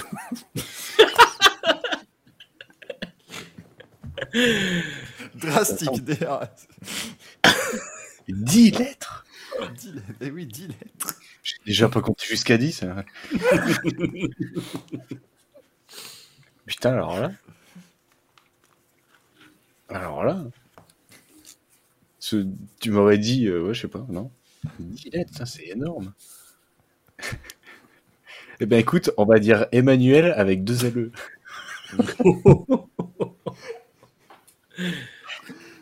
Ah, Comme ça, je passe mon tour. Attends, faut que je l'écrive quand même, moi, parce que. Bah, c'est toi qui cherches des trucs de 10 lettres. hein. Et alors Tu disais 3 lettres commencent par A, A, B, T. ouais, nickel. Oui, j'allais dire, j'aime bien, on va faire découvrir. Ah, pété. Euh, non, alors écoute, c'est bien parce que tu as le dernier E. Ah, tu ne Oh. fais pas le, tu ne fais pas le bruitage des lettres bien placées et mauvais. et- Emmanuel, E, 2 M, A, N, U, E, L, 2 L, E. Peu, peu, peu, peu, peu, peu. Bon, attendez, on fait ce qu'on peut. Non, mais ça va. Oui, non, c'est vrai qu'il y a beaucoup. Non, je vais t'en faire à nouveau parce que là, c'est beaucoup trop. C'était électrique parce que t'adores ça. Oh putain. Non, là, On a dit, on a dit le, le sport. Non. Ouais, alors par contre, ça, a un rapport, ça peut avoir des rapports éloignés, hein, attention. hein, Moi, je... ça, ça peut Non, avoir mais je ne suis pas, je ne suis pas d'accord. Donc, euh, Non, mais là, t'en as, t'as un mot de 5 lettres qui commence par un R. Ça va. ça va. un mot de 5 lettres avec un R.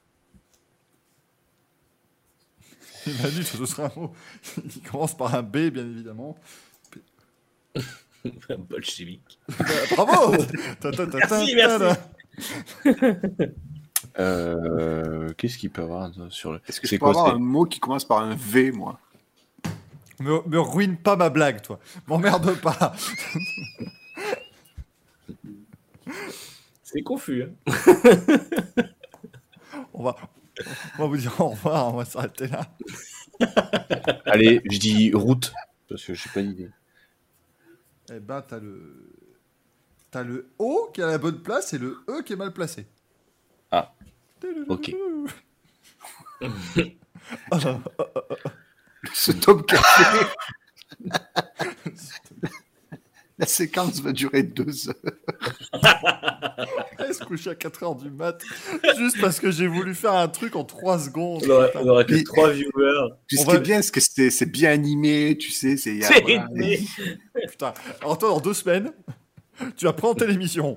Va te démerder là, maintenant. Non, en vrai, on le fera pas parce que j'ai j'ai peur que tu me fasses bannir ma chaîne Twitch, bien évidemment, au bout de 14 secondes. Pas bien. Ont écrit Lost Signal en gros. Qu'est-ce qui s'est passé? Non, non, on va, on va arrêter l'idée du truc. On va faire un, eh, on va faire un Louis Roots, un, un Pedro euh, Scout. Roots comme à l'époque. On va trouver les pilotes qui étaient sur le grille au départ et pour se démerder. hein, parce que c'était Rolex qu'il fallait trouver. Et tant que vous Ah n'avez ouais. si vous n'en avez pas une avant de 50 ans, vous aurez euh, raté votre vie. Pedro de la Rousta, putain. vous allez me, vous allez gaiement me donner les, les noms des pilotes du Grand Prix d'Espagne 99. Ah, gaiement, je peux. Espagne 99. Ouais, voilà, démerdez-vous avec ça. Et, tu- Espagne et- 99. et Axel, tu peux même mettre ceux du Grand Prix moto si tu veux. Vas-y, s'il te plaît. Carlos Checa, allez, c'est Ah parti. oui. Ah, joli. non, mais vas-y, Axel, commence. Donc, pilote, de F1. Attends, mais attends, moi j'étais encore sur le Sutom là. Oh non, mais c'est pas possible. Non, non, mais c'était Rolex. hein, c'était- Rolex. Suis l'émission, bordel. C'était Rolex Ah oui, pour un- les l'IMSA. Euh, Rolex. Ouais. Oh là là. T'es en orbite pendant 5 minutes ou euh Le gars fait des mini-comas, quoi. C'est pas possible. Un C'est jour, des moments d'absence. un jour, Axel, il va venir avec des lunettes, il y aura des yeux dessus, comme ça. Quand, quand Tyron Florence posera des questions. Le mec, c'est après 4 heures de sieste tranquille.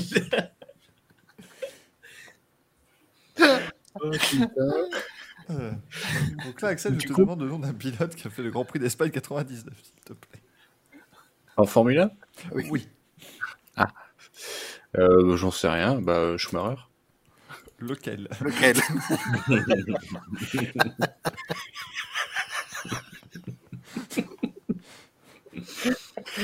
Ah putain, Michael Schumacher.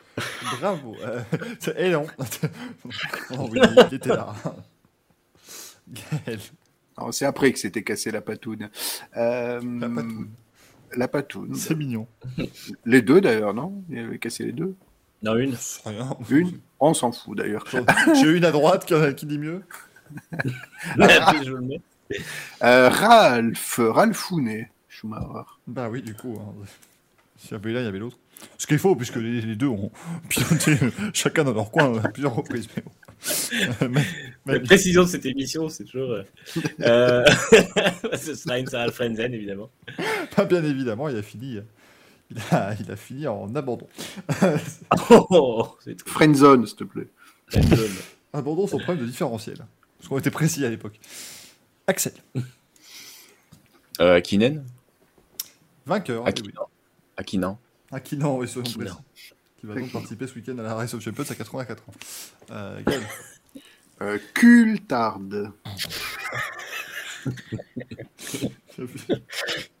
j'ai écrit, j'ai écrit Cultard. C'est ce que je voulais. Donc oui, il a fini deuxième, oui. Euh, Manu, On nous dit Akinator dans le, dans le chat. Euh, c'est génial. Euh... Bah, Eddie Irvine.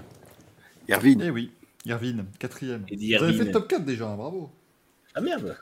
Axel, Euh... Villeneuve lequel?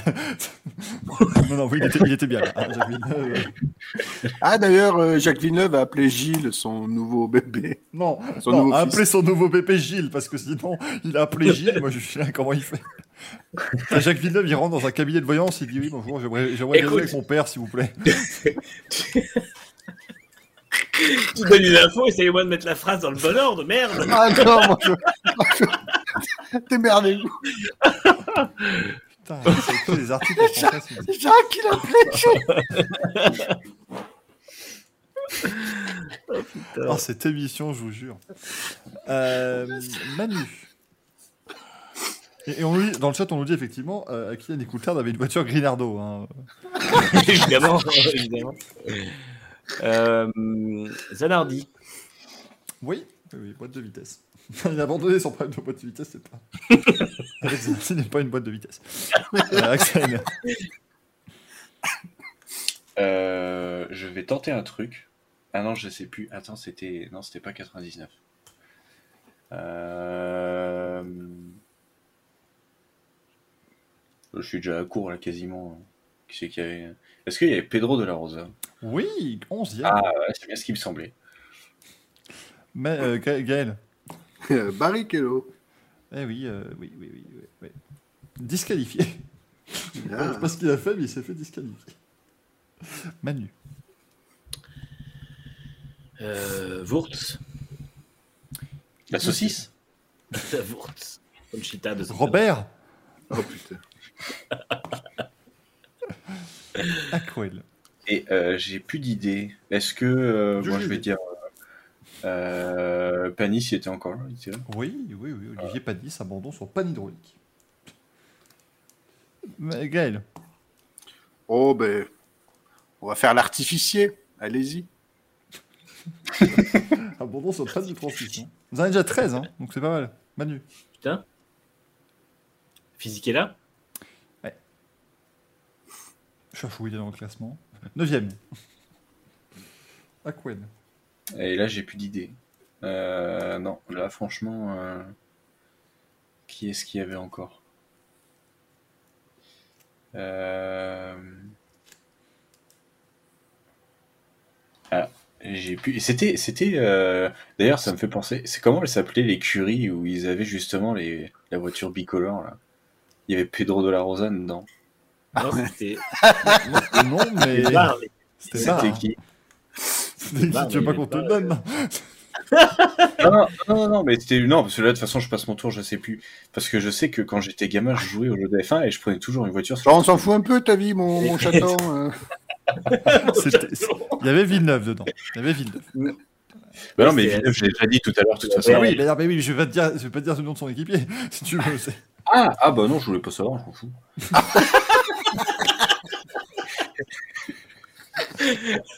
J'ai passé, gentiment- j'ai passé mon tour parce que j'ai plus de, j'ai plus d'idées. je me rappelle bien gentiment, les amis, que si, si cette émission vous emmerde, n'hésitez pas à m'envoyer un petit SMS ou un petit message hein, de- pour, pour s'arranger.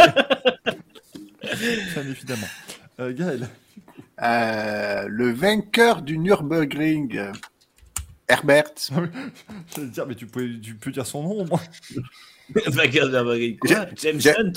J'allais dire, j'allais dire Frenzen, mais bon. Ah Ah, le coup bas Ah, Ah, c'est le coup de poignard, quoi, enfoiré Donc oui, Herbert, Herbert Léonard était bien là. Manu. Johnny Herbert Léonard. Euh... Putain, je commence à me douter de qui on a dit ou pas. Mika Salo Non, non, j'aimerais juste, euh, s'il vous plaît, Euh, par contre, t'es pas obligé de m'insulter. hein. il y a- a une chenille qui est en train de se lancer en bas de, en bas de chez moi. Oh putain Mais qu'est-ce qui se passe dans cette ville? Monsieur, j'entends poser de pied en canne. Et là maintenant ils partent sur ta la la la olé olé. Je n'en- peux plus. Ah, il y a de l'action au moment. Donc oui, il y Hein, bien outre les magas, il outre y les avait, il y Hyundai. avait pas Mika... Si, Mika Salo sur la barre. C'était oui, Oh putain, j'ai eu peur. c'était lui l'équipier de Villeneuve euh, avec Well. C'était Salo. Là, je pensais chez Arrows. Non, mais en fait, ils ont remplacé l'autre équipier de, de oh, le Villeneuve. close call. Ah oui, oui, c'est Euh, quel lui, je pensais. Euh, alors, attendez, parce que j'ai tout noté, moi, mais ça suffit pas. On est en 99. Euh, Bebop vient de sortir. c'est ça. Euh, euh, donc, lui, on l'a dit, lui, on l'a dit. Euh, Les trams qui donnent en live jusqu'à la présentation de As. euh, oh là là, c'est coup dur, ça. Euh, Il y, il y avait des. Attends, attends, attends, il y- attends, il y avait des Jordan hein, encore à l'époque. Euh, Réponse maintenant. euh, Pedro Diniz. Qui pilotait une Sauber Petronas. Oui. Oh, pff, Red Bull Pas du tout une, une Jordan, mais bon. Euh, Manu. Toranosuke Takagi. Eh oui. Bravo. Gaël. 5. Ça n'arrête pas de rebondir. Attends, attends, il a dit Takagi en 99. Ah, si, euh, oulala. Euh, euh, euh, si, si, euh, mais par contre, il était plus là. Euh, euh, Faut pas le dire. il faut pas le dire forcément. Euh, Shinji Nakano. Oui, il était effectivement plus là. ouais. Oh non Ah bah non. Non, on déconne. Bah non, il était plus là. Je dis Nakano. Ouais, était en c'était plus là, c'était 97, 98. ouais. Nakano et Tuero. Bah oui. Ah merde Et chez Prost, ça marche pas? 97, Non, ça c'est 97 ça. Ah, oh merde. Tu, tu peux marchander tout ce que tu veux, mais. euh, si on dit. Mais il était bien, il était bien pilote de Formule 1, rassure-moi. oui. Bah avant, ouais. oui. Il- Non, non, il Il était bien moto. quelque part. Il faisait de la moto, Il faisait Nakano. de la moto. Il était Non, pas avec Olivier Jacques Non, c'est les, Jeux Olympiques. Nakano. En 98 ça. Ouais. Ici, à Nagano. Oh merde. Est-ce que c'était la, est-ce que c'était la progéniture de Jeanne Moreau et Nelson Montfort que tu nous as fait là ou... Non, mais Nakano, c'est pas, c'est pas là au Gironde, il y a une plage. non? c'est pas ça. Je suis pas sûr. Alors, Thomas me demande idée, c'était en 2006 le JD, hein, on dirait pas, mais c'est Ouais. beaucoup plus récent. Il vous manquait putain. Damon Hill. Oh putain. Pour Oh. Quand même, hein. Oh non. Euh, attends, 1, 2, 3, 4. Alors, il vous en manquait 4. Il vous manquait Damon Hill, Marc Géné, Badoer. Luca Badoer et. Euh... J'en sais rien. et, puis, euh, et puis voilà. Il vous en, il vous en, il vous en manquait peut-être que 3. Non, il vous dit. Non, Panis, vous avez dit. Non, vous avez... si, vous avez dit Panis. Oui. Zanardi, Ouais. Alesi, Frenzen, Herbert, Diniz. Trulli, c'était plus tard. Euh, il manquait Trulli aussi. Oui, effectivement, il manquait Trulli. Ah bon Ah, il était où C'était Trulli, l'autre Prost. Il était à la recherche de son charisme. Oh la violence. Ah, il avait un accent italien, donc euh, si. Et donc oui, oui, il manquait de rouler, effectivement, le chat était bien, euh, bien là. Bon, bah les amis, j'espère que cette émission vous a plu. Nous, vous avez peut-être remarqué qu'on s'est plutôt éclaté. Je. Euh, Même si il y a eu quelques frictions en fin d'émission, on va pas se le cacher, voilà. Bon. Si on vous emmerde. Euh, Le groupe vit toujours bien. voilà, le groupe ira bien jusqu'à jusqu'à la première course de la saison de F1, ça sera déjà pas mal. Euh, on se retrouve donc pas jeudi prochain, mais dans deux semaines pour un prochain Racing Café. On reviendra donc sur la Formule du côté de Mexico. On reviendra sur Race of Champions, le Clash, tout ça. On parlera du Daytona 500 parce que ce sera le 20 février. Euh, on sera à quelques jours de la manche inaugurale. On parlera évidemment des nouvelles Formule 1. Euh, on- fera pas de live demain midi, je crois quand même, parce que c'est demain midi juste pour voir un Photoshop tout pourri qui va être lâché à midi 2 euh, parce qu'il n'aura pas appuyé sur Twitter au moment. Sera compliqué. Euh, en tout cas, que, Oh, le. Je sais pas si vous avez vu la photo de l'ami euh, Fabien Gaillard euh, sur Twitter qui avait répondu. En gros, c'était, euh, je crois que c'était McLovin qui avait mis voilà, bon, c'est chouette avec les petites équipes parce que ce sera juste un truc où il n'y a pas de teasing, rien du tout. Le mec qui balancera, ce sera Gunther Steiner lui-même qui balancera un screen. Et en fait, tu avais Fabien qui avait mis donc, le- la photo de la, la voiture 2022 avec la livrée As. Et tu vois qu'il y a un autre onglet avec How to fucking take a screenshot. J'ai trouvé ça extrêmement drôle. Très bon. Donc, euh, j'ai trouvé absolument excellent. Merci beaucoup d'avoir été des nôtres. Très bonne nuit à toutes et à tous. Merci Axel, merci Gaël, merci Manu, parce que ce fut un grand Ouais, plaisir. bah oui. Comme d'hab. Non, non, je dis au revoir. Dis au revoir avec un doigt. lui. Ah, non, ben oui, ça suffit. Un doigt, un doigt ça suffit. Bonne nuit, à la, à la prochaine. bien évidemment. À la- Ciao. Tata. Au revoir. Pardon, évidemment. Au revoir. Quel enfer. Bonne nuit.